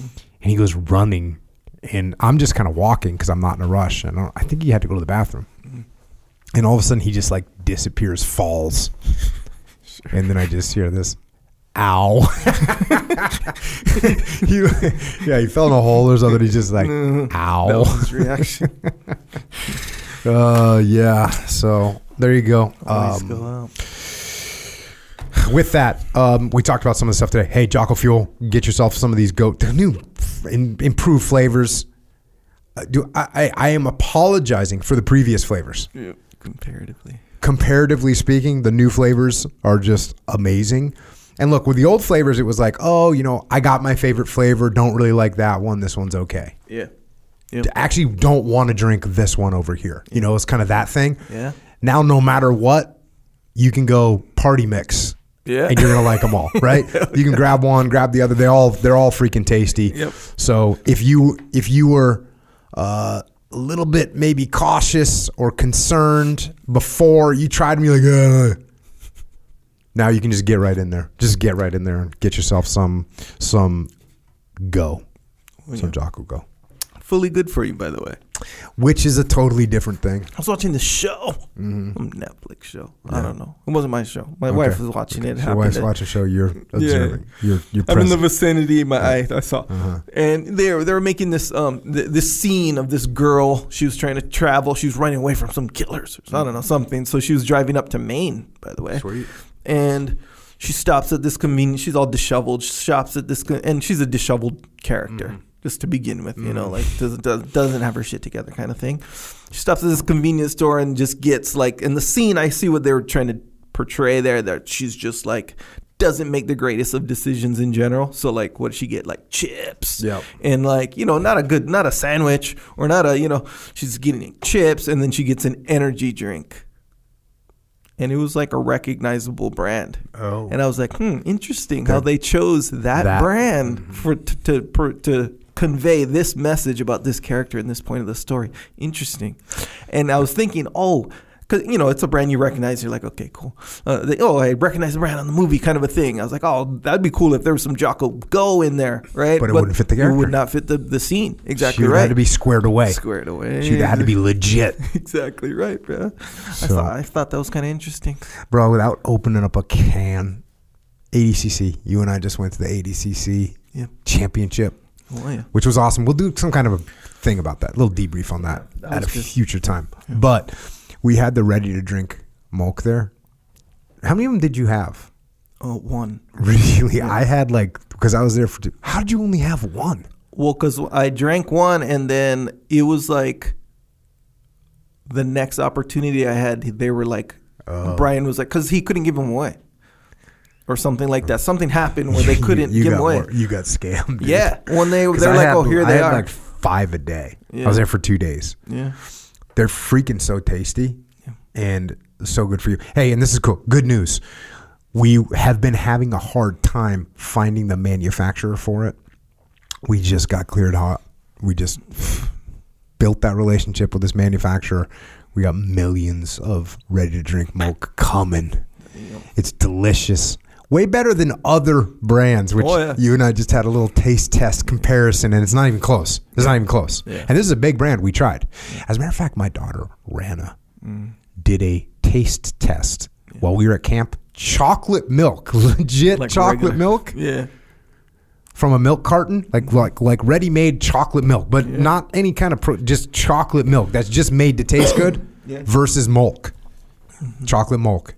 She picked, and my my daughter Rana does not play around. Like if she's gonna tell you what's up, She's looking. At she's school. It yeah, she's kind of like offensive, right? She's kind of like gonna bring it. She kind of raised her eyebrows. She's like, "Oh damn, yep, the milk." So we got ready to drink milk coming worldwide. Um, well, not worldwide, really, nationwide. Nationwide. You're gonna be able to order it. Uh, so check that out. JockoFuel.com. Go to Wawa. Go to Wawa and just clean the shelves in there. Let them know what's up. The the more you buy from Wawa, the more flavors they're going to bring in, the more we'll open up that supply chain. So go to Wawa, clear shelves. Vitamin Shoppe. We got Pink Mist at Vitamin Shoppe. Yep. Right now, it's the only place I think you can get it. We had to run that first run of them. Vitamin Shoppe's been awesome. They got everything in there. So go in there and just get some get some Pink Mist. It's tasty. So uh, we were at ADCC as you mentioned, Mm-hmm. and I'm not gonna say who. Actually, I'm gonna say who. It's my wife. She was like, "Hey, this pink one is good. This Mm. would be perfect with vodka in it." she, said, it. she said it, and I was like, "You know what? You're kind of right." Because remember back in the day, Red Bull vodka or whatever, Yeah, right? yeah. Like that was like kind of that was kind of like a, a death trap kind of thing. Like you're you're not doing the right thing with a Red Bull and a vodka, No, you're and then not drinking doing them the all right thing. all night. Th- That's bad. But think about it. The pink mist might balance out some of the repercussions of the vodka. Look, it's not the right thing, but it's not. It's less. It's less wrong, wrong. Yeah. than going with Red Bull and vodka. Yeah. it's definitely less wrong than that. Kind of balances itself out a little bit. It's It- not it- it balanced. feels- it feels it's like not a- balanced, but it's a move in the right direction. Let's face it, we're not going out and drinking vodka and thinking that there's Yeah, that so- this is going to make it okay. Yeah, yeah. But it if felt you- like a violation. If, if vodka's kind of on the schedule, Yeah. which I don't recommend, right? It's not on my schedule at all, zero percent. okay. Uh, But if it's on your schedule yeah. and you want to mitigate the issues that you're gonna have, Yeah. then it's not going to mitigate you going to jail. It's not going to mitigate a DUI. It's not going to mitigate you getting arrested. It's not going to mit- mitigate you spending all your money on stupid shit. It's not going to mitigate any of that. No, probably It not. may give you a little bit of a less hangover in the morning. We'll go with that. Uh, so there you go. JockoFuel.com. Get some of that. OriginUSA.com. Just got back from my hunt. It's another one. We should just do a podcast about the hunt. Lots Yeah. of lessons. Just, but hey, we made hunt gear. Remember, I had said if if the hunt gear wasn't ready, I was hunting in a, a loincloth. That was my plan.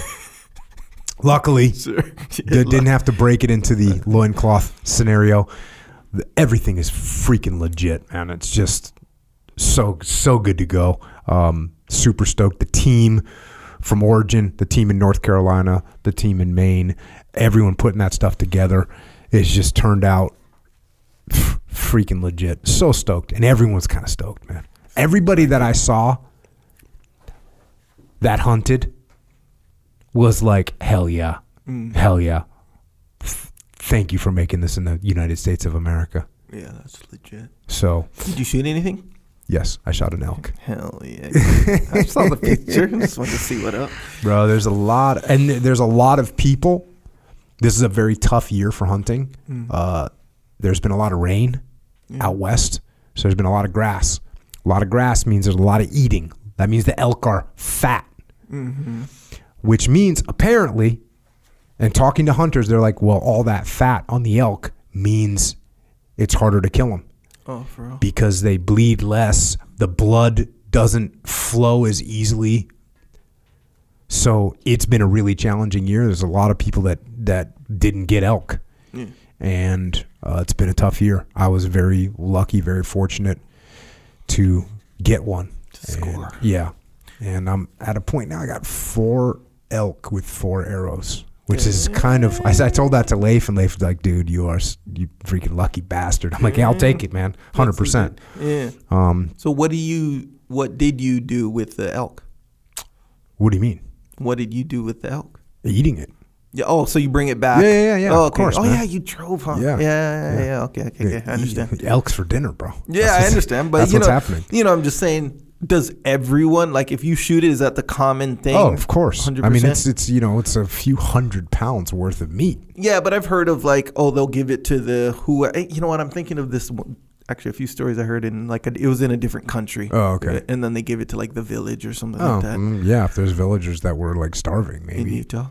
in Utah. There's no villagers starving in Utah. yeah, yeah, I didn't think so. Uh, but so we got the stuff made in America. OriginUSA.com if you want to support American company that's bringing, like I told Derrick, is there anything cooler than bring, than buying machines in another country and that were sold to that country Yeah. and bringing them back to America? yeah, the- Mm, conceptually, pretty cool to beat that cool. one. One time, okay, re- remember back in the day, the little it's this little Wait, when? back okay.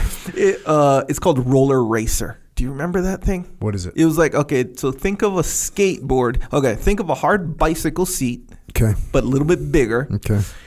Bicycle handlebars Okay. on a r- half of a s- super skinny skateboard with a pivot, and then the front of the skateboard. Okay. So you sat on it with handlebars down like this, and you Oh, wiggle it damn. back and forth, and it would go. Uh, I kind It of was called remember the like Roller seeing Racer. people on that thing. Yeah, yeah, it was like a little I definitely fad. didn't have one. as seen on TV scenario. This is Mm-hmm. back in maybe 90, maybe be, probably before that. Eh, 80s, 80s. Anyway. So one of our friends' neighbors had that and they left it out on the road. They lived right up the road. So mm-hmm. technically I didn't steal it, but I, I just wanted to use it. So I grabbed it and I used it for a few days. I was going to bring it back. For real. I, mm-hmm. for real. I know, likely story. This is not sounding good. I didn't bring it back, but I w- the plan was to bring it back at some point, right? So I was using it, and then I just left it out in my yard. That's how, right? I live on Kauai. A few days later, it was gone, and then we passed by that house every day, and I saw it back at their house. I was like, oh, they came and kind of took it back or whatever. Then the the guy, the Meaning kid, in a good way? Like, oh, they oh they grabbed it back, no big deal? Or kind of like, Oh, why? it's totally neutral, in my opinion. Oh, I was like, like, oh, oh, it it's no theirs. Yeah, yeah, you know, yeah. like I wasn't going to return it yet. I still want to play with it for a little bit. But hey, man, it is theirs, so whatever. And then the kid confronted me about it. Uh-huh. He's like, hey, you thought you were all slick, huh? And I was like, what do you mean? He's like, yeah, because you ripped off the roller racer, and I ripped it off back. That's what he did with the looms. That's what you guys did. Same exact thing. Man, I thought it was reach, cool. I was like, That was that's not a reach. How That- your brain works for the Right. first time, I've kind of started to ponder, bro. Like how you got to that story from what I just said, and try to connect them. It's the exact same thing. That's what I'm saying. OriginUSA.com. Get American made stuff. We'll leave it at that. We won't. We'll, Yes. we'll try not to lure out any stories of madness from uh, from you. So It's there you go. Also, speaking of madness, Jocko Store. Jocko Store is called Jocko Store. So you go to jockostore.com. It's where you can get your Discipline Equals Freedom shirts. We got a new one out. Standard issue.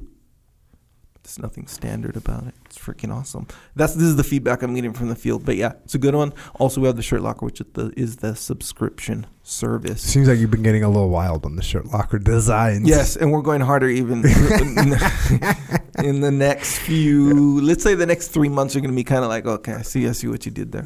We're very excited about the new design. So Uh, yes, Check. Right on. That's uh, jockostore.com. Subscribe to the podcast. Don't forget about um, the Jocko Underground, right? JockoUnderground.com. We don't know what's going to happen with this platform. Did Derrick say anything today that could get us banned?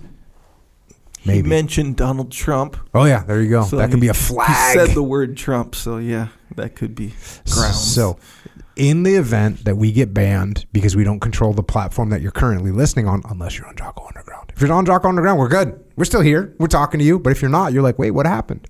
What? Jocko and Echo just got lazy. They stopped making podcasts.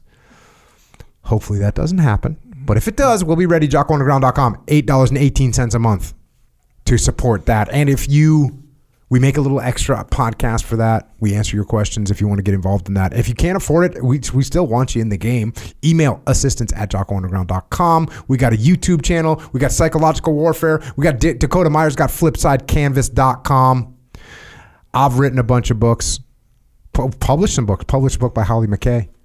Check that one out.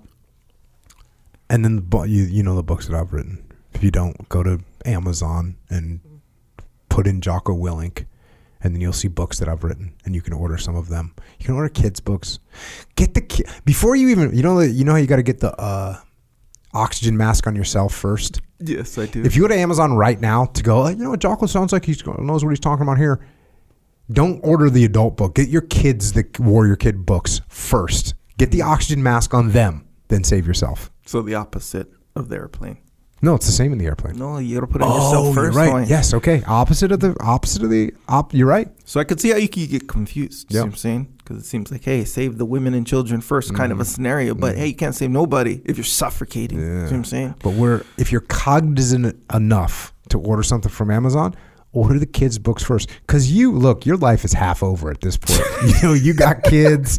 You you kind of already blown it. Yeah, in some in cases. grave. Yeah, right, you're, you're one foot in the grave. Yeah. But your kids, they got their whole life ahead. Might as well get them on the path. It's true. It's true. Let them rise up. The my daughter was she she learned her times tables last year, and then this year she's in literally the the where uh, where the word had one mark. Yeah, yeah, yeah. Same exact scenario. So, but she learned her times table, but she forgot all of a lot of them. So she's doing this other stuff. You know, you know how you kind of need to know the times tables, Mm-hmm. right? Hundred percent. Same exact deal. She starts crying and all this stuff. She doesn't know her times tables. She's nine years old. She's all this stuff. I was like, we read that flashcards, made them, boom, right on the spot, man, on the spot. I said, you read this whole book twice, by the way, and you're still crying about this right now. So immediately, these flashcards on the spot. We do. We went slow. Was- A lot of it was review. She already Uh-huh. knew it, but so boom, we ironed out the wrinkles. Easy money. Back in the game. Back in the game. Back in the, the game. manual. Yep. Warrior Kid, get your kids on the path. Uh, Echelon Front have a leadership consultancy. We solve problems through leadership. Oh, you heard me talk about a little bit today. When you got problems in a company, in an organization, the problems are leadership problems. You want us to help you solve those problems with these principles? Go to echelonfront.com. We have some live events you can come to. They get sold out. We're, next one we're doing is in Atlanta. It's sold out. Sorry.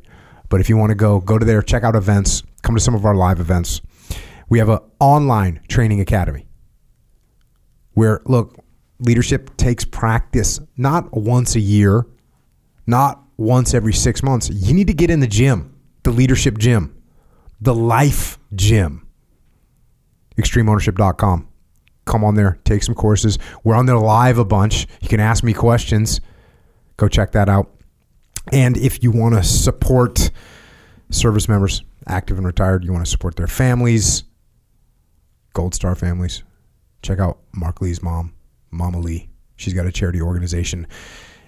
If you want to donate to that or you want to get involved, go to americasmightywarriors.org and don't forget about Micah Fink taking taking vets out into the wilderness so they can find solutions to their problems. In the darkness, they can find the light heroes and horses.org. And once again, if you want to follow and support Derrick Van O, Van Orden, DVO, that's what we're going with? Yeah. DVO. You want to want to support him? VanOrdenForCongress.com. And then on Facebook, on Twitter, on Instagram, he's at Derrick Van Orden. You can see the guy's got a, a big heart and he's trying to help. I say we go support him. And it certainly, if you're in that district in Wisconsin, he brought me cheese, bro. Did you see that? curd. Yeah. He brought me cheese. He brought me cookies, which you ate. I sampled. Yes. you ate the cookies because we're not the discipline doesn't allow cookies over on my side of the table. Okay. All right. Uh, cheese curd, which I have not tried before. Apparently, I got to cook it. No. No, no, no, No. He said he said deep fry 'em or something. Oh, like you this. can. Yeah, yeah, Okay. for sure. Cheese curd is like, you know what that is technically? no. Well, you know, my wife is very, is from the Tillamook Cheese Factory area, so we go visit that one every year when we go when I go. But it's the pre. It's like. It's it's one of the final processes before they do another one or two processes to make actual cheese. So it's like the base. Does it taste good? Depends how you do it. That one does because there's like garlic. The regular cheese uh, curd, not really. It's like I think that stuff's getting fried in a pan. That's what I think. yeah, I could see that. I've never something had along fried, those lines. but it's Cooked down, somehow. down solid. It just seems I don't know too because he brought it in like a bag. you know what I mean? It doesn't. I don't think it's supposed to. It's supposed to be refrigerated. I could see how He pulled it out of the bottom of like a travel bag. I've DVO was not forward thinking on his transport of cheese curd no for I, Jocko. I think you might be for right. JKO. Jake. yeah. You know what I'm saying? Yeah, but we sure. appreciate it, Derrick. Yes. We appreciate it.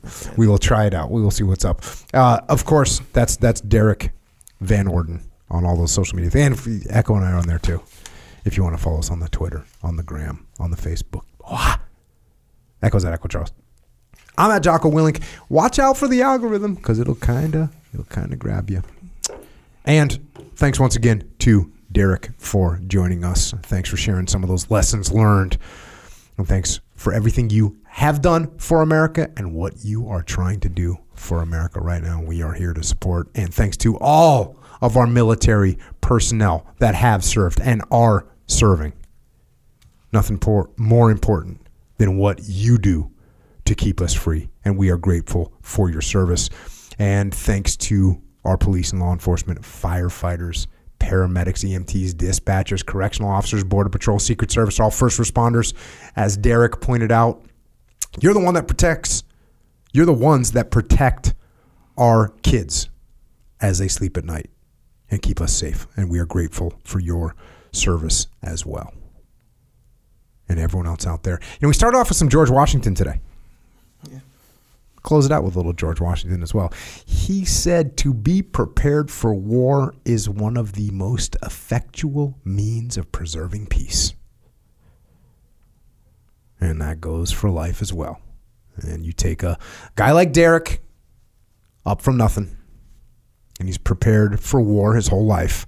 And I think he's going to be ready for whatever politics can throw at him. And for the rest of us, I think we also have to prepare for war because it's coming. And look, I'm not talking about outright literal war, but in some form. In some form, you will be at war for your health, for your business, for your family, for your community. War comes in many forms. So be prepared for it. And of course, the best way to do that is to go out there every day and get after it. Until next time, this is Echo and Jocko. Out.